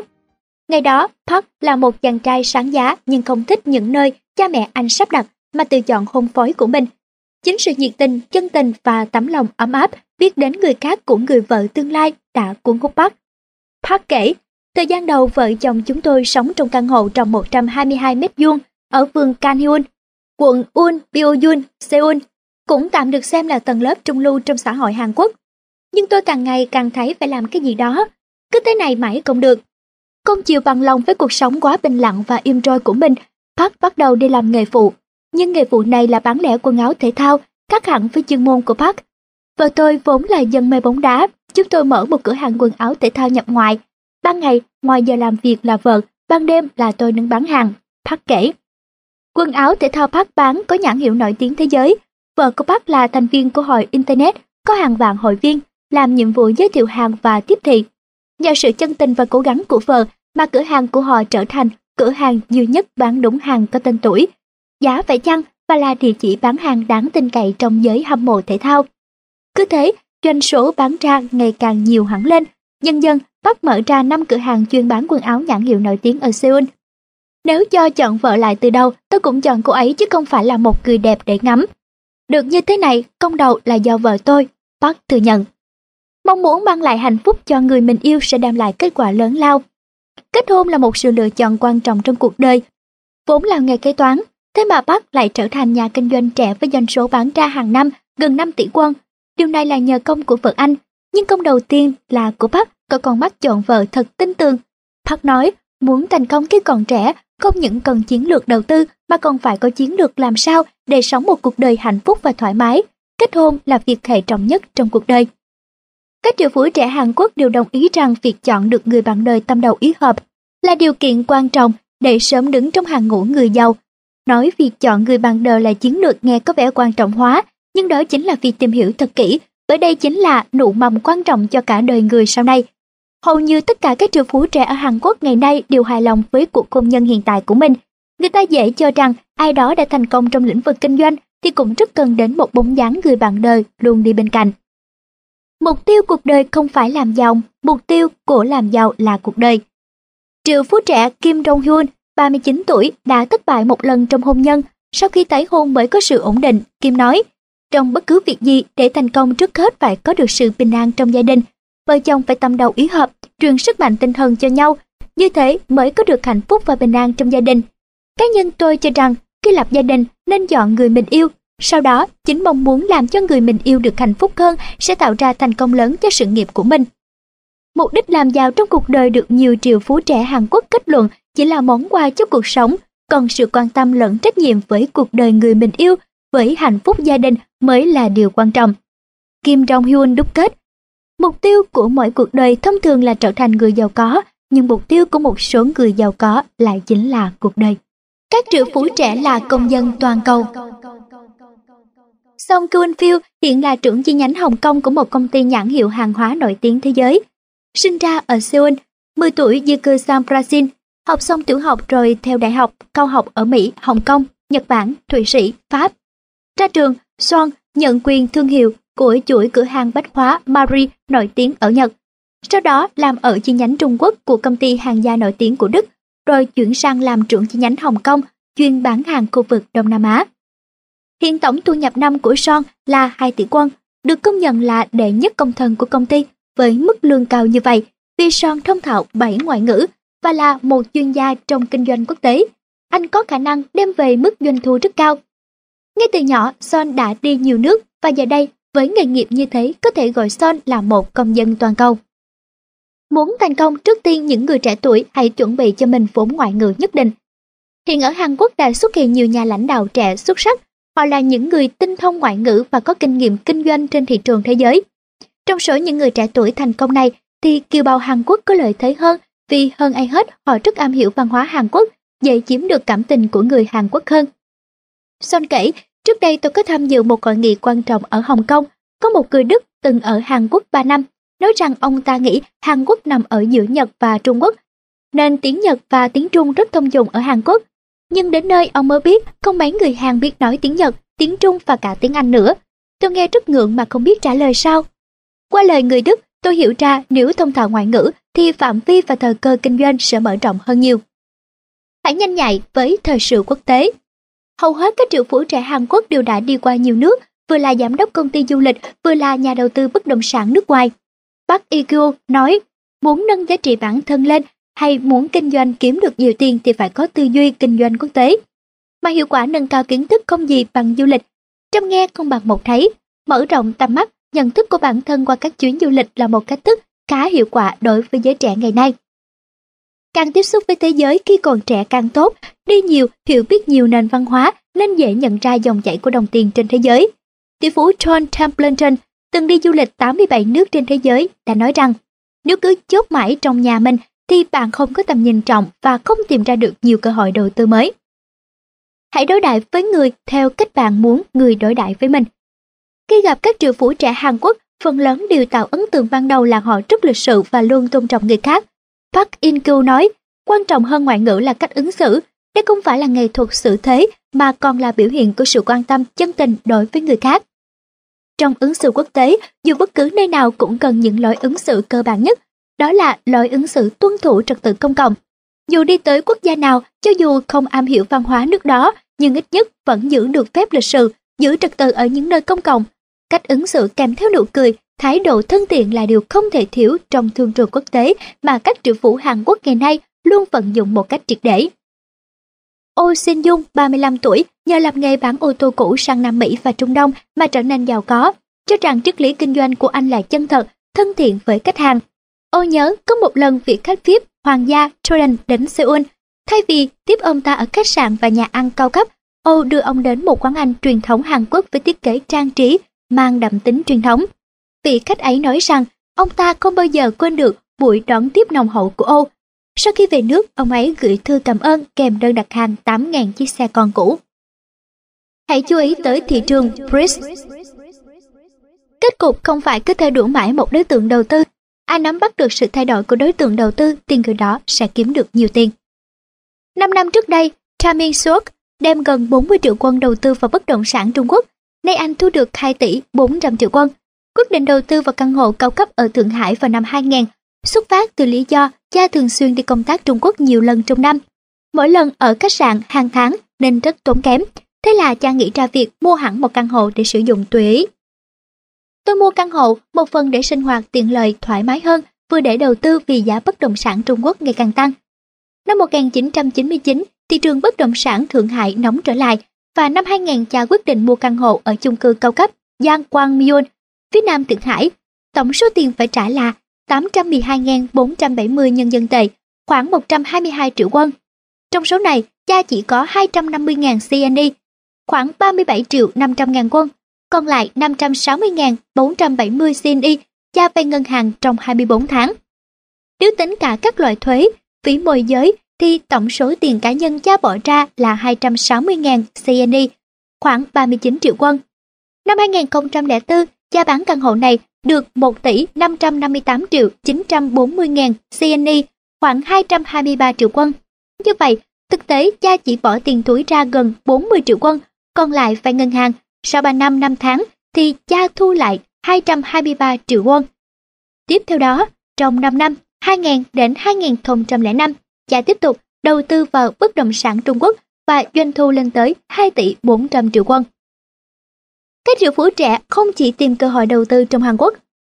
Từng đầu tư và làm tư vấn kinh doanh tại Tokyo, Hồng Kông, Thượng Hải, Bắc Kinh, Đài Loan, thành phố Hồ Chí Minh, vân vân. Tôi thấy tiếc một điều, tuy được gọi là người Do Thái của phương Đông, nhưng thiên hướng đầu tư của người Hàn Quốc chỉ giới hạn trong nước, chưa thực sự mở rộng ra các thị trường đầy tiềm năng như Việt Nam, Trung Quốc và cả Hoa Kỳ. Thị trường bất động sản Hàn Quốc có giá cả lên xuống bất thường, lại thêm các chính sách tăng cường quản lý của chính phủ, nên tính an toàn lẫn sức hấp dẫn đang mất dần. Đặc biệt, chính sách hạn chế gửi tiền ra nước ngoài đã được nới lỏng nên các nhà đầu tư không phải tìm kiếm những cách thức chuyển tiền đầy rủi ro và vi phạm pháp luật như trước. Hiện nay, lấy mặt bằng tổng sản phẩm quốc dân GDP thì quy mô đầu tư trực tiếp vào bất động sản của Hàn Quốc là 5,7%, rất thấp so với các nước tiên tiến như Nhật Bản 6,8%, Mỹ 18,8%, Canada 15,5% và Pháp 36,7%. Đầu tư cổ phiếu nước ngoài cũng tự do hơn nhiều. Hiện nay trong phạm vi quy định, thông qua các công ty chứng khoán có thể đầu tư trực tiếp vào các loại cổ phiếu cá biệt của Nhật, Trung Quốc, Mỹ, vân vân một cách hợp pháp. Trước đây chính phủ Hàn Quốc có chính sách hạn chế và kiểm soát đầu tư trực tiếp ra nước ngoài và khống chế dưới 1 triệu đô la Mỹ. Riêng đầu tư bất động sản nước ngoài chỉ được ở mức 300.000 đô la Mỹ. Nay mức hạn chế trên đã được mở rộng. Đầu tư trực tiếp ra nước ngoài được quy định ở mức 3 triệu đô la Mỹ đầu tư bất động sản nước ngoài lên đến 500.000 đô la Mỹ. Hàn Quốc không còn lĩnh vực đầu tư hấp dẫn. Khi được hỏi về triển vọng sau này của thị trường đầu tư Hàn Quốc, không một triệu phú trẻ nào dám đưa ra một triển vọng chắc chắn. Từ giữa năm 1960 đến Olympic Seoul năm 1988, trong gần 30 năm, kinh tế Hàn Quốc tăng trưởng rất cao. Nhưng có một sự thật, đó là ngay trên mảnh đất Hàn Quốc này, các nhà đầu tư nước ngoài thành công hơn cả người Hàn Quốc. Các nhà đầu tư Mỹ, châu Âu, các nhà sản xuất dầu hỏa Trung Đông, các Hoa Kiều châu Á. Họ đã hưởng thành quả của nền kinh tế phát triển của Hàn Quốc. Phần lớn các triệu phú Hàn Quốc chiếm khoảng 1% dân số, trưởng thành nhờ các thành tựu kinh tế trong thời kỳ này. Tuy hiện nay nền kinh tế Hàn Quốc không còn tăng trưởng cao, nhưng những triệu phú như trên vẫn có ảnh hưởng lớn trong thị trường đầu tư Hàn Quốc như trước đây. Sự án ngữ của các nhà đầu tư thời kỳ trước làm sự cạnh tranh không còn ý nghĩa. Thế hệ trẻ Hàn Quốc hiện nay cần mau chóng chuyển hướng sang các thị trường tiềm năng hay có nền kinh tế phát triển cao. Ngoài thị trường Hàn Quốc, thị trường nào có triển vọng nhất? Hiện nay thị trường Trung Quốc là có triển vọng nhất. Chính phủ Trung Quốc đang mở rộng chính sách cũng như tích cực kêu gọi đầu tư, thu hút vốn nước ngoài. Sau đó là các thị trường Brazil, Ấn Độ, Nga, vân vân. Tóm lại, BRICS, Brazil, Russia, India, China là những thị trường lớn đầy hứa hẹn. Ngoài Trung Quốc, các thị trường còn lại có độ rủi ro cao hơn. Nếu bạn luôn quan tâm và phân tích các đặc trưng văn hóa, luật pháp các nước này thì có thể tìm ra được những thời cơ vàng ngoài sức tưởng tượng.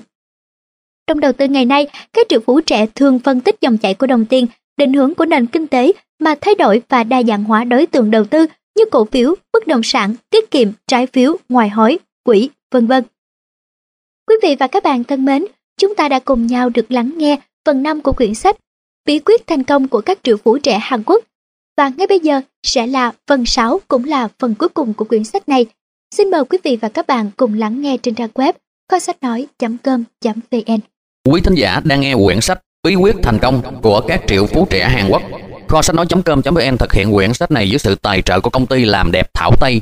Quyển sách này rất phù hợp với những bạn trẻ khởi nghiệp. Và dưới đây là những nội dung quan trọng trong quyển sách này. Viết về môi trường kinh doanh ở Hàn Quốc, ví dụ như là cổ phiếu, bất động sản, khuyến khích đầu tư ra nước ngoài, khuyến khích đầu tư an toàn bằng cách tích lũy, sức mạnh lãi suất kép, cập nhật hiểu biết qua sách vở, chọn bạn đời cho bản thân và cuối cùng là nội dung những công việc cần làm ở tuổi 20, 30, 40 và 50. Các bạn thân mến, anh Thảo Tây nhắn nhủ tới các bạn trẻ, hãy bắt đầu thành công của mình bằng cách cứ suy nghĩ lớn, tìm thấy đam mê của mình, tuyên bố điều mà mình khao khát và mong muốn, hành động bất chấp khó khăn, không có tư tưởng bỏ cuộc, luôn luôn tiếp cận người thành công để học hỏi và đón nhận năng lượng. Và một điều không bao giờ được quên đó là luôn luôn cho đi những thứ mình có thể. Liên hệ công ty làm đẹp Thảo Tây qua website www thảo tây.com. Trân trọng cảm ơn.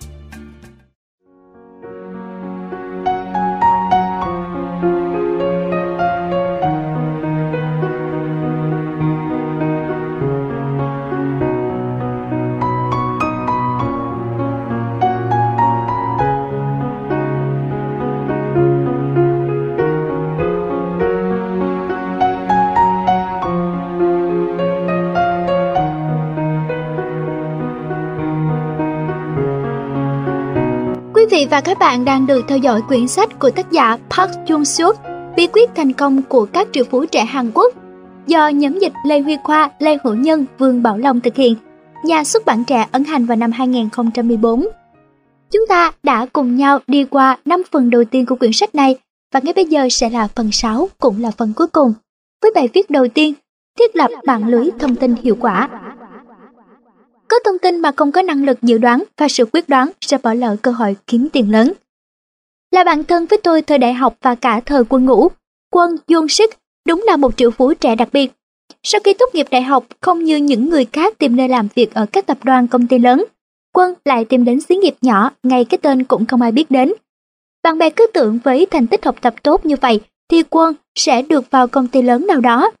Nhưng chiến lược có liên quan mật thiết với thông tin thu thập đã dắt Quân đến với công ty A. Quân và công ty chưa đầy năm thì cổ phiếu công ty A lên sàn chứng khoán. Quân nói, trước đó tôi thường xuyên theo dõi báo và dự đoán cổ phiếu công ty A sắp lên sàn. Qua hội chợ triển lãm của các xí nghiệp vừa và nhỏ, tôi đã gặp người của công ty này nhiều lần và xác minh lại các thông tin này. Giá cổ phiếu của công ty A khi lên sàn là 15.000 quân. Quân mua được với giá nội bộ chỉ 10.000 quân. Thêm vào đó, công ty cho vay không lãi 40% tiền mua cổ phiếu. Vậy thực tế giá tiền cổ phiếu quân bỏ ra chỉ là 6.000 quân. Tôi vào công ty chưa được bao lâu nên được chia một số lượng cổ phiếu giới hạn, nhưng một số người không nhận thức đầy đủ về phân phối cổ phiếu nội bộ, nên cho dù công ty tài trợ vốn mua cổ phiếu họ vẫn không mua. Tôi nắm lấy cơ hội này. Điều kiện mua cổ phiếu nội bộ là người mua phải giữ cổ phiếu đó trong một thời gian nhất định, chỉ trường hợp ngoại lệ như thôi việc mới được bán ra số cổ phiếu nội bộ đó. Quân bất ngờ đưa đơn xin thôi việc, khi rời công ty Quân bán sạch cổ phiếu với giá 135.000 quân, mỗi cổ phiếu thu được 2 tỷ 20 triệu quân. Toàn bộ quãng thời gian ấy không quá một năm. Cuối năm 1997, đầu năm 1998, Hàn Quốc gặp khủng hoảng tiền tệ. Quân mua 40.000 cổ phiếu Samsung với đơn giá 47.000 quân. Người ta đồng thổi rằng nhà nước Hàn Quốc phá sản và nhão nhát cả lên, nhưng một quốc gia đâu dễ phá sản như vậy. Tôi thì nghĩ cơ hội đến với mình đây. Tôi tìm những công ty tầm cỡ có ảnh hưởng lớn đến nền kinh tế đất nước, đó chính là Samsung. Tôi tin cho dù Hàn Quốc có phá sản thì Samsung vẫn còn, nhưng ngược lại Samsung phá sản thì nhà nước Hàn Quốc cũng chết theo. Mua xong thì quân sang Mỹ học, sau 3 năm anh về nước và bán hết cả 4 vạn cổ phiếu với giá 390.000 quân trên một cổ phiếu, thu được 15 tỷ 600 triệu quân. Trong không đầy 4 năm, quân kiếm lời 13 tỷ 720 triệu quân. Khi được hỏi về bí quyết thành công, quân trả lời, bí quyết nằm ở thông tin, phải có thông tin mới kiếm được tiền, nhưng có thông tin rồi bạn vẫn phải có khả năng phán đoán, vận dụng và quyết đoán mới kiếm được tiền. Người ta hơn nhau ở chỗ săn lùng thông tin và xử lý thông tin. Thông tin chính xác và quý giá là bước đầu tiên để bạn trở thành triệu phú. Các triệu phú trẻ sử dụng tài tình các thông tin đã được công bố công khai. Theo các triệu phú, lý do để một người trở nên giàu có hay không nằm ở tinh thần, thái độ tiếp cận tin tức và có năng lực xử lý thông tin của họ. Han Yun Kyu, 41 tuổi, nhà đầu tư bất động sản, có thói quen đọc báo mỗi sáng để tìm thông tin về bất động sản. Hà nói, sáng nào cũng vậy, tôi đọc không sót một chữ nào. Nhiều người khác nhìn tôi và hỏi, kiếm tiền với báo chí có liên quan gì với nhau? Đúng là thông tin đã lên báo thì ai cũng biết, đâu còn của riêng ai. Nhưng quan trọng là linh cảm đầu tư khi đọc các thông tin này như thế nào. Không phải thông tin nào cũng là tiền cả, nhưng bỏ nhỡ thông tin đẻ ra tiền thì thật là đáng tiếc. Gần đây, chính phủ Trung Quốc đã công bố kế hoạch phát triển khoa học kỹ thuật lâu dài. Theo kế hoạch, Trung Quốc sẽ đầu tư 1 tỷ 400 CNY, khoảng 200 tỷ quân để xây dựng mạng lưới Internet lớn nhất thế giới. Để 15 năm sau, 800 triệu người có thể dùng được. Viện trưởng Viện Khoa học Trung Quốc nói, khi đó thông tin dành cho cả người giàu lẫn người nghèo đều giống nhau, chỉ khác nhau ở cách tiếp thu và xử lý thông tin mà thôi.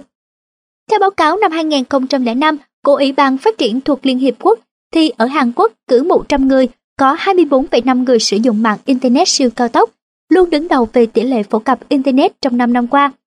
Chúng ta tự hào là cường quốc Internet chăng? Tuy Trung Quốc chỉ mới ở giai đoạn đầu về Internet, nhưng điều đáng e ngại là họ biết tiếp nhận và xử lý thông tin trên mạng Internet rất hiệu quả.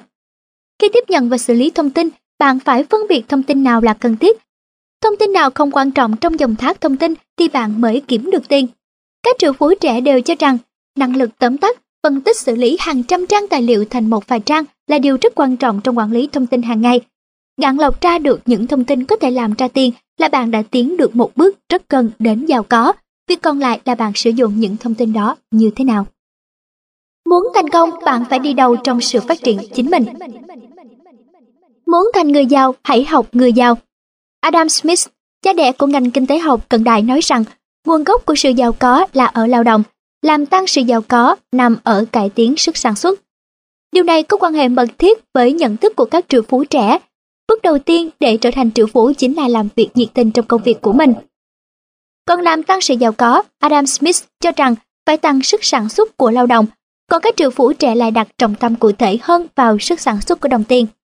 Thời đại trước, để sản xuất ra nhiều hàng hóa hơn, người ta vận động cơ bắp nhiều hơn để cực đại hóa sức lao động. Nói cách khác là kiếm tiền bằng sơ cấp. Ngày nay, ở thời đại thông tin và kỹ thuật số, con người không chỉ kiếm tiền bằng cơ bắp mà kiếm tiền bằng tri thức khoa học. Với quan điểm đó, các triệu phú trẻ quan tâm để ý nhiều đến sự phát triển bản thân hơn để duy trì và làm gia tăng sự giàu có. Điều các triệu phú trẻ quan tâm đầu tư theo thứ tự là học tập tri thức và thông tin để kiếm tiền 57%, giữ gìn sức khỏe tốt 26%, nâng cao nhận thức nhân văn 10% và tham gia hoạt động xã hội 7%. Theo họ, để có kiến thức và thông tin thì xây dựng các mối quan hệ là quan trọng nhất 65%. Triệu phú Kim San Tây giải thích, Muốn trở thành triệu phú bạn phải học hỏi những người giàu có. Điều cần thiết và quý giá ở trong nhóm này chính là thông tin và tri thức. Có gần họ, bạn mới có được thông tin của họ. Để có được mạng lưới các mối quan hệ, họ dùng chiến lược gì? Kết quả điều tra cho thấy chiến lược mà họ hay sử dụng nhất là cùng đi học ở học viện kinh doanh vào ban đêm, 38%. So Min Kun, 47 tuổi, hiện đang kinh doanh nhà hàng ở Nam, nói về chiến lược này như sau. Đi học vào ban đêm là điều rất quan trọng để nhanh chóng trở thành giàu có. Ở đó bạn có thể chấp nhận được những thông tin rất thực tiễn về ngành đầu tư mà bạn đang tiến hành. Và hơn 28% triệu phú trẻ luôn đều đặn đi tìm thông tin ở các thư viện. Tan Min Chon, 43 tuổi, làm nghề cho thuê nhà, có tài sản 5 tỷ won, tương đương 5,4 triệu đô la Mỹ tiết lộ. Một tháng ít nhất một lần tôi đi thư viện, một ngày ở thư viện yên tĩnh, bạn sẽ thu hoạch tri thức và thông tin hơn 10 lần ngồi ở văn phòng. Lúc đó, chiến lược đầu tư vào đối tượng đầu tư sẽ tự đến trong đầu bạn. Nhiều triệu phú trẻ khác đi học ngoại ngữ ở các lớp ban ngày, một số chuyên săn lùng các kỹ thuật đầu tư trên mạng Internet. Triệu phú Na Do Hyun, 37 tuổi, giải thích về xu thế các triệu phú trẻ như sau. Những người được đánh giá là thành công khi tuổi còn trẻ, giống nhau ở chỗ họ đều là cao thủ Internet. Họ sử dụng thành thạo các kỹ thuật truy tìm thông tin cao cấp, hữu ích trong sự vô tận của tài nguyên Internet. Sự khác nhau giữa các triệu phú truyền thống trước đây và các triệu phú trẻ ngày nay là ở kỹ thuật sử dụng Internet. Điều thứ hai mà các triệu phú trẻ quan tâm là sức khỏe tinh thần và thể chất của mình. Họ là những người rất khỏe mạnh vì họ biết rằng có sức khỏe mới kiếm được tiền. So với người bình thường, các triệu phú trẻ đầu tư nhiều về tiền bạc và thời gian cho luyện tập sức khỏe. Các triệu phú trẻ luôn nhận thức rằng kiếm tiền cũng giống như một cuộc đua marathon đường dài, ai có đầu óc minh mẫn hơn thì người đã thắng, mà sự minh mẫn thì bắt nguồn từ sự tráng kiện của cơ thể. Chan Ho Jin, tỷ phú 35 tuổi nói, thắng bại trong đầu tư là ở bầu máu nóng, nên yếu tố quyết định thành công không phải ở tiền mà ở sức khỏe. Những người khỏe mạnh không phải ai cũng thành người giàu có. Nhưng tôi thấy rằng các triệu phú quanh tôi đều khỏe mạnh cả về thể chất lẫn tinh thần. Họ có cuộc sống gia đình cân bằng và hạnh phúc, tất cả đều bắt nguồn từ một sức khỏe tốt, đó là một tài sản vô giá. Bảy thói quen của các triệu phú trẻ Hàn Quốc Con đường dẫn đến sự giàu có được kinh thành bởi những chân lý rất đơn giản, chỉ có người đi trên đó là vĩ đại. Thói quen tiêu biểu nhất của các triệu phú trẻ là không ngừng học tập, cả trong kinh doanh lẫn trong cuộc sống hàng ngày. Đây là một trong những điều kiện thiết yếu để trở thành triệu phú từ hai bàn tay trắng. Sam Walton, người sáng lập ra chuỗi siêu thị lớn nhất thế giới Walmart, bắt đầu thực hiện sự nghiệp của mình từ việc mua lại một cửa hàng nhỏ chuyên bán những món hàng rẻ tiền ở Ankasat. Nhưng chỉ sau 40 năm, Walmart đã trở thành một nhà phân phối lớn nhất thế giới với số nhân viên lên tới 82 vạn người và doanh số bán ra hàng năm là 120 tỷ đô la. Nếu đem so sánh với các con số 7 vạn người và doanh số bán ra hàng năm 70 tỷ đô la của điện tử Samsung, thì chúng ta có thể dễ dàng thấy được sự vĩ đại của Walmart. Bí quyết thành công của Sam Walton là gì? Ông nói, tôi chỉ là người học theo những điểm tốt của người khác mà thôi. Thành quả mà ông có được ngày hôm nay bắt đầu từ việc học tập thông qua bắt chước. Ngay từ khi khởi nghiệp, hầu như ngày nào ông cũng đến thư viện thành phố, đọc hết tất cả các sách, tạp chí nói về ngành công nghệ bán lẻ. Ngoài ra ông còn đến tận các nhà phân phối gần đó như các cửa hàng bách khóa để học bí quyết của họ. Nghệ thuật xuất sắc nhất xuất phát từ sự bắt chước. Một thói quen chung nhất khác nữa là các triệu phú trẻ luôn suy nghĩ tích cực. Phương pháp tốt nhất để thay đổi suy nghĩ về một đối tượng nào đó là đổi đối tượng tập trung suy nghĩ. Đối tượng tập trung suy nghĩ của các triệu phú trẻ khác hẳn người bình thường. Người bình thường dù vô ý hay cố ý đều suy nghĩ tập trung vào những mối lo ngại. Trong khi đó các triệu phú trẻ lại tập trung suy nghĩ hướng đến sự tự tin. Thực tế chứng minh người ta suy nghĩ về điều gì nhiều nhất thì thường gặp điều đó nhiều nhất. Suy nghĩ nhiều về thất bại thì sẽ gặp thất bại, suy nghĩ về thành công thì sẽ thành công. Bao giờ cũng vậy, mọi tư duy cần phải được tập trung theo một hướng, vào điều mong muốn trở thành hiện thực. Phương thức suy nghĩ sẽ quyết định hành động cũng như kết quả sau cùng.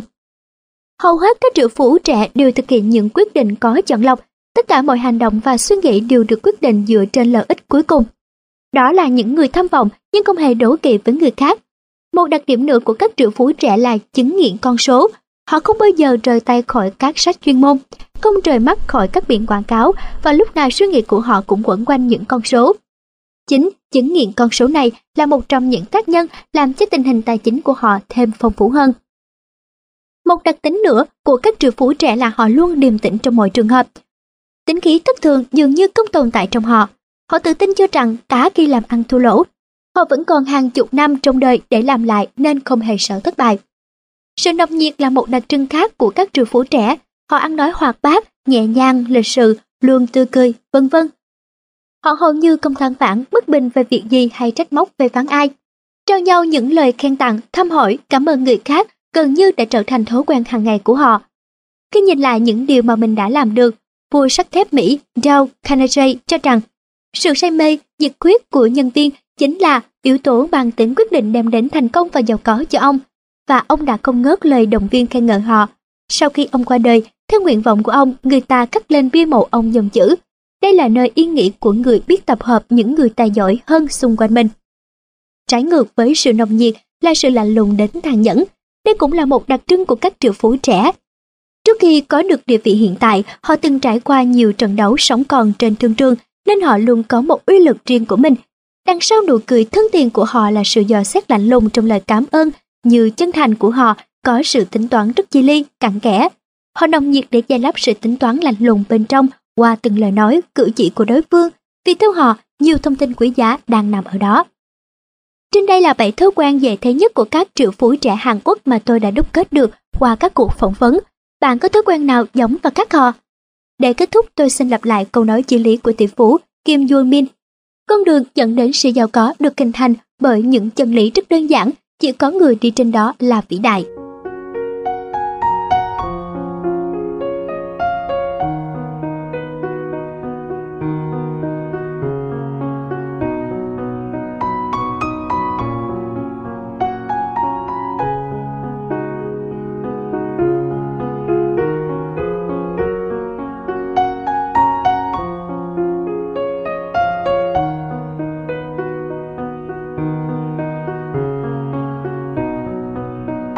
Chuẩn bị cho tuổi già ngay từ tuổi 20. Ở tuổi 20, con người bắt đầu vươn mình ra xã hội nhiều hơn, va chạm nhiều hơn và đây cũng chính là lúc họ bắt đầu chuẩn bị cho tuổi già của mình. Ở tuổi 20, tuy chưa có nhiều kinh nghiệm đầu tư và chưa thể kiếm được nhiều tiền, nhưng nếu nhận thức được tầm quan trọng của tuổi già, có mục tiêu phấn đấu rõ ràng và chuẩn bị từ lúc này thì các bạn trẻ sẽ có một tuổi già thật an nhàn, hạnh phúc. Tuổi trẻ cần chấp nhận rủi ro Tuy nhiên các bạn trẻ cần lưu ý đến những điều sau. Sức mạnh của đồng tiền Tuổi 20 cần ghi nhớ rằng đồng tiền có thể khiến chúng ta sao vào cạm bẫy nếu sử dụng nó không đúng chỗ. Do vậy cần chế ngự thói vung tay quá tráng. Kinh nghiệm cho thấy, khi đã có nghề nghiệp ổn định, tuổi 20 cần chi tiêu trong phạm vi 20% thu nhập của mình. Đồng tiền mà tuổi 20 làm ra là những hạt giống đem lại tài sản khi về già. Một triệu quân tiền lương tháng của tuổi 20 có giá trị bằng 3 triệu 870 ngàn quân lương tháng của tuổi 40 và 15 triệu quân ở tuổi 60. Áp dụng lãi suất kép 7% trên một năm. Chi tiêu nhiều hay ít, tất nhiên sự lựa chọn là quyền của mỗi người, nhưng xin nhớ rằng phải tiết kiệm triệt để và quay vòng đồng tiền nhanh nhất, bạn mới trở thành người giàu có được. Tuổi 20 cần chú trọng đầu tư và phát triển bản thân. Tuổi 20 là tuổi rất thích hợp để đầu tư cho trí tuệ. Nếu không, tuổi 30 sẽ đem đến sự hối hận muộn màng các cơ hội tiến thân sẽ khép lại. Thế kỷ 21 là thế kỷ của thông tin. Bằng năng lực của bản thân, bạn có thể kiếm tiền một cách dễ dàng. Tuổi 20 là giai đoạn cần phải đưa ra những quyết định quan trọng của đời người. Hãy lắng nghe lời khuyên của những người xung quanh hơn là cố chấp với những suy nghĩ phán đoán của cá nhân mình. Tuổi 20 bắt đầu bước chân vào đời, bắt đầu cuộc trường chinh 40 năm trong cuộc sống. Các vấn đề liên quan đến tài chính, thói quen học tập, chỉ hướng và kinh nghiệm có ảnh hưởng rất lớn đến cuộc sống của bạn sau này chứ ngần ngại học hỏi, hãy cởi mở và cầu tiến. Những lựa chọn đầu tư ở tuổi 20 Hãy xem xét số tiền mà bạn có mà lựa chọn sản phẩm đầu tư thích hợp. Bạn nên chọn những sản phẩm an toàn, bảo toàn vốn, có lãi cao và luôn tuân thủ nguyên tắc đầu tư phân tán. Nếu tuổi 20 là công chức thì cần đóng thuế đầy đủ và nhất thiết phải đóng bảo hiểm xã hội và các bảo hiểm quan trọng khác. Hãy tham khảo các thương phẩm sau. Bảo hiểm mua nhà hoặc tích lũy, tích lũy mua nhà hoặc đầu tư vào các quỹ, bảo hiểm lương hưu, bảo hiểm nhân thọ, bảo hiểm bệnh tật, quỹ bảo hiểm cổ phiếu. Tuổi 30 Mối quan tâm chủ yếu của tuổi 30 là chăm lo vùng đắp cho gia đình. Ở tuổi này, việc nuôi dạy con cái và kiếm tiền đều quan trọng như nhau, do vậy cần phải cân nhắc kỹ lưỡng. Tuổi 30 là thời gian thích hợp nhất để điều chỉnh giữa nhu cầu tiêu dùng hiện tại và tiết kiệm dành cho tương lai. Cần đánh giá tài sản của mình để bắt đầu kế hoạch tài chính. Muốn bắt đầu một kế hoạch tài chính, việc đầu tiên bạn cần làm là kiểm tra, đánh giá tình hình tài sản, nợ vay của mình. Trong nhà bạn có tài sản nào chỉ làm tiêu tốn nhiều tiền mà không mang lại lợi ích? Bạn có mua sắm đồ dùng quá đắt để rồi, cuộc đời bạn gắn liền với các con số âm. Bạn luôn bị rơi vào tình trạng không có tiền chi tiêu dù kiếm được khá nhiều tiền. Hãy thử ghi chép nhật ký chi tiêu trong một tháng và phân tích xem tiền biến đi đâu. Khi đánh giá tài sản không được dễ dãi với bản thân, sau khi nhận ra những tài sản có giá trị quá lớn so với thu nhập và không có tính thực dụng cao, hãy mạnh dạn thanh lý và dùng số tiền ấy để trả nợ vay nếu có. Tuổi 30 không nên vay nợ để đầu tư. Điều này thuộc về vấn đề quản lý nợ ở tuổi 30. Nếu biết phát huy có hiệu quả ở nợ vay thì đó là đòn bẩy. Ngược lại, tuổi 30 sẽ dễ dàng lâm vào tình trạng khủng hoảng về tài chính, mất tín nhiệm và những sai lầm không thể sửa chữa. Vì bản thân và gia đình, hãy sẵn sàng đối phó với rủi ro và nguy hiểm. Chuẩn bị cho tuổi già chính là vì bản thân và vì sự an toàn, hạnh phúc của gia đình bạn. Nếu chẳng may gặp sự cố, bạn và với tư cách là người chủ gia đình, hãy tự hỏi rằng cuộc sống của con ngoan vận hiền của bạn có được đảm bảo không? Yếu tố nguy hiểm ảnh hưởng đến tính mạng và các yếu tố nguy hiểm nhất khác là gì? Đối phó bằng cách nào nếu chẳng may bạn chết sớm hay bị tai nạn bệnh tật? Đó là những khả năng xấu mà tuổi 30 cần nghĩ tới. Con người cứ nghĩ mình khỏe mạnh mãi, nhưng thực tế không bao giờ chiều theo ý muốn của họ. Tuổi 30 cần kiểm tra lại các hợp đồng bảo hiểm đã đóng từ tuổi 20. Hãy mở rộng phạm vi bảo hiểm, tăng số tiền bảo hiểm nếu có thể. Bạn cần biết rằng, càng có tuổi thì khả năng đóng bảo hiểm càng khó khăn. Phí bảo hiểm cao hơn, điều kiện đóng bảo hiểm y tế càng bị hạn chế, vân vân. Đầu tư ở tuổi 30 Giống như ở tuổi 20, bạn cần căn cứ vào số vốn hiện có mà chọn thương phẩm phù hợp. Hãy căn cứ các mục tiêu cụ thể như tiền ăn học cho con, tiết kiệm cho tuổi già, trả nợ vay mua nhà, dự phòng đối phó rủi ro, nguy hiểm, vân vân, mà xây dựng kế hoạch tài chính thích hợp. Khi chọn thương phẩm đầu tư cần xem xét khả năng tài chính của bản thân, mức độ rủi ro có chấp nhận được hay không, thời gian sử dụng vốn, thời gian đầu tư dài hay ngắn, vân vân. Đối với các khoản tiết kiệm cho tuổi già, tiền ăn học của con cái, bạn chớ phạm sai lầm trong những lần đầu điều chỉnh nhằm đạt kết quả ngắn hạn. Khi đầu tư lâu dài, bạn cần lựa chọn những thương phẩm chứa đựng ít yếu tố nguy hiểm. Xuyên suốt một đời người, tỷ trọng tài chính đầu tư để trả nợ mua nhà chiếm khoảng 50%, tiết kiệm và tiền ăn học dành cho con cái chiếm khoảng 20%, dự phòng đối phó rủi ro tuổi già vào khoảng 10%. Các loại thương phẩm đáng lưu ý ở tuổi 30, tiết kiệm mua nhà trả góp, tích lũy mua nhà, bảo hiểm lương hưu, bảo hiểm trọn đời, bảo hiểm định kỳ, bảo hiểm bệnh tật, các loại quỹ đầu tư trong ngoài nước. Tuổi 40 bước chuẩn bị để đón tuổi già. Tuổi 40 là giai đoạn thực hiện những vấn đề liên quan đến tài chính trọng tâm như mua hay làm nhà, chuẩn bị kế hoạch sống cho tuổi già, vân vân. Đây cũng là độ tuổi cần phải bắt đầu sửa đổi cơ cấu kinh tế gia đình. Những người ở tuổi 40 thường chú ý đến các khoản như tiền đầu tư vào các quỹ, tiền gửi tiết kiệm, tiền trợ cấp thôi việc, bất động sản, bảo hiểm y tế tự nguyện. Nhìn chung, tuổi 40 đặt trọng tâm vào các vấn đề sau. Hãy bắt đầu từ việc sửa đổi cơ cấu kinh tế gia đình. Nếu tuổi 30 bạn chưa chuẩn bị hoàn chỉnh như Kim, thì bạn cần sửa đổi cơ cấu kinh tế gia đình ở tuổi 40. Hãy chú ý các khoản như tiền đầu tư vào các quỹ, tiền gửi tiết kiệm, tiền trợ cấp thôi việc, bất động sản, bảo hiểm y tế tự nguyện, tiền đóng vào quỹ lương hưu tự nguyện. Về nợ, bạn có thể có nợ vay mua nhà, mua xe trả góp, tiền vay tín dụng tiêu dùng, các khoản tiền thẻ tín dụng còn nợ, vân vân. Ở tuổi 40, bạn cần sửa đổi cơ cấu tài chính gia đình theo các trọng tâm sau. một Hãy gìn giữ tài sản cho tuổi già. Đối với người đi làm, tài sản cho tuổi già về cơ bản có lương hưu, tiền trợ cấp thôi việc, tiền tiết kiệm của bản thân. Ba khoản này là tài sản cơ bản của tuổi già, tuyệt đối không được dùng vào mục đích khác và hãy giữ gìn chu đáo số tiền này. Bạn phải chịu trách nhiệm về tuổi già của mình. Bên cạnh đó, bạn cần làm tăng số tài sản đầu tư lâu dài như tiết kiệm, tiền đầu tư và các quỹ. Ngày nay, lương hưu cũng khó bảo đảm cho tuổi già nên bạn cần chú ý tăng thêm các khoản khác để chuẩn bị cho một tuổi già không ưu phiền. 2. Sửa đổi cơ cấu kinh tế gia đình bắt đầu từ sự điều chỉnh các khoản nợ. Việc giữ và làm tăng tiền vốn tuổi già không phải dễ, chính vì vậy việc sửa đổi cơ cấu kinh tế gia đình rất cần thiết. Ưu tiên điều chỉnh các loại vay nợ lãi cao.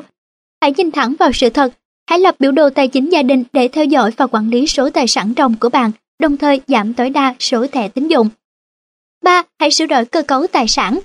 Tài sản phát sinh chi phí cũng là một món nợ. Các tài sản không cần thiết mang tính hình thức, có tính thực dụng thấp phải được thanh lý. Khi mua sắm hay sử dụng một tài sản nào đó hãy tự hỏi, Món này có thực sự làm cho mình hạnh phúc không? Tích lũy là hy sinh tiêu dùng hiện tại để chuẩn bị cho tương lai. Nếu số tiền tích lũy không bảo đảm cho một tuổi già an nhàn, bạn cần xem lại hiện tại bạn có chi tiêu quá mức không? 4. Tăng thu nhập, giảm chi tiêu. Tuổi 40 là tuổi quan trọng trong đời người, bạn cần có dũng khí để quyết định nhiều việc lớn. Hãy điều chỉnh từng hạng mục thu nhập và chi tiêu. Điều khó nhất trong việc giảm chi tiêu là tiền ăn học của các con. Mỗi gia đình, mỗi cá nhân có góc độ tiếp cận khác nhau. Bạn hãy cân nhắc kỹ giữa việc chuẩn bị cho con ăn học hay chuẩn bị tuổi già. 5. Hãy quý trọng tiền vốn. Nhìn chung, tuổi 40 là thời kỳ tìm kiếm, tích góp các khoản thu nhập lớn. Nhưng thỉnh thoảng bạn nhìn thấy nhiều người dùng tiền mồ hôi nước mắt ấy quá dễ dãi và không hiệu quả.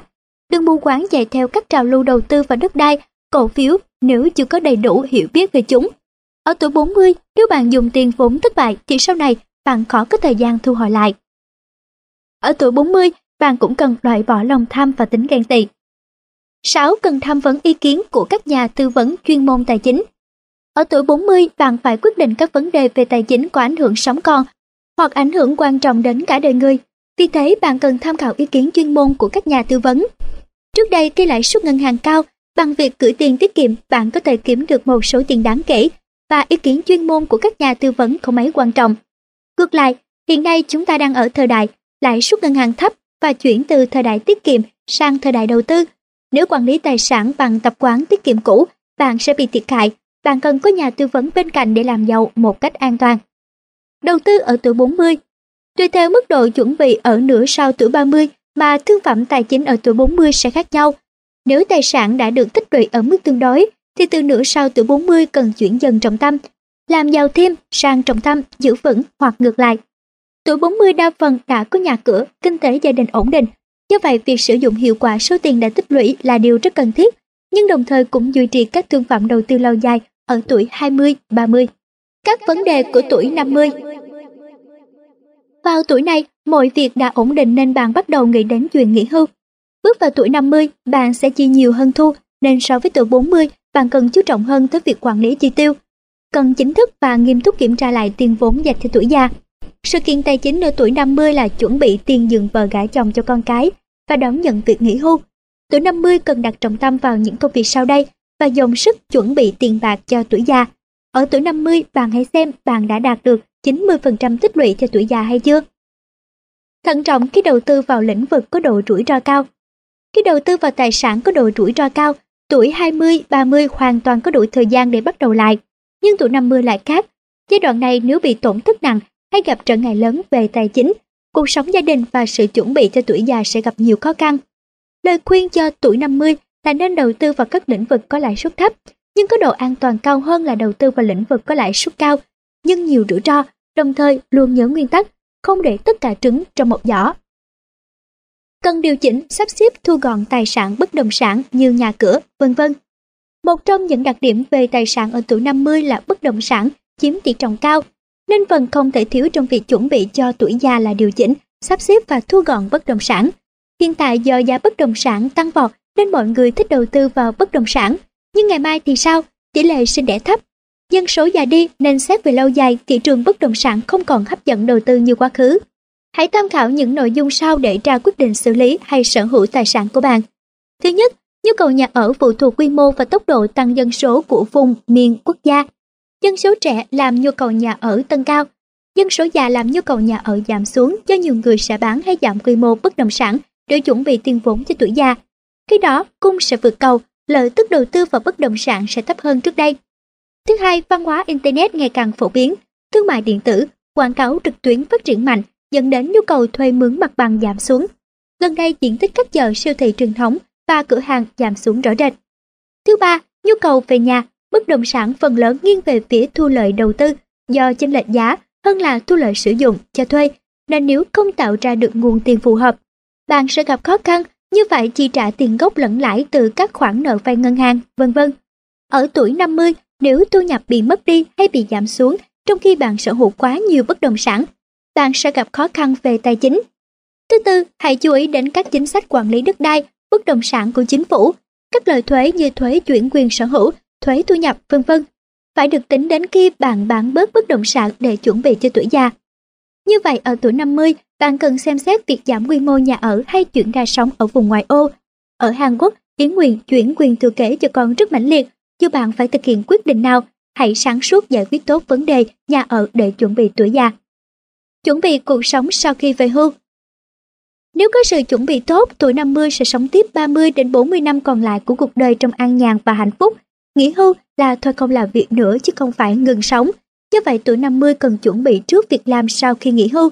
Dù để kiếm tiền hay để sống có ích, trên thực tế công việc sau khi nghỉ hưu sẽ làm bạn yêu đời hơn và tuổi già sẽ đến chậm hơn. Đầu tư ở tuổi 50 Tuổi 50 là giai đoạn cuối cùng chuẩn bị cho tuổi già. Điều cơ bản khi quản lý và sử dụng tài sản là tuân thủ nguyên tắc an toàn hơn là thách thức với rủi ro. Nói tới, không có nghĩa là bạn chỉ đầu tư tiền bạc vào tài sản an toàn, tiết kiệm, công trái vân vân, mà bạn phải hạ thấp mức lợi tức kỳ vọng của mình. Nếu biết sử dụng có hiệu quả các loại quỹ đa dạng, có thể thu được lợi tức hơn mức lãi gửi tiết kiệm không thời hạn. Sau tuổi 50 cần giữ nguyên tắc đầu tư an toàn. Trước khi nghỉ hưu, bạn cần thanh toán hết tất cả các món nợ vay như tiền mua nhà, mua xe, kiểm tra lại các khoản thu như tiền lương hưu, trợ cấp thôi việc, tiền gửi tiết kiệm, vân vân. Nếu thấy không bảo đảm được mức sống tối thiểu, thì bạn nên mua bảo hiểm lương hưu tự nguyện trọn đời. Như thế bạn sẽ có thu nhập bảo đảm mức sống tối thiểu. Đây là việc làm đối phó với trường hợp tài sản sở hữu hay thu nhập của bạn hoàn toàn mất đi. Quý tín giả thân mến, quý tín giả đã được lắng nghe xong phần 6 của quyển sách Bí quyết thành công của các triệu phú trẻ Hàn Quốc, cũng là phần cuối cùng kết thúc lại nội dung của quyển sách này. Rất cảm ơn sự lắng nghe và quan tâm đầy nhiệt tình của quý vị và các bạn. Quý vị và các bạn cũng có thể đón nghe những quyển sách khác cùng thể loại trên trang web kho sách nói.com.vn Bye.